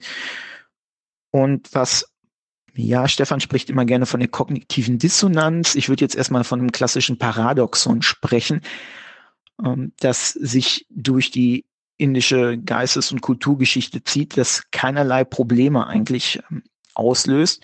Und da ist der Ganges immer ein sehr gutes Beispiel, was das betrifft. Der Ganges ist ja der heilige Fluss Indiens. Also wer sich dort am Ganges einäschern lässt und dann seine Asche in den Ganges streuen lässt, ist all seiner, seines schlechten Karmas befreit.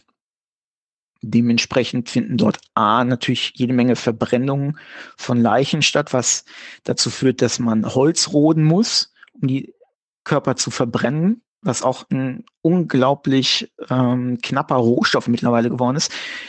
Indien importiert teilweise sogar schon äh, Holz, nur wegen solcher Geschichten, um dann diese religiösen Aufgaben erfüllen zu können, was sich natürlich auch nur ein gewisser Stand auch immer leisten kann. Und ja, mit der ganzen Asche und auch sonst mit Leichen, die dann einfach in den Ganges geworfen werden, zudem natürlich noch die ganzen Metropolen, die sowieso schon am Ganges liegen, spätestens dann Kolkata am, Ende des, des Deltas, die leiten natürlich auch ihre Abwässer alle da rein. Die Leute waschen sich da drin, putzen sich mit dem Wasser auch die Zähne und so. Und jetzt würde bei uns natürlich jeder sagen, warum machen die das? Das ist doch unglaublich gefährlich und ähm, die Krankheiten, die man sich da einfangen kann und alles, das, das macht doch keinen Sinn, wenn das dann irgendwie der heilige Fluss schlechthin ist oder so. Aber das ist eben so die Kunst im indischen Denken. Das Paradoxon ist gar nicht so schlimm und schafft halt eben nicht so eine kognitive Dissonanz wie bei uns hier im Westen. Das funktioniert. Also weil es eben ein heiliger Fluss ist, kann der auch gar nicht irgendwie verschmutzt werden. Also vielleicht jetzt irgendwie wissenschaftlich von außen irgendwie schon, aber wirklich unrein wird der Ganges dadurch nicht, weil er ja eben heilig ist. Es geht nicht. Also so geht es beispielsweise auch, dass man die Kühe in der Stadt rumlaufen lässt, also auch in Dili live gesehen und dann dementsprechend, ihr kennt das ja alle, dann wird dann, wird dann wild gehupt und dann fährt man außen rum um die Kuh, weil die Kuh ja im in Anführungsstrichen Volksglauben ja heilig ist, ähm, hat aber auch kein Problem dann damit, wenn die Kuh sich dann aufgrund des äh, logischerweise bestehenden Nahrungsmangels in so einer Megacity dann eben auch am Müll bedient und dort dann die Plastiktüten mitfrisst und so. Wo auch jeder sagen würde, das ist doch, hä, wenn es eine heilige Kuh ist, warum gibt es dann nichts Vernünftiges zu fressen für die? Ja, aber es ist eine heilige Kuh, darum kann die durch sowas auch eigentlich gar nicht irgendwie unrein gemacht werden. Und so ist dann Klimaschutz und Umweltschutz in Indien immer ganz, ganz schwierig sowieso vom, vom klassischen Denken. Und wenn man dann noch so eine Regierung wie jetzt unter Modi von der BJP, wie gesagt hat, die dann diesen religiösen, identitären Ansatz sehr pflegt, dann werden natürlich solche Narrative und Ideen nochmal einfach gestärkt. Ne? Das ist schwierig aus westlicher Sicht zu verstehen und ich will da jetzt keinen irgendwie indische Kultur-Exkurs groß anfangen, nur damit ihr mal so sagen wir mal, einen kleinen Blick rein ins Verständnis bekommt, wieso das Ganze dort, abgesehen von den Menschenmassen natürlich, die auch irgendwie ernährt werden wollen, ähm, sich so alles, das Leben dort regelt. Und wo wir dann bei der Ernährung sind, können wir nämlich auch nochmal, ich hatte ja gerade den Wassermangel angesprochen in Dili. Ähm, großes Problem ist auch jetzt nochmal durch Corona verschärft natürlich die äh, Ernährung.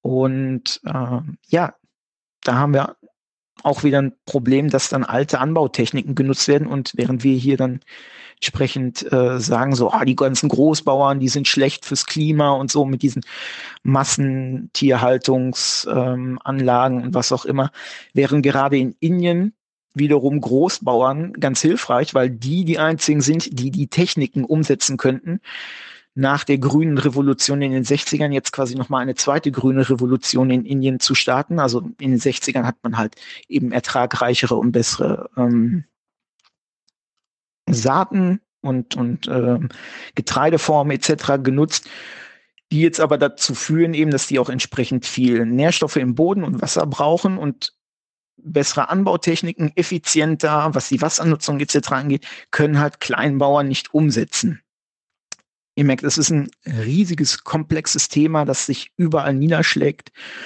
Und jetzt könnten wir dann auch noch dann davon sprechen, dass dann die Ernährungslage sowieso in Indien ein bisschen ähm, unvorteilhaft ist als so das große neue Diabetikerland schlechthin wegen der Ernährungsumstellung und wie sich das noch mit Corona und der Umweltverschmutzung gerade in, in Delhi und so mit den, mit den Atemwegserkrankungen und so alles nochmal verstärkt, vervielfacht und so. Könnten wir eine eigene Sendung drüber machen, wollen wir jetzt aber nicht. Ähm, ja, aber ich hoffe, das war soweit hilfreich und nicht allzu lang. Ansonsten kürzt der Stefan das noch. Und ja, danke fürs Zuhören. Danke für diesen Podcast an alle, die da mitmachen und beteiligt sind. Und ich wünsche euch angenehme Tage jetzt zum Ende des Jahres. Erholt euch ein bisschen, wenn es geht. Und wir hören und sehen euch nächstes Jahr wieder. Ciao. Hallo, liebe Alias Crew. Hier ist der Fabian aus Düsseldorf. Ich höre gerade die aktuelle Folge und ihr sprecht über die Solidarität im Zwiespalt zu Sanktionen. Und ich glaube, dass man, auch wenn die alte Tante SPD äh, sicherlich gerade nicht Mainstream ist, ähm, ja, in diskurstheoretischer Hinsicht äh, durchaus Anleihen im Begriff der Sozialdemokratie finden kann, um dieses Dilemma quasi ähm, aufzulösen. Die Sozialdemokratie ist als Begriff nämlich äh, darin konstituiert, dass sie die drei Grundwerte Solidarität, Freiheit und Gerechtigkeit in ein ausgewogenes Verhältnis setzt. Und äh, beispielsweise ist die politische Solidarität auch dadurch konstituiert, ähm, dass wir unsere Steuern zahlen. Also ähm, und dann geht es erst in den zweiten Schritt darum, ist das gerecht? Da können wir sicherlich insbesondere bei der Steuerpolitik äh, Stunden über Stunden diskutieren.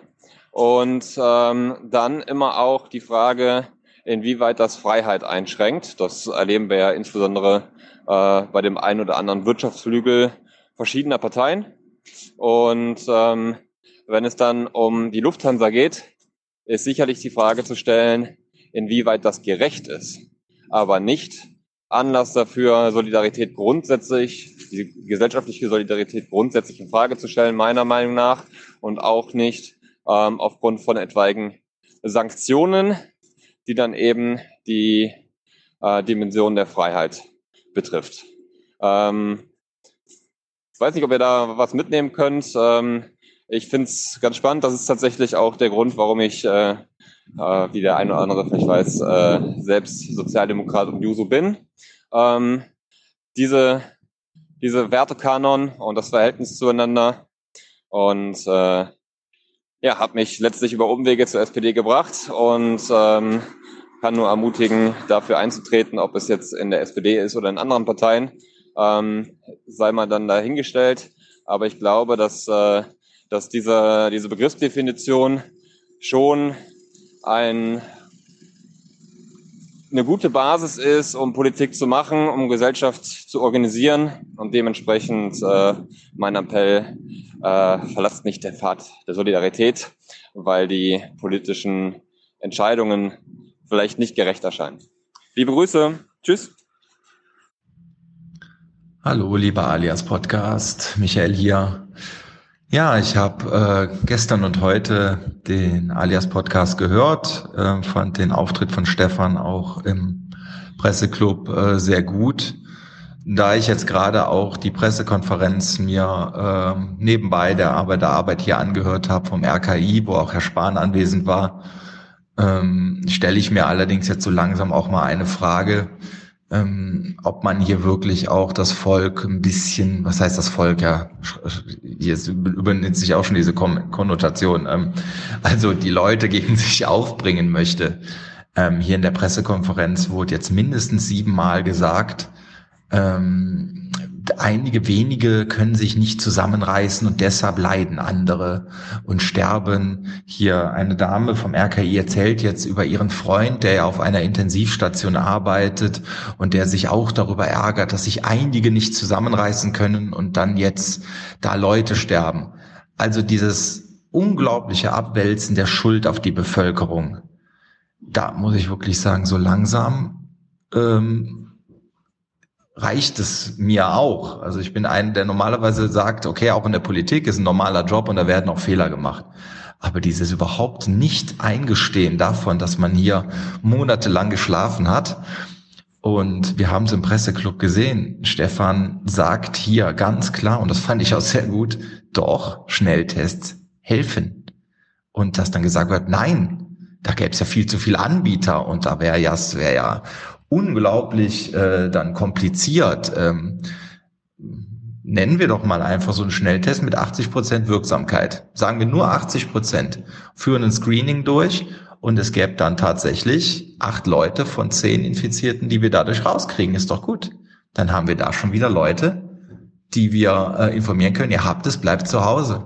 Also, dass man so eine Ausbreitung verhindern kann, liegt klar auf der Hand und es ist klarer sachlicher Menschenverstand und hier einfach Schuld so auf die Bevölkerung abzuwälzen, so langsam. Also muss man sich nicht wundern, wenn wir hier wieder die Leute äh, in die Protestwählerecke drängen. Das, äh, da warne ich jetzt mal hier ganz vor und äh, macht weiter mit eurer Aufklärung. Ähm, letzte Sache, ich bin auch immer dafür. Ich fand das sehr gut, wenn man hier Impfstoff aufklärt. Es darf aber nicht mit seiner so gewisseren, ähm, ich sag mal besserwisser Attitüde rüberkommen. Das habt ihr auch sehr gut erklärt. Die Jenny hat zum Beispiel äh, ein bisschen eine kritische Haltung gegenüber, was grundsätzlich ist eine kritische Haltung gegenüber allem recht gut, aber da muss man dann einfach aufklären und dann entweder überzeugen und man kann nicht alle überzeugen, aber man sollte da ruhig bleiben, nicht äh, arrogant rüberkommen und äh, einfach weiter Information, Information, Information und dann wird sich das schon geben mit dem Impfstoff. Ja, ich wünsche euch äh, alles Gute und hoffe, dass wir dann, äh, klingt zwar negativ, aber dann im März alle mal wieder aus dem Shutdown rauskommen. Äh, in diesem Sinne, schöne Weihnachten und einen guten Rutsch für alle ins neue Jahr. Bis dann. Tschüss. Moin, hier ist Malte aus Kiel. Ich bin ein bisschen hinterher und höre gerade die Folge Aufmunternde Elche und ihr diskutiert über die Impfung. Und ich kann total verstehen, dass es hoffnungsstiftend ist. Mir geht es persönlich auch so. Allerdings habe ich letztens mit einem Arbeitskollegen geredet, der Vorerkrankungen hat und mit seinem Arzt über Impfungen gesprochen hat und der hat das Problem, dass äh, auch sein Arzt meinte, er kann ihm die Impfung eigentlich nicht guten Gewissens empfehlen, weil Wechselwirkungen mit seinen ähm, Medikamenten, die er halt wegen seiner Vorerkrankung nehmen muss, überhaupt nicht erforscht sind. Und das ist schon so ein Punkt, wo ich dann ein bisschen ins Grübeln komme, weil gerade die Menschen mit Vorerkrankungen wären ja die, die unbedingt diese Impfung bräuchten. Und wenn halt da jetzt ein großer Teil nicht die Impfung nehmen kann, ohne ein großes Risiko, was Vorerkrankungen angeht, einzugehen, macht das diese Impfung irgendwie ein bisschen hm, weniger effektiv, sag ich mal so. Und deswegen fände ich das irgendwie einen wichtigen Punkt, dass man das auch mal verfolgt, ob da jetzt irgendwie groß Forschung betrieben wird, weil das wäre ja, ich weiß nicht, wie lange sowas dauert, aber man könnte ja sagen, das nächste halbe Jahr stecken wir jetzt da ordentlich Forschungsgelder rein, dass die Wechselwirkungen erforscht werden. Ähm, eben um da Sorgen irgendwie zu nehmen, weil ich kann total verstehen, wenn jemand erstmal medikamentös eingestellt ist, wegen Vorerkrankungen, dass man das dann nicht aufs Spiel setzen will, äh, im Zweifel für eine, äh, für eine Corona-Impfung, weil es dann irgendwie die Entscheidung zwischen Pest und Cholera so, ne? Also, weiß nicht, da, da von daher irgendwie täte mir dann in, unter dem Gesichtspunkt das auch ein bisschen leid, wenn man dann danach so eine Haltung hat, ja, alle tun so, als wäre nichts, weil alle davon ausgehen, ja, es kann sich ja jeder impfen lassen. Ähm, und dann Menschen einfach aus nachvollziehbaren Gründen nicht in der Lage sind, sich impfen zu lassen. Ähm, da sollte man dann schon vorsichtig sein, dass man äh, nicht da so eine, so eine Vorwurfshaltung irgendwie aufbaut in Zukunft. Ja, das wollte ich nur einmal erzählen. Vielleicht hat das ja auch schon jemand in der Zwischenzeit gesagt. Wie gesagt, ich bin ein bisschen hinterher. Naja, bis denn. Hallo, lieber Alias Podcast. Hier ist der Florian aus Löwen in Belgien. Nach einiger Zeit wollte ich auch mal wieder einen Kommentar hinterlassen. Ähm, ich glaube, ich hänge etwas hinterher. Ihr sprecht gerade darüber, über den neuen Impfstoff und dass man da Vertrauen drin haben muss, weil das so eine neue Technologie ist und damit könnte so viel Schindluder getrieben werden. Und keine Ahnung, vielleicht bin ich zu naiv, zu gutgläubig oder zu kreativlos.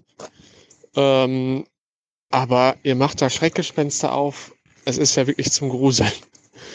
Äh, es kann einem da alles gespritzt werden. Der Körper kann jetzt alles machen. Ähm, keine Ahnung, bestimmt las, kann man sich ganz, ganz perfide Dinge ausdenken. Ich bin selbst auch Biochemiker, ähm, die, die man da irgendwie in die Zelle reintransportieren könnte, was man da auslösen könnte.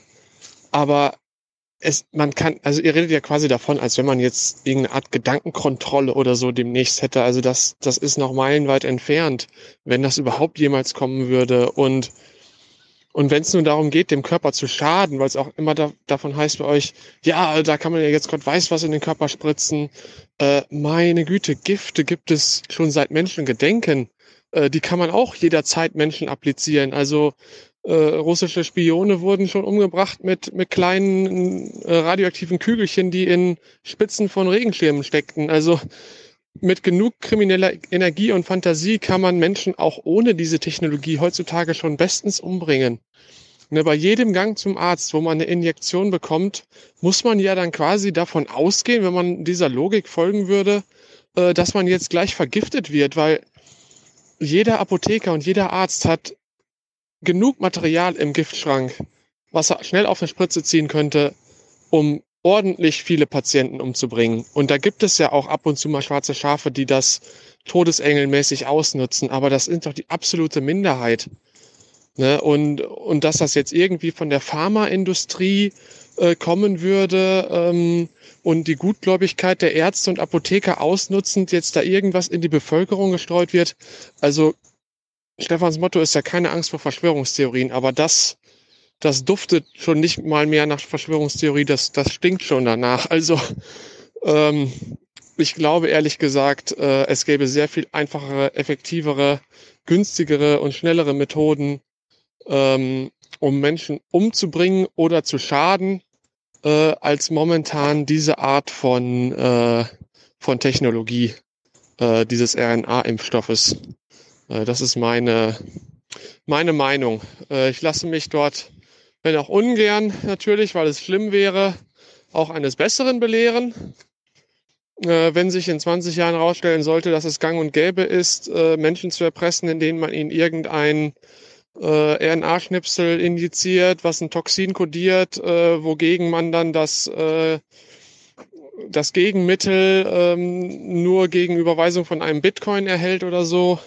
Keine Ahnung. Äh, Vielleicht kommt das, aber ich würde jetzt erstmal nicht davon ausgehen. Macht's gut. Tschüss.